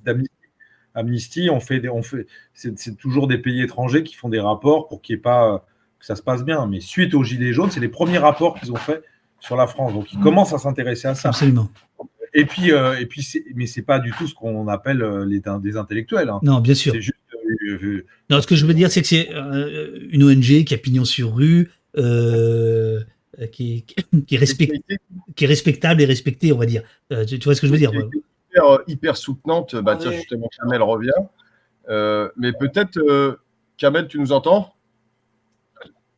Ouais, je vous entends. Là, Alors, tu nous quelques faut que tu arrêtes de nous faire bégère. On a bu beaucoup de café quand même, tu sais, c'est assez indigeste. Et, et c'est pas la peine de nous dire j'ai des soucis techniques, euh, on, on le voit. On a J'ai l'impression que la vie est un souci technique. Là, à ton prochain contrat d'é- d'édition, euh, négocie quand même avec ton éditeur, tu vois, euh, quelque chose de propre en termes de, de, de, de promo, tu vois. le logistique. Un- petit, un Ouais, budget, penser, ouais. un petit budget, quoi, un petit, un petit quelque chose, quoi. Ok, nickel, il est, il est 9h, on commence. C'est bon, Kamel, on peut y aller, il est 9h. On commence. David, c'est bon, ça commence là Ça tourne. Première. Première. Alors, alors Kamel, avec toi. Euh, Il est 9h du matin, on va se faire un petit café. Pendant 3 heures, on va pouvoir Tu peux discuter faire- avec du, au poste. Alors, euh, Kamel, tu viens donc de, de sortir un livre, alors là, putain, l'édition du bout de la ville, c'est ça. Donc, euh, tu peux un petit peu nous parler. Qu'est-ce qui t'a conduit euh, dans l'écriture? C'est quoi un peu ton rapport à l'écriture? Les salauds. Alors bon, alors euh, après la, lecture- la... non, maintenant c'est l'interview littéraire. Non, en fait, Eh, à partir il, de là, il- il se, il se fout de ma gueule ou quoi? Non, pas du tout. c'est ça, c'est- c'est la deuxième mi-temps là, c'est l'émission littéraire maintenant, c'est ça. la Ouais, c'est Voilà, c'est ça. Ouais, on ça. commence, on commence. C'est ça. Le côté salon. C'est le côté salon. Donc Non, vous avez en écrit, fait- vous avez écrit un, un remake Ouais. de, de, de, de Kafka, du procès. Ouais, en quelque sorte. Enfin, je sais pas si c'est un remake parce que Kafka est très bon. hein, C'est un, un de mes auteurs euh, préférés d'ailleurs. Euh, non, en fait, ce livre-là, c'est euh, c'est une rencontre d'abord. Ça, je tenais à le dire et je tenais à rendre hommage euh, euh, à Floréal et à Pierrot. Euh, Floréal, en fait, il, il s'avère qu'il suit mes blogs, euh, parce que j'ai deux blogs, un, ancien qui n'était pas très connu, un deuxième qui est un peu plus connu à Mediapart. Et en fait, c'était un lecteur attentif de mes billets de blog. Et il s'est dit à un moment, ça serait dommage que tous ces billets de blog restent un peu confidentiels, parce qu'il faut, faut dire les choses. J'ai beau, j'ai beau essayer de m'afficher un peu sur Mediapart, mais euh, il n'y a pas beaucoup de retours, donc du coup, ça ne m'encourage pas trop à écrire, parce que je me dis, c'est pas lu, donc à quoi bon? Euh, Donc, euh, du coup, j'écris euh, pour moi, quoi. Et, euh, et, et Floréal a eu l'idée de, de prendre certains billets de blog, billets de blog, certaines lettres, Je ne suis pas du tout tout seul. hein. Je suis pas du tout tout seul. Il y a le collègue Pio. Je... Putain, ça balance. Alors après. Et, et ça balance. c'était euh, que c'était une idée de, de Floréal, mais il y a C'est- Pierrot, il y en a, Pierrot, mais peu il y a importe, Pierre Pascal, Ça vient de chez nous, en tout cas. voilà. C'est vrai qu'on est venu. En fait, Pierrot a, Pierrot a sillonné un peu tous ces, tous ces différents blogs euh, et on, a, on a contacté, on a contacté Kamel en disant mais là, là franchement, euh, Est-ce qu'il y a un rapport, euh, il y a un rapport euh, nécessaire à l'écriture C'est pas du tout. euh, il ne s'agit pas d'écrire euh, pour juste faire des petites chroniques. Il y a un rapport vital dans, dans ce bouquin. quoi. Et euh, voilà. Donc pour nous, ça, ça contribue. euh, c'est ça qu'on veut éditer, quoi. On veut, on veut, on veut que ça soit des, des bouquins qui servent à quelque chose, qui fassent un peu avancer, avancer l'histoire. Et ben, Euh, en tout cas, moi, je, je- moi en fait, l'écriture, je la vois plus comme un médicament. Comme une manière un petit peu de- d'échapper à la condition et de, de me retrouver dans un espace qui n'est pas, euh, qui n'est pas l'espace de la réalité, qui est un autre espace encore, qui n'est pas non plus le cyberespace. Je suis un peu à, la croisée des chemins, euh, des sentiers, je dirais même, euh, de la vie qui m'est interdite de fait, euh, d'une vie dans le cyberespace qui est un petit peu, voilà, un peu punk, on va dire, et d'une vie des idées, une vie un peu littéraire, qui est vraiment mon jardin secret. Là où j'essaye de d'expliquer un petit peu ce que je ressens à l'intérieur de moi-même, et j'essaye de communiquer aux, aux autres personnes. Donc en fait, euh, moi je cherchais à faire un livre, parce que ça fait 14 ans que je suis assigné à résidence, ça fait 21 ans que, je suis, que ma vie est en mode pause. Et c'est une manière un peu de déjà déconstruire le, le récit de la place Beauvau, de déconstruire euh, le récit médiatique, le bruit médiatique, euh, comme dirait euh, un certain David Dufresne, qui en parle admirablement bien dans, dans un roman qui s'appelle 19 On a- on n'a pas le temps. 49. Et je n'ai pas encore la chance de lire, euh, mais je vais, je vais essayer de me le procurer. Et donc voilà, en fait, l'écriture, c'est une manière aussi d'échapper à ma condition, de poser des choses, de, et puis surtout à des échéances qui arrivent le 22 juin, qui arrivent peut-être devant la Cour européenne des droits de l'homme. Voilà, ça me permet euh, de, nourrir un peu ma réflexion, de, prendre de la distance par rapport euh, à ma réalité et, de vous faire partager un certain nombre de choses, parce que ce qui compte, c'est le rapport aussi de celui qui écrit à, son lectorat. Et euh, enfin, ça, c'est les, éditeurs qui disent lectorat. Moi, je préfère parler de lectrice et de, lecteur, et d'autrice et d'auteur. Donc voilà, je pense que cette, euh, cette relation, elle reste aussi à, construire. Et c'est une relation intéressante parce qu'elle va dans l'intimité, et puis elle va dans l'intimité et elle est surtout euh, rétroactive. Elle est rétro, pardon. enfin, il y a un rapport. A, j'essaie d'apporter des choses et j'essaie de- d'en prendre aussi euh, de la part euh, de mes lecteurs et mes lectrices. D'ailleurs, j'ai fait quelques, quelques dédicaces euh, à des personnes qui me suivent maintenant depuis plusieurs années. Et j'étais heureux qu'ils me fassent un petit mot, qu'ils prennent une photo. Bon, moi, ça, c'est pour les, besoins de la promo, une, photo du bouquin, mais surtout qu'ils mettent un petit mot pour me dire qu'ils ont ressenti ce bouquin. Ça, je pense que c'est important d'avoir ce, ce retour des lecteurs et des lectrices pour que on ne se sente pas isolé euh, juste dans, le monde de ses idées, mais qu'on sente qu'il y a des, que nos paroles voyagent, euh, qu'elles sont libres, qu'elles peuvent atteindre euh, des cibles, mais elles atteignent des cibles au bon sens du terme cible. C'est-à-dire que elles peut-être réveillent des consciences, peut-être qu'elles interpellent, peut-être qu'elles permettent d'avoir un avoir d'empathie par rapport à des situations méconnues, peut-être qu'elles permettent aussi de, réfléchir à sa propre à sa propre condition euh, de lecteur. Et c'est cet espace-là en fait qui n'est pas encore euh, qui n'est pas encore euh, scellé, qui n'est pas encore, et j'espère qu'il ne le sera jamais, euh, qui, n'est pas encore enserré, qui n'est pas encore nassé, qui m'intéresse.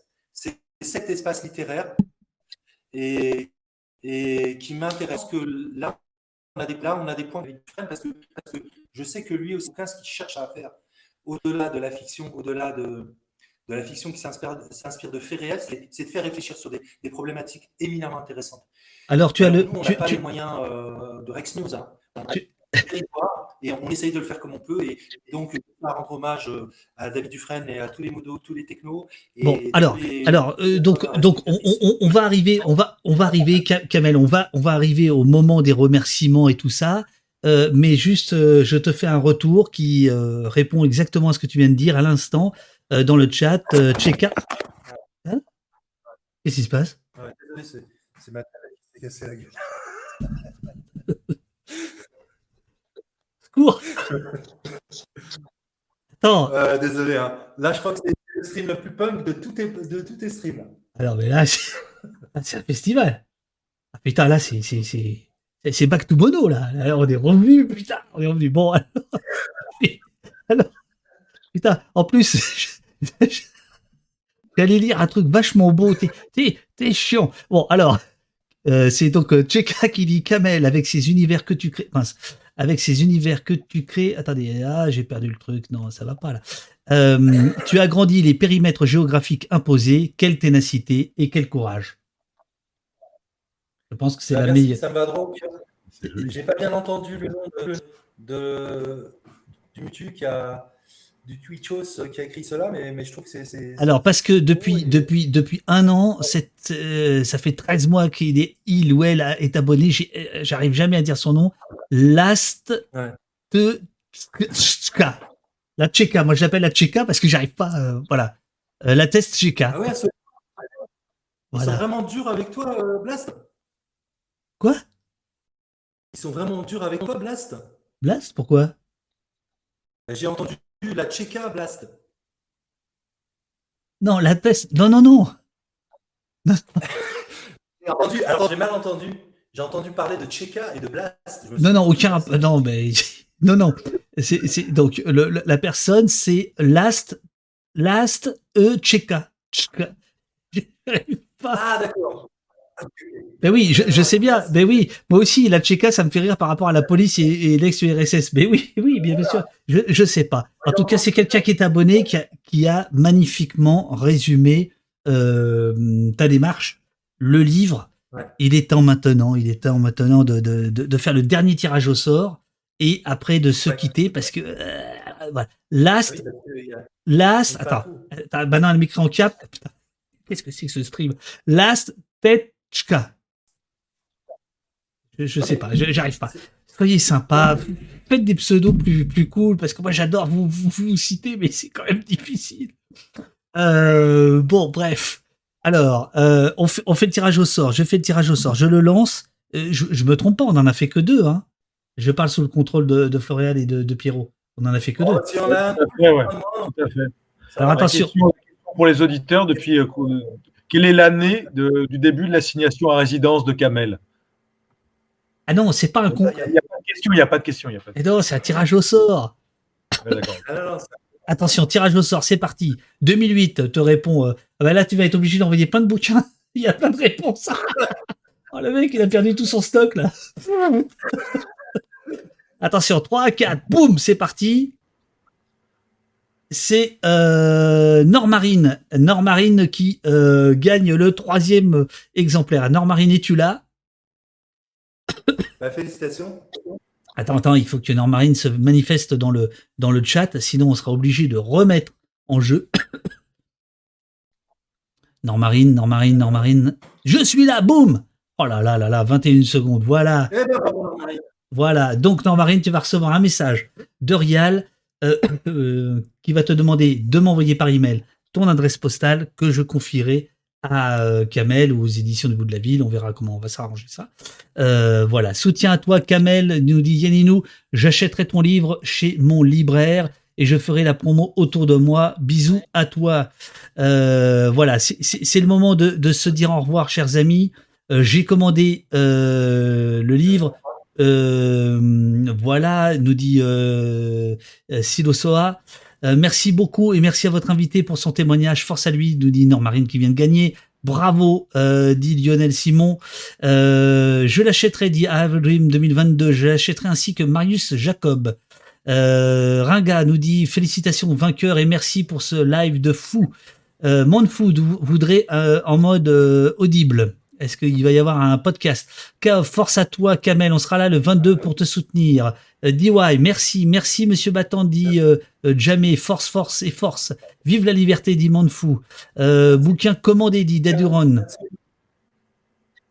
Comment? Merci, au- merci aux technos hein, pour euh, le travail formidable qu'ils font. C'était incroyable. Merci aux et aux technos pour tout le travail qu'ils font. qu'ils font.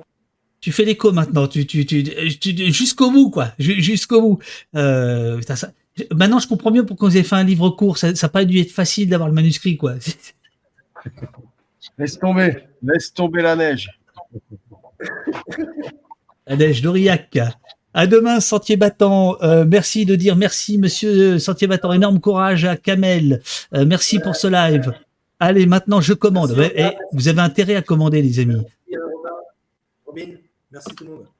Robin, Merci, Olivier, Jessie, Robin et Rial.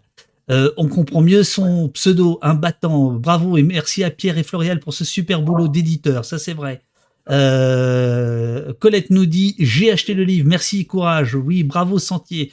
On est tous avec toi, on lâche rien sur, sur toutes les violences, nous dit Morgane. Euh, voilà, voilà, voilà. Ben merci, merci, euh, merci à vous trois. Merci Pierrot et Florial. J'ai vu tout à l'heure pendant la pause que vous m'aviez envoyé un email, mais j'étais déjà en direct. C'était super que vous soyez euh, passés, euh, qu'on soit euh, qu'on soit ensemble. Merci encore pour à toi, Kamel. Est-ce que tu veux rajouter un petit truc ou c'est une mauvaise idée de te redonner la parole? Je ne sais pas si c'est une bonne idée. Non, non, mais je, vous remercie toutes et tous. Vraiment, si vous avez la possibilité d'acheter le livre, achetez-le. C'est pas tellement pour. enfin bon, c'est pas très commercial ce que je vais dire. C'est pas tellement pour vendre des livres, parce que vous avez bien compris que la problématique ne se situe pas là. Mais vraiment, ce livre-là, il a été fait dans l'esprit que chacun d'entre vous euh, s'en saisisse et euh, mon histoire, même si elle est un peu hyperbolique, elle est anecdotique. Ce qui compte vraiment, c'est ce qui est les idées qui sont développées dedans. Et euh, j'aurais réussi à faire passer un petit message. Si vous comprenez chacun et chacune toutes les, tous les enjeux qu'il y a au-delà de l'assignation d'incidence sur les libertés publiques et les libertés fondamentales, et ça se joue maintenant. Il y a des échéances électorales très bientôt. Ce livre-là, c'est aussi une façon de participer un peu au débat public.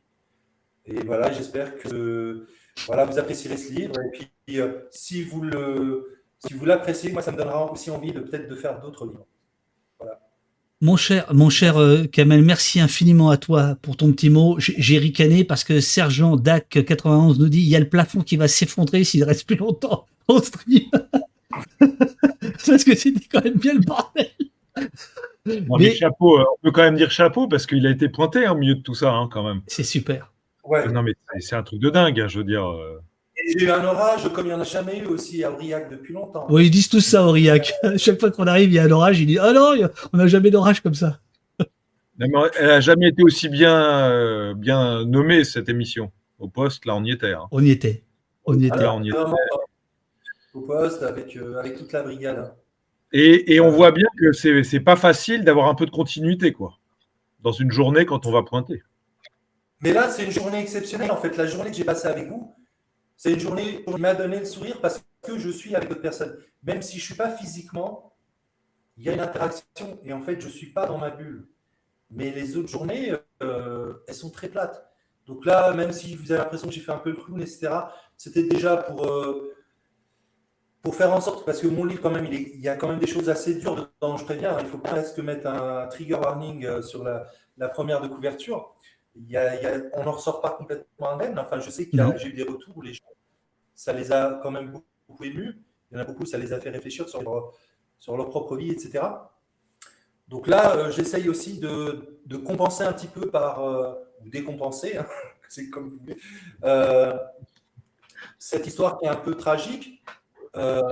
j'essaye de la compenser aussi par une attitude qui montre que voilà, j'ai encore le sourire malgré tout et qu'on ne m'a pas enterré et qu'on ne m'enterrera pas ni moi, ni ma femme, ni mes enfants. Ça fait 21 ans, 21 ans qu'on lutte et on estime qu'on est en droit de lutter. On estime vraiment que le sort qui nous est fait est injuste. Et voilà, cette manière aussi de sourire, c'est cette manière de dire à, à qui m'ont mis dans cette situation que voilà, voilà, debout et que je me bats encore. Je continuerai à me battre et voilà, jamais ils m'enterreront. Merci, merci, merci à toi, euh, Kamel.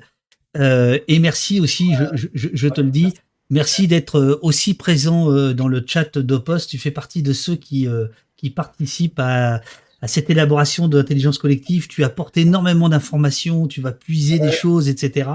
Et, euh, et je trouve ça, euh, bah voilà, très, très, enfin, su- super chouette, quoi. Voilà. Et, euh, et Sabrina te dit, on te fera des coucous réguliers dans le chat maintenant que nous savons dans quel enfer la France t'a mis. Voilà. Euh, faut pas me lire, euh, te dit Lionel. Je vous dis, les amis, je- alors je vous dis à demain. Euh, demain, demain, bah, je, je vais mettre la page crédit puis je vais expliquer de, de, de, de, de quoi il s'a- il il s'agit. Je dois, je dois couper les amis. Je vous laisse. Merci beaucoup, Pierrot, Floréal, Kamel. Ciao, Kamel. On est très fiers de faire ça avec toi, Kamel. Ouais. Et, euh, et David, merci beaucoup pour l'invitation. Ouais. Je t'en prie. Toujours aussi bien, toujours aussi bien chez toi. Kamel, force, détermination et humour. Abs- Absolument. Salut. Salut les amis. Salut les amis.